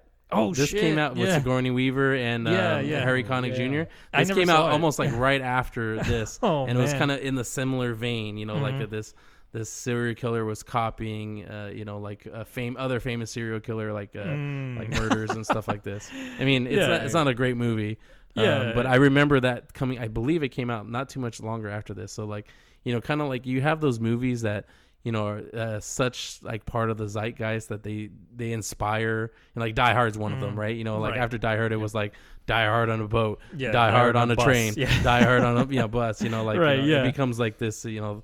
Uh, inspiration for things, you know, Right. same thing like with Pulp Fiction. Pulp Fiction, you know, it was like Yeah. then it was like, oh, this is like the new type of Pulp Fiction, you Right. know, whether it was Two Days in the Valley or you know, like all these other movies. But Yeah, yeah, I think this is a you know again, it's a five star movie for me. I think it's oh yeah it's my favorite Fincher film. Wow, okay. Um, you know, and and that's saying a lot because Mm-hmm. I love you know like the Social Network and I love um you know um Zodiac? Zodiac, and I love I actually really like Alien Three as much as that he he doesn't. Yeah. I, I, he doesn't like it, and you know I, I really like it.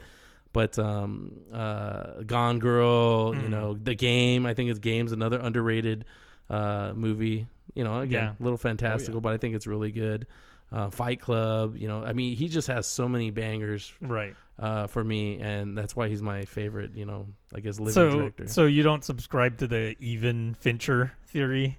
What's the even Fincher? So theory? th- it's only like the even movies that are like the masterpieces, and then the odd ones are the duds, or like they're just not as good. Wait, uh, so wh- what is what is the, how does So- it become the odd movie? So the odd ones are Alien Three, um, uh, the game. You know, the even ones are you know his second movie. Nah. It's like so you know. I I I, I, I Mhm. mean, I don't uh, like all his movies, Mhm. you know, I guess equally, but I I find value in in a lot of his movies. I think that maybe the most disappointing one for me was um uh Curious Case of Benjamin Button. I still haven't seen it. and uh, I mean, I, I like it. I just Mm-hmm. don't think it's his strongest one. Panic Room would would be up there as not his strongest one, and then uh, Girl with the Dragon Tattoo. Mm. Uh, and not that it doesn't have some great things, but I think the Swedish, I think Swedish version, right, or Norwegian Yeah, version. uh, I think yeah. they did it. They, you know, they did it good enough. You don't have to remake that. I movie. actually like that one. Yeah, the the, the, the, the remake. Fincher? Yeah, yeah. I mean, I, I- I, thought the, the the the ones I don't know, uh, the, Yeah. the the original three were really good. okay. Yeah, you know, Gotcha. not Well, that you know, not it's t- yeah. terrible, but you know, Yeah, I mean, I- I, own the all, all his movies, so- right. I just know. wish that yeah they they brought back Noomi Rapace for the for the remake because you know she's definitely a lot better than than uh, Rooney Mara in Well, that role. Yeah, but Yeah. Uh, you know, that was another kind of thing that you know they were that was supposed to be you know they were supposed to make all three, but Right. I think because it didn't do that well, and then they just kind of like kind of scratched it, you know, Right. as a as a you know they did make another girl. I think it was the girl who. um, kick the hornet's nest. no, no, it was a girl in the spider's web, but it Oh, was like right. with done with somebody else, and Yeah, with Claire Foy. Yeah, it was yeah. way too late. Yeah, Yeah. by that point, yeah, nobody cared anymore. So. yeah, All right, yeah. So yeah, this very influential movie. Um, yeah, it was even like subject to like parody with uh do you guys remember an adaptation like he um Charlie Kaufman, like his brother Donald was writing a movie called The Three, which is pretty much I remember yeah. that. Yeah, it was like making fun of Seven basically. Um but yeah, That movie's hilarious. yeah, this is great. All right, so you guys have any more um parting So, thoughts? Where, where does it rank for you in Fincher's? Ah, I mean, I, I I like it a lot, but it's it, it doesn't hold up as I mean, obviously it's not my favorite movie anymore like it used to be. Um, but yeah, it's like I preferred Social Network over this. I even prefer Zodiac is my favorite Fincher film. That's a lot of people's favorite. yeah, yeah, because it's just yeah, everything went right with that, and it's also a serial killer Right. movie. Um, and this one based on a real serial killer. Um, Mhm. uh, but yeah, I don't know. Maybe it's still Top five? yeah, top five. I would say Okay. it's top five. Yeah, I'd say that. Yeah. What about you, Steve? I think it's it's definitely my fave. I got the, I, I got this Oh, at wow. one. P- Okay. Probably so, social network at two.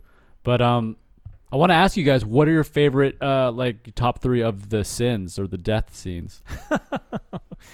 Oh man. Um.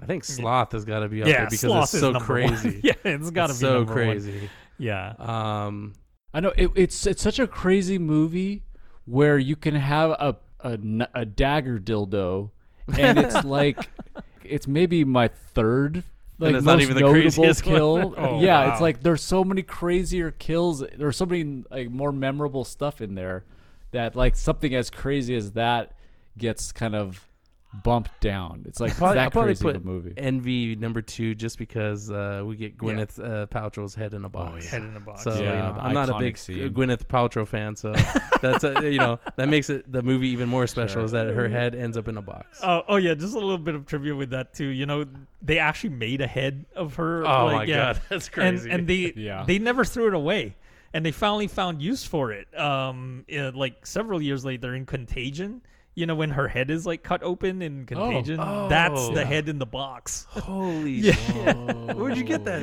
Uh, it's Trivia. Uh, IMDb trivia. Oh my god! That's amazing. yeah, That's brilliant. So, you see the the actual head. So wait, who had the head the whole time? Like the I studio know. had yeah, the head? maybe I don't Yeah, know. Props, props department. department. yeah, Yeah. they still kept You know, it. because I always, I always thought like, uh, uh, at least I hear that a lot of the times when people finish movies, like the the actors and stuff will take the props, like the you know they'll say Right. like, oh, I want this prop, yeah, you know, or like their it's a costumes jacket or whatever. Yeah, like yeah. De Niro kept all his suits from Casino. They let. Cool. yeah, but I guess awesome. I mean they must keep some of the stuff because then how did we get? Uh, uh, was it um, Planet Hollywood? Right? You Yeah, all the, exactly. All the all the crazy Oh, yeah. props that they have in there. man, I miss Planet Hollywood. Shit. They have John Doe's uh, uh, Wild Build uh, uh, wood You know, dick uh, knife yeah, in there. the the bay- bayonet, the dick bayonet. Imagine eating, you know, your, your your super nachos next to that. That'd be awesome, right? Oh shit! And yeah, yeah, all the souvenirs from the journals. Oh man, that would be crazy. I would love to have like that. I think that would be a cool prop to have. the yeah, journals. yeah. Like I, Yeah. I wish Yeah. they kept those. Yeah, Mm-hmm. yeah. So yeah, Yeah. great Cool. souvenir. Um, All well, right. Carlo. d- Do you have a do you have a wine pairing for for seven? I mean, the obvious one really is Manhunter and Zodiac. Um, Oh, cool. You know, those are the two ones I, I think. But you know, I mean, I guess if we want to do left field, I would say ad- adaptation, just because of the him discussing the plot of the three. You know, Oh, sure. Yeah. that's good. yeah. Um, How about you guys? The one that I thought of in um I- I think it, this is one of I think Stanley Kubrick mentioned this as like one of his favorite horror movies. Uh, have you seen 19 it's from 1988 The Vanishing? Oh shit! Yeah, Yeah, yeah, Like a- it's yeah. like a Dutch Dutch kind of yeah. George think it's uh, Dutch. Sluizer. Yeah, he he also directed the remake.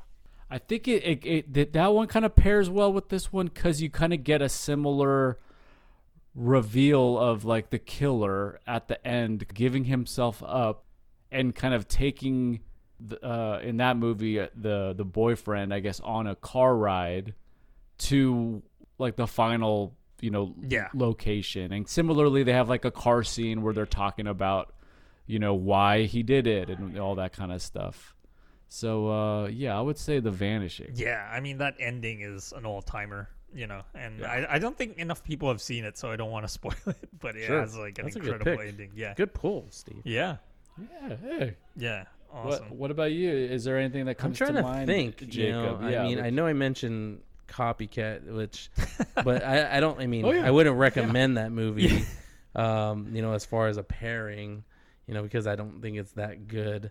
Um, I'm trying to think. I mean, you know, Seven is just so yeah, it's kind of in a league of its, so own. dev- it's so it's kind of like in a class of its own and it's so like fincher and you know if i was gonna probably pair it, it you know it was something that was already said like maybe with zodiac or you know something like that you know it has kind of a very you know i think fincher has a very kind of like i don't know i always feel like uh, there's a metallic gritty dirty style that he has you know and Right. and you know um i don't know i just think that there's there's nothing quite like like his movies um, but again, I'm I'm just such a fan. Yeah, maybe I'm a little bit biased uh, on that, but I don't care. All right. Okay, so I guess um, that wraps it up for seven. Yeah, we got through it. All What? right. Um, That was How a long fun was this one. pad cod podcast? Seven hours. yeah, yeah, it was. We should have done it for seven hours. yeah. We should have done it for seven. Do you guys have a little more time, or are you guys f- feeling? how are you feeling, Or Jake? wiped? I'm good. I'm good. Okay. Okay. Well, Jacob, sometimes we do this, sometimes we don't. we like to wrap up the pod when you're tired and exhausted of talking about movies with, a, of course, a trivia game. The game, the game. Don't blow it, the game. All right, Jacob. I, I hope I'm I don't hoping embarrass you've heard this here. game before. Yes, it's I've heard uh, this game. yes, this game. It's yeah, it's uh, it's it, it'll test your test your wits here. Um, so so basically, uh, I'm gonna give you three movies, and with each movie, um, there's seven clues. If you get the movie on the first clue, you get seven points. You get it on the next clue, six points, so on down. Perfect score is 21. We say if you get a 12 or higher, that's you're you're doing great. Don't worry about uh, the last guest who, you know, the last guest was Amanda and she somehow like practically got a, a perfect score. it. So don't Yes. so don't don't worry about her. Didn't she get the one on the first guest? Right. Yeah, Yeah. yeah. And it was like some obscure black and white. she got two of them in one. Yeah, Yeah. Yeah. which is like unbelievable. Yeah. You know, but you know, good for her. She's she's a great guest. So Yeah. I'm, Of I'm happy course, that she yeah. has that Yeah. record. Um, and of course, to to help kind of set the mood, you get to pick some background music just to kind of get it get it cracking. We have music from 1996 Crash. We have some Over the Garden Wall. We have Predator. I have some like I pulled in some gotta like, be Over the heroic Garden Wall. music. Okay, right. This was you go. know for you know for you know a little plug for Yeah. this uh, podcast is that you know I didn't know anything about this this series until you guys until I listened to the episode on it and I've been Shout like hooked. You know I've been hooked. Nice. you know and uh, um, i can't wait to like you know i'm getting really close to showing it to my oldest Sweet. you know this yeah. series i think she's gonna dig it and so totally. you know i i think this is gonna be something that you know i know you guys have a yearly tradition to watch it Mhm. um, i think it'll it'll be part of one of my traditions uh, you know, Awesome. to watch it yeah, every we're year. getting closer to that time. Yeah. Yeah. time of the year. Love it. Okay. All right, Jacob, here we go. Your first movie is a 2020 comedy fantasy mystery. 2020 2020 comedy, comedy fantasy. Mystery. fantasy, mystery so fantasy Yeah. 2020 Yeah. What were, what were we doing in 2020? I don't remember. Yeah, that, Pandemic. that- that's yeah. That's the pandemic. maybe All one of the worst years for Yeah. movies uh, Yeah, All hardly anything came out that year. comedy fantasy what was that it was comedy fantasy mystery Mystery. Yeah. Mystery's your third. I might have to go for a second clue. Okay, here we go. For six points, Peter Gallagher is in this movie. Peter Gallagher. Peter Gallagher. Comedy, fantasy, mystery. Hmm. Peter Gallagher. Carlo might be locking in on this one. You never know, but we'll. we'll Do you know Carlo a already? Movies that came out that year. uh-huh. No. So you yeah. don't know yet, Carlo? No, I don't. Yeah, I I don't remember Shit, seeing Peter Peter, Gallagher, Gallagher. in anything. I keep on just thinking uh, the, the Sex, lies, and video. uh, no, actually, while we while you were sleeping with Sandra Bullock, Oh, I know he's in that. Oh yeah. Um, the OC, I know he was in the OC, even though I don't watch that show. He was in the underneath. Underneath, yeah, Yeah. yeah, Soderbergh. underneath Soderbergh. And and I will just say in the game, if I'm giving you a name this early, that's kind of a well-known name. They're probably not one of the. They're not one of the main, yeah. Yeah. Yeah. Yeah, I'm just trying to think. Yeah. I mean, it's so hard with the 2020. Yeah. Um, all right, let's go to the third one. All right, let's go. Here we go. For for five points, Okay. the tagline to this movie is "Live like there's no tomorrow." Live like there's no tomorrow. 2020 comedy, fantasy, mystery. Oh shit! I think I might know what this is. I know this is not gonna be right, but I'm gonna throw this out, and I don't even think it's for the right year. Alita Battle Angel. I don't know.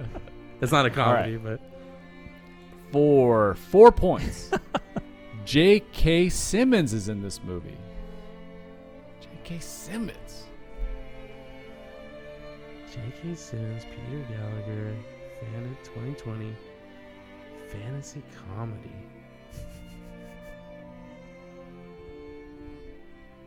I knew this was gonna happen. I'm terrible at this game. Um, Oh, we're going to the pasture to This is it, it's a tricky game. It's kind of a, a- Yeah. an evil game. All right, I think you might get it on one of these next two. Here we go. For three points, in this movie is Cristin Milioti, or Christine Milioti. this is not Palm Springs, is it? It is Palm Springs, correct. For Damn three it. points, I love that movie too. you got your Palm Springs. Wait, did that come out theatrically? No, it just went just straight went to to Hulu, Hulu, right? Yeah, Yeah. yeah. Straight to Hulu That's a great 2020. movie, though. Okay, all right. That was one of my favorites you- from that year. Good. All right, you're you're off and running. Uh let's give you some more over the garden wall. Okay. Your second film is a 2019 drama, horror, mystery, thriller. 2019 horror drama mystery thriller. 2019. I don't know if this came out this year. Get Out for six points. uh, Henrik Norlin is in this movie. What? I don't even know who that is. yeah, who's that? Henrik Norlin. Henrik Norlin. Horror. It sounds horror, might drama. give you a clue. Horror drama. 2019. mystery Yeah, drama, horror, mystery, thriller. 2019. Drama, horror, mystery, thriller. That second clue didn't help me at all because I don't know who that is. Okay. Henrik Norlin. Henrik. Henrik Norlin. Henrik, Is this a maybe, yeah. Film. Could be. Um, let's go to the next clue. Okay, for five points, the tagline to this movie is Let the festivities begin. This is not Midsommar, is it? Correct! For five oh, points. Oh, that was we the got, clue, the Swedish name. Yeah, we got Yeah. Midsommar. You are currently at eight. You're doing great, Jacob. This is you're you're rocking and rolling. All right. I'm just glad I'm getting some points. Yeah, yeah, At this yeah. point. It's it's a, it's just a, a nice way to end. I should have. I actually should have uh, planned this where I got seven points. Oh uh, yeah, total. yeah. Damn it. Seven total. So Okay. I'm not Yeah. as All right, well, calculating as John did. yeah. Let's let- let's see if you can bring this baby home. The last film for seven points is a 1997 drama mystery thriller. Take it back to 1997 97. drama mystery drama thriller. mystery thriller. 1997. God damn, it could be anything. drama mystery Yeah, that was a heavy year. I'm actually a little bit terrible about years of movies. Oh. I used to be better about it when I was like growing up, but then so much time has passed. It's like it's hard to fit it all in my Oh head. yeah. Mm. Let's uh let me see. Do I want to guess? I'm trying to think of a 1997. Yeah, 1997 just, mystery. just take a wild guess. Like what what was going on in 97? mystery. Drama mis- I drama just, mystery I thriller. just graduated high school in 96. So what was out? Drama mystery thriller. Hmm. Nah, let me have the next clue. okay. I'm Let's not go gonna get it. any sixes here. With uh for six for six points, Deborah Kara Unger is in this movie. Oh shit. wait, is it the game? The game correct nice. for six Ah, points. She's one of my crushes. Oh yeah. Oh, She's Ah. great. Yeah. wow! Way to go, bringing your final score up to believe it or not. I think that's a 14. No, pretty Which good. Way to divided by go. two is is seven. There you go. Whoa, Jacob! So you are now currently in third place, if you can b- believe Amazing. it, on our In leaderboard. all-time leaderboard. So wait, way go, Amanda's number one, right? Yeah. Who's number Amanda, two? Kai, Carla? Kai, who No. Kai, who invent, I did not the do game, got- well. he, he got a 16. I think I remember yelling at the at my Well- my phone. I was like, I know the answer to this one. But of course, it's it's it's almost like you know when you're on like you know Jeopardy or, or yeah, or you know, watching the a chess spelling bees or whatever yeah, like this. you can know, see like the move.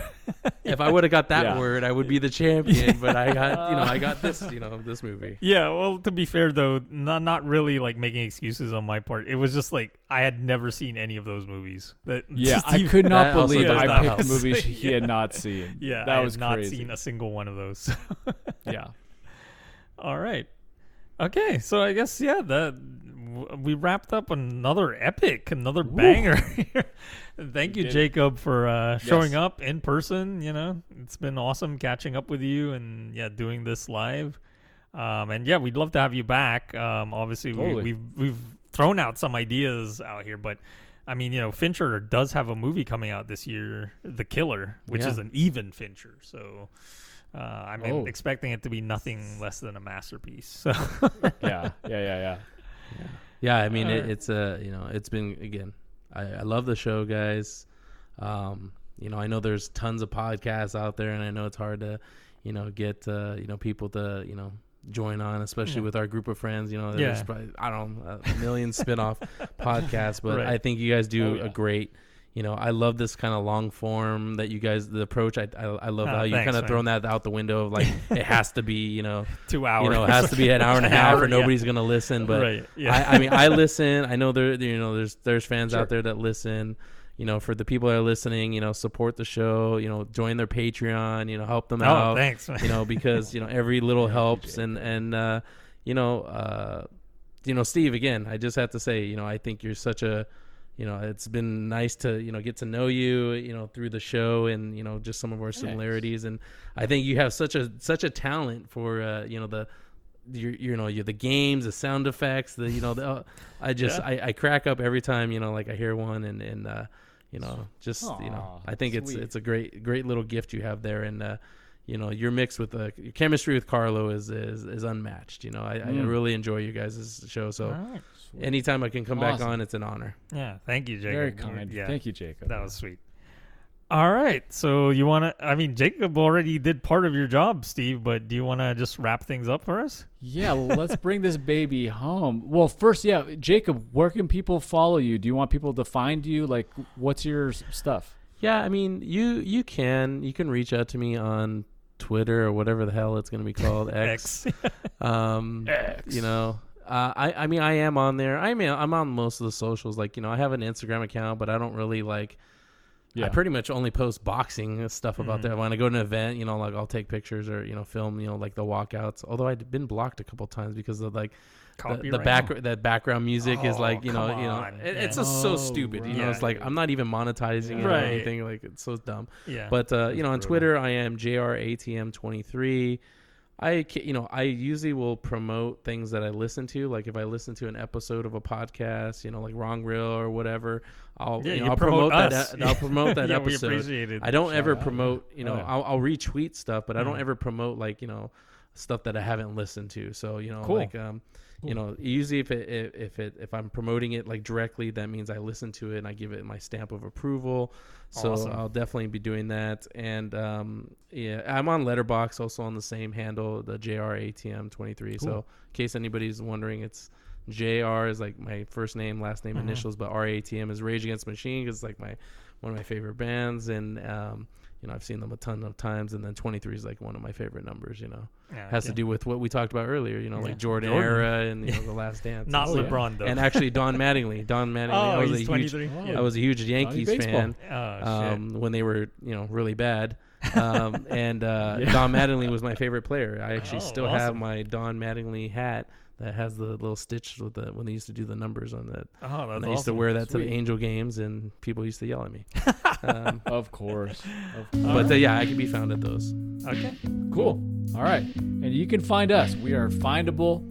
Carlo's got a Twitter or a X uh, at Karlo Kino with two Ks. We got the Movie Food Pod Twitter at Movie Food Pod. We got the Patreon. Help us out. Help us keep the lights on at patreon.com slash movie food.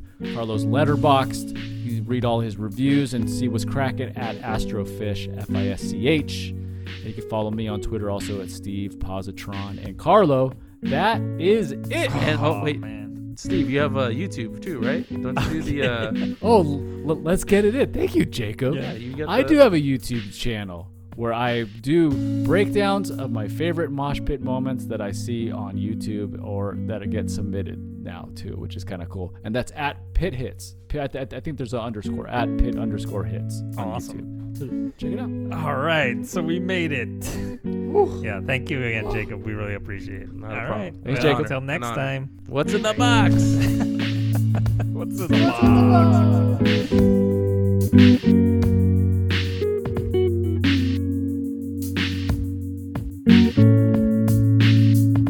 Mm-hmm.